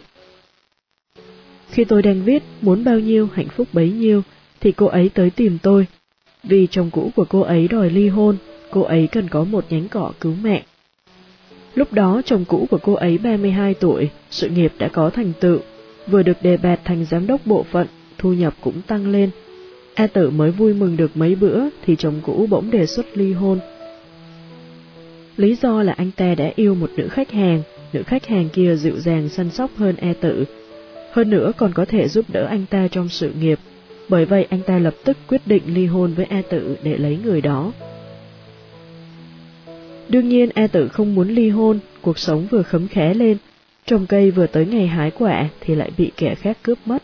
Sao cô ấy có thể cam tâm? Nhưng cô ấy chưa kịp nghĩ ra đối sách thì một chiều nọ, chồng cũ của cô ấy bỗng về nhà mang hết đồ đạc quần áo của anh ta đi. Anh ta dùng hành động thực tế để cho A Tử thấy quyết tâm ly hôn của mình. Hành động này gần như phá hủy toàn bộ can đảm sống của A Tử. Khi đó cô ấy định cảm hóa chồng bằng tình cảm dịu dàng của mình và con, nhưng đối phương vốn không cho cô ta cơ hội này Cô ấy mất bao công sức mới gặp được anh ta, anh ta chỉ quẳng cho cô ấy một câu, có ai quy định kết hôn thì không được ly hôn, nếu cô không chịu ly hôn thỏa thuận, vậy tôi đành kiện cô ra tòa. Người đàn ông này không cho A Tử bất cứ hy vọng gì để cứu vãn.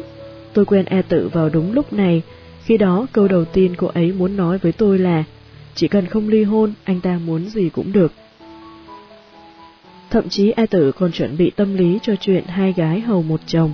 Cô ấy chấp nhận nhưng người phụ nữ kia lại không đồng ý. Còn chồng cô ấy chỉ một lòng một dạ muốn ly hôn với cô ấy, không cho cô ấy bất cứ cơ hội nào. Một buổi tối nọ, E tự nhắn tin cho tôi. Người đàn ông từng thề non hẹn biển năm nào lại cũng có ngày tuyệt tình như thế. Trên thế gian này đâu còn ai đáng để em tin tưởng. Thế giới quá bạc bẽo, không biết lúc này em nhảy từ tầng 9 xuống dưới, liệu anh ta có đau buồn hay không? Bấy giờ tôi mắng e tự xối xả, tôi nói với cô ấy, anh ta sẽ chẳng đau buồn đâu, dù có một tháng thương tiếc thì mấy ngày sau anh ta cũng quên. Cơm vẫn ăn, vợ vẫn lấy. Những người thực sự đau buồn chính là cha mẹ và con trai E tử. Tới lúc đó con trai mất mẹ, chồng cô ấy không thể không gánh trách nhiệm nuôi con, nhưng nuôi thế nào, chăm ra sao? Với biểu hiện bây giờ của anh ta thì cũng có thể đoán được phần nào. Người thực sự đáng thương chính là cha mẹ và con trai của cô ấy. Chỉ có người yêu thương cô ấy mới bận tâm tới sự sống chết của cô ấy. Còn với kẻ không yêu cô ấy, sự tồn tại của cô ấy chính là phiền toái. Chính cô ấy lại giúp anh ta giải quyết phiền toái này. Anh ta khỏi cần ly hôn, cũng không cần chia tài sản. E tử đã làm giúp anh ta một chuyện tốt, không tin cô ấy thử chết mà xem. E tử bèn thử thật, cô ấy nhắn tin cho chồng cũ, nếu anh ta không xuất hiện thì cô sẽ rời khỏi thế giới này, nhưng chồng cũ của cô ấy chỉ trả lời. Đừng lấy cái chết ra để uy hiếp tôi, sống hay chết là lựa chọn của cô, đừng đổ vạ cho tôi. Có phải tôi giết cô đâu, dù sao tôi nhất định phải ly hôn. Tin nhắn này khiến E tử hoàn toàn thất vọng, cũng tỉnh ngộ ra. Sau khi xuống khỏi sân thượng, cô ấy quyết định ly hôn, không lãng phí thanh xuân và tình cảm của mình cho người đàn ông này nữa. Nhưng chuyện khiến cô ta thất vọng hơn vẫn chưa dừng ở đó. E tử tưởng rằng khi mình chấp nhận ly hôn lại muốn nuôi con, đối phương sẽ cho cô ấy căn nhà, ít nhất cũng cho mẹ con cô ấy có trốn nương thân. Ngờ đâu đối phương muốn cô ấy dẫn con đi khỏi nhà với hai bàn tay trắng, chỉ chịu cho cô ấy 20.000 tệ. Cô ấy viết trong nhật ký rằng, trong khoảng thời gian làm thủ tục ly hôn, tôi cứ nghĩ đây là thời khắc tuyệt vọng nhất, nhưng khi tỉnh lại vào ngày hôm sau, sẽ luôn có những thứ tuyệt vọng hơn đang đợi tôi. Vì A Tử chưa từng nghĩ tới chuyện ly hôn nên về mặt tài sản cô ấy thiệt thòi rất nhiều. Tên trên sổ đỏ là chồng cô ấy. Tên người trả tiền cũng là anh ta. Thu nhập của cô ấy đều đã bỏ vào chi tiêu hàng ngày, nhưng cô ấy không thể chứng minh được. Lúc đó tôi rất muốn giúp cô ấy, nhưng sau khi xem mọi thông tin tôi chỉ biết thở dài. E tự hỏi tôi rất nhiều lần, tại sao khi một người đàn ông thay lòng đổi dạ, anh ta lại trở nên cạn tàu ráo máng như thế? Không lẽ anh ta không nhớ tới tình nghĩa vợ chồng bao nhiêu năm ư? Khi đó tôi nói thế này, em nhớ không có nghĩa là đối phương cũng nhớ. Em nghĩ cuộc hôn nhân này đáng được trân trọng, nhưng không có nghĩa là đối phương cũng nghĩ như vậy. Anh ta nói rất tuyệt tình khó nghe, nhưng nhìn từ một góc độ khác thì cũng không sai. Đúng là anh ta có quyền được ly hôn, chỉ cần anh ta thấy không vui vẻ khi sống trong cuộc hôn nhân này, anh ta có quyền kết thúc nó để lựa chọn lại. Có lẽ em thấy hành động của anh ta quá lạnh lùng tuyệt tình, nhưng chuyện gì cũng có hai mặt. Nếu anh ta yêu người khác nhưng không muốn đưa ra lựa chọn, cứ lập lờ giữa hai người phụ nữ, vậy thì em sẽ càng thiệt thòi hơn. Giờ anh ta tuyệt tình như vậy, em sẽ không ôm bất cứ hy vọng gì với anh ta. Thế thì sẽ có lợi cho việc em bắt đầu lại từ đầu. Tôi không biết khi đó e tử nghe lọt bao nhiêu, nhưng một tháng sau, cô ấy làm xong thủ tục ly hôn với chồng cũ.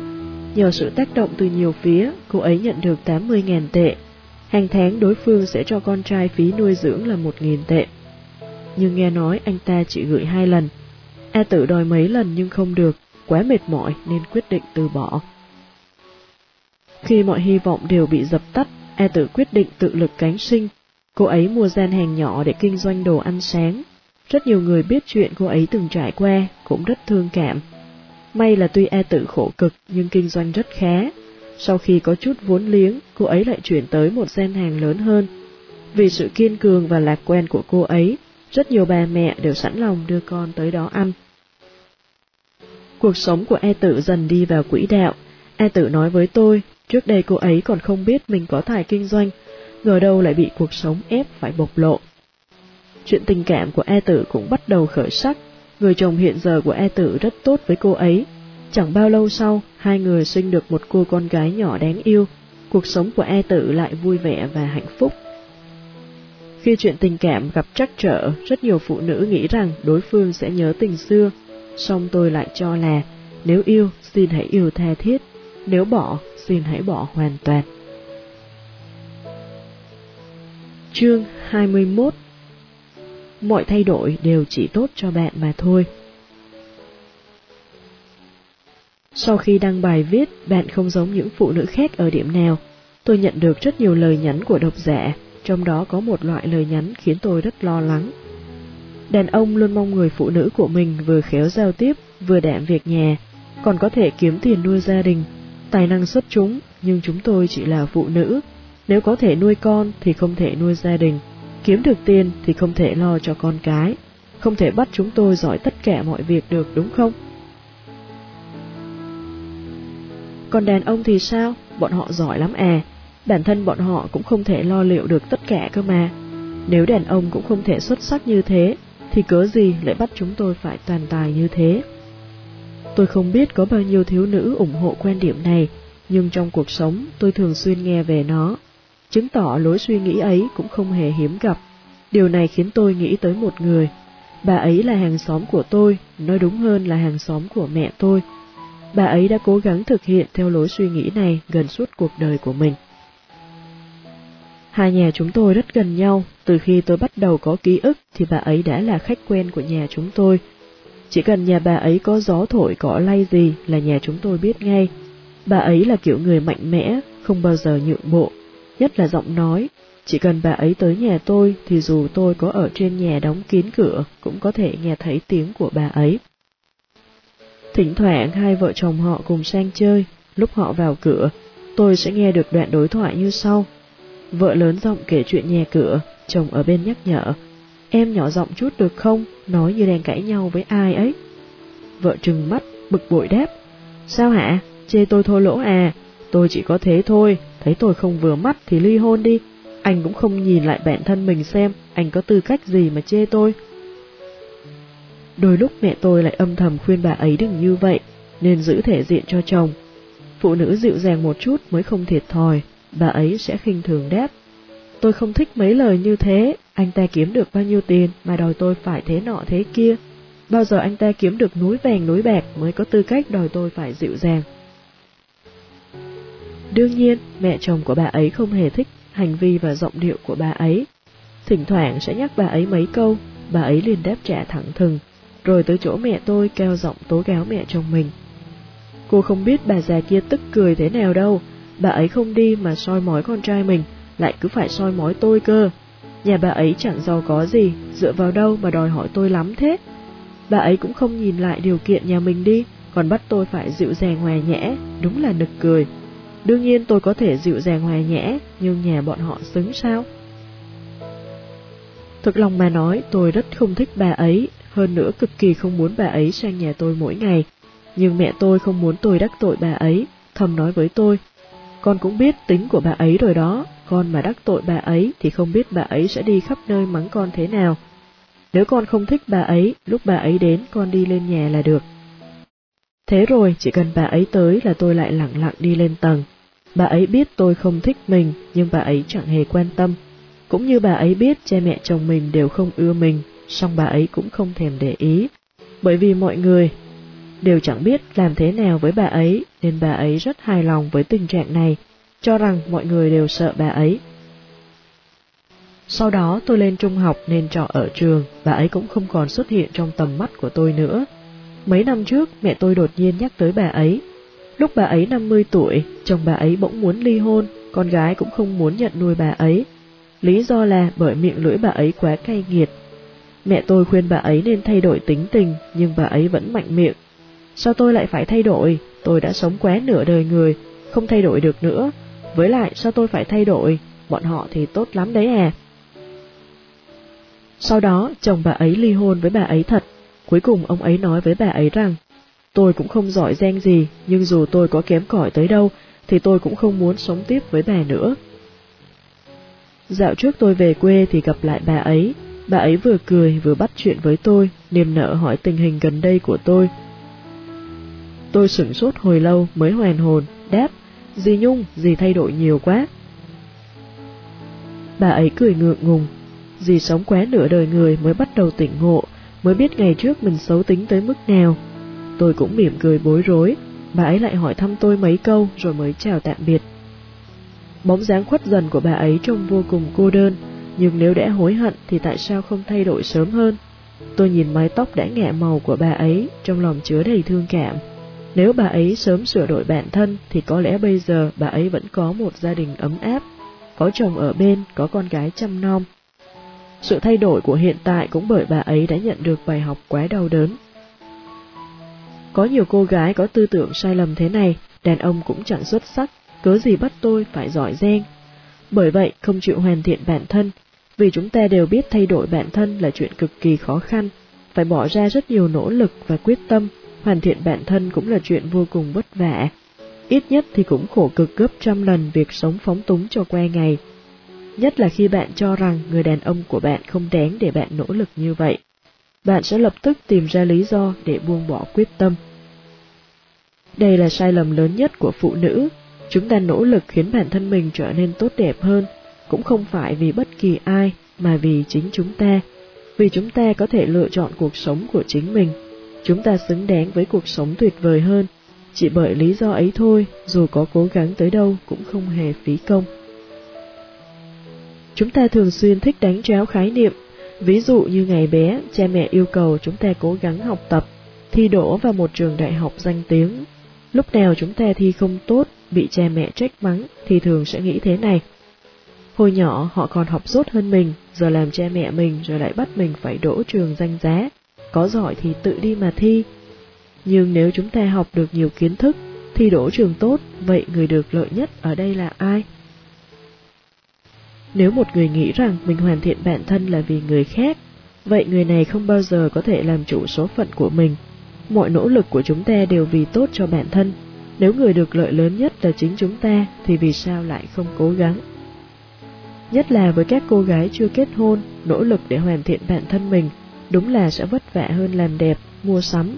Nhưng cuộc sống tương lai sẽ ngày càng nhẹ nhàng, vui vẻ hơn. Khi bạn đủ tốt, bạn sẽ gặp được người đàn ông xứng đôi với bạn. Bởi thế, chúng ta không nên oán trách chồng mình không tốt.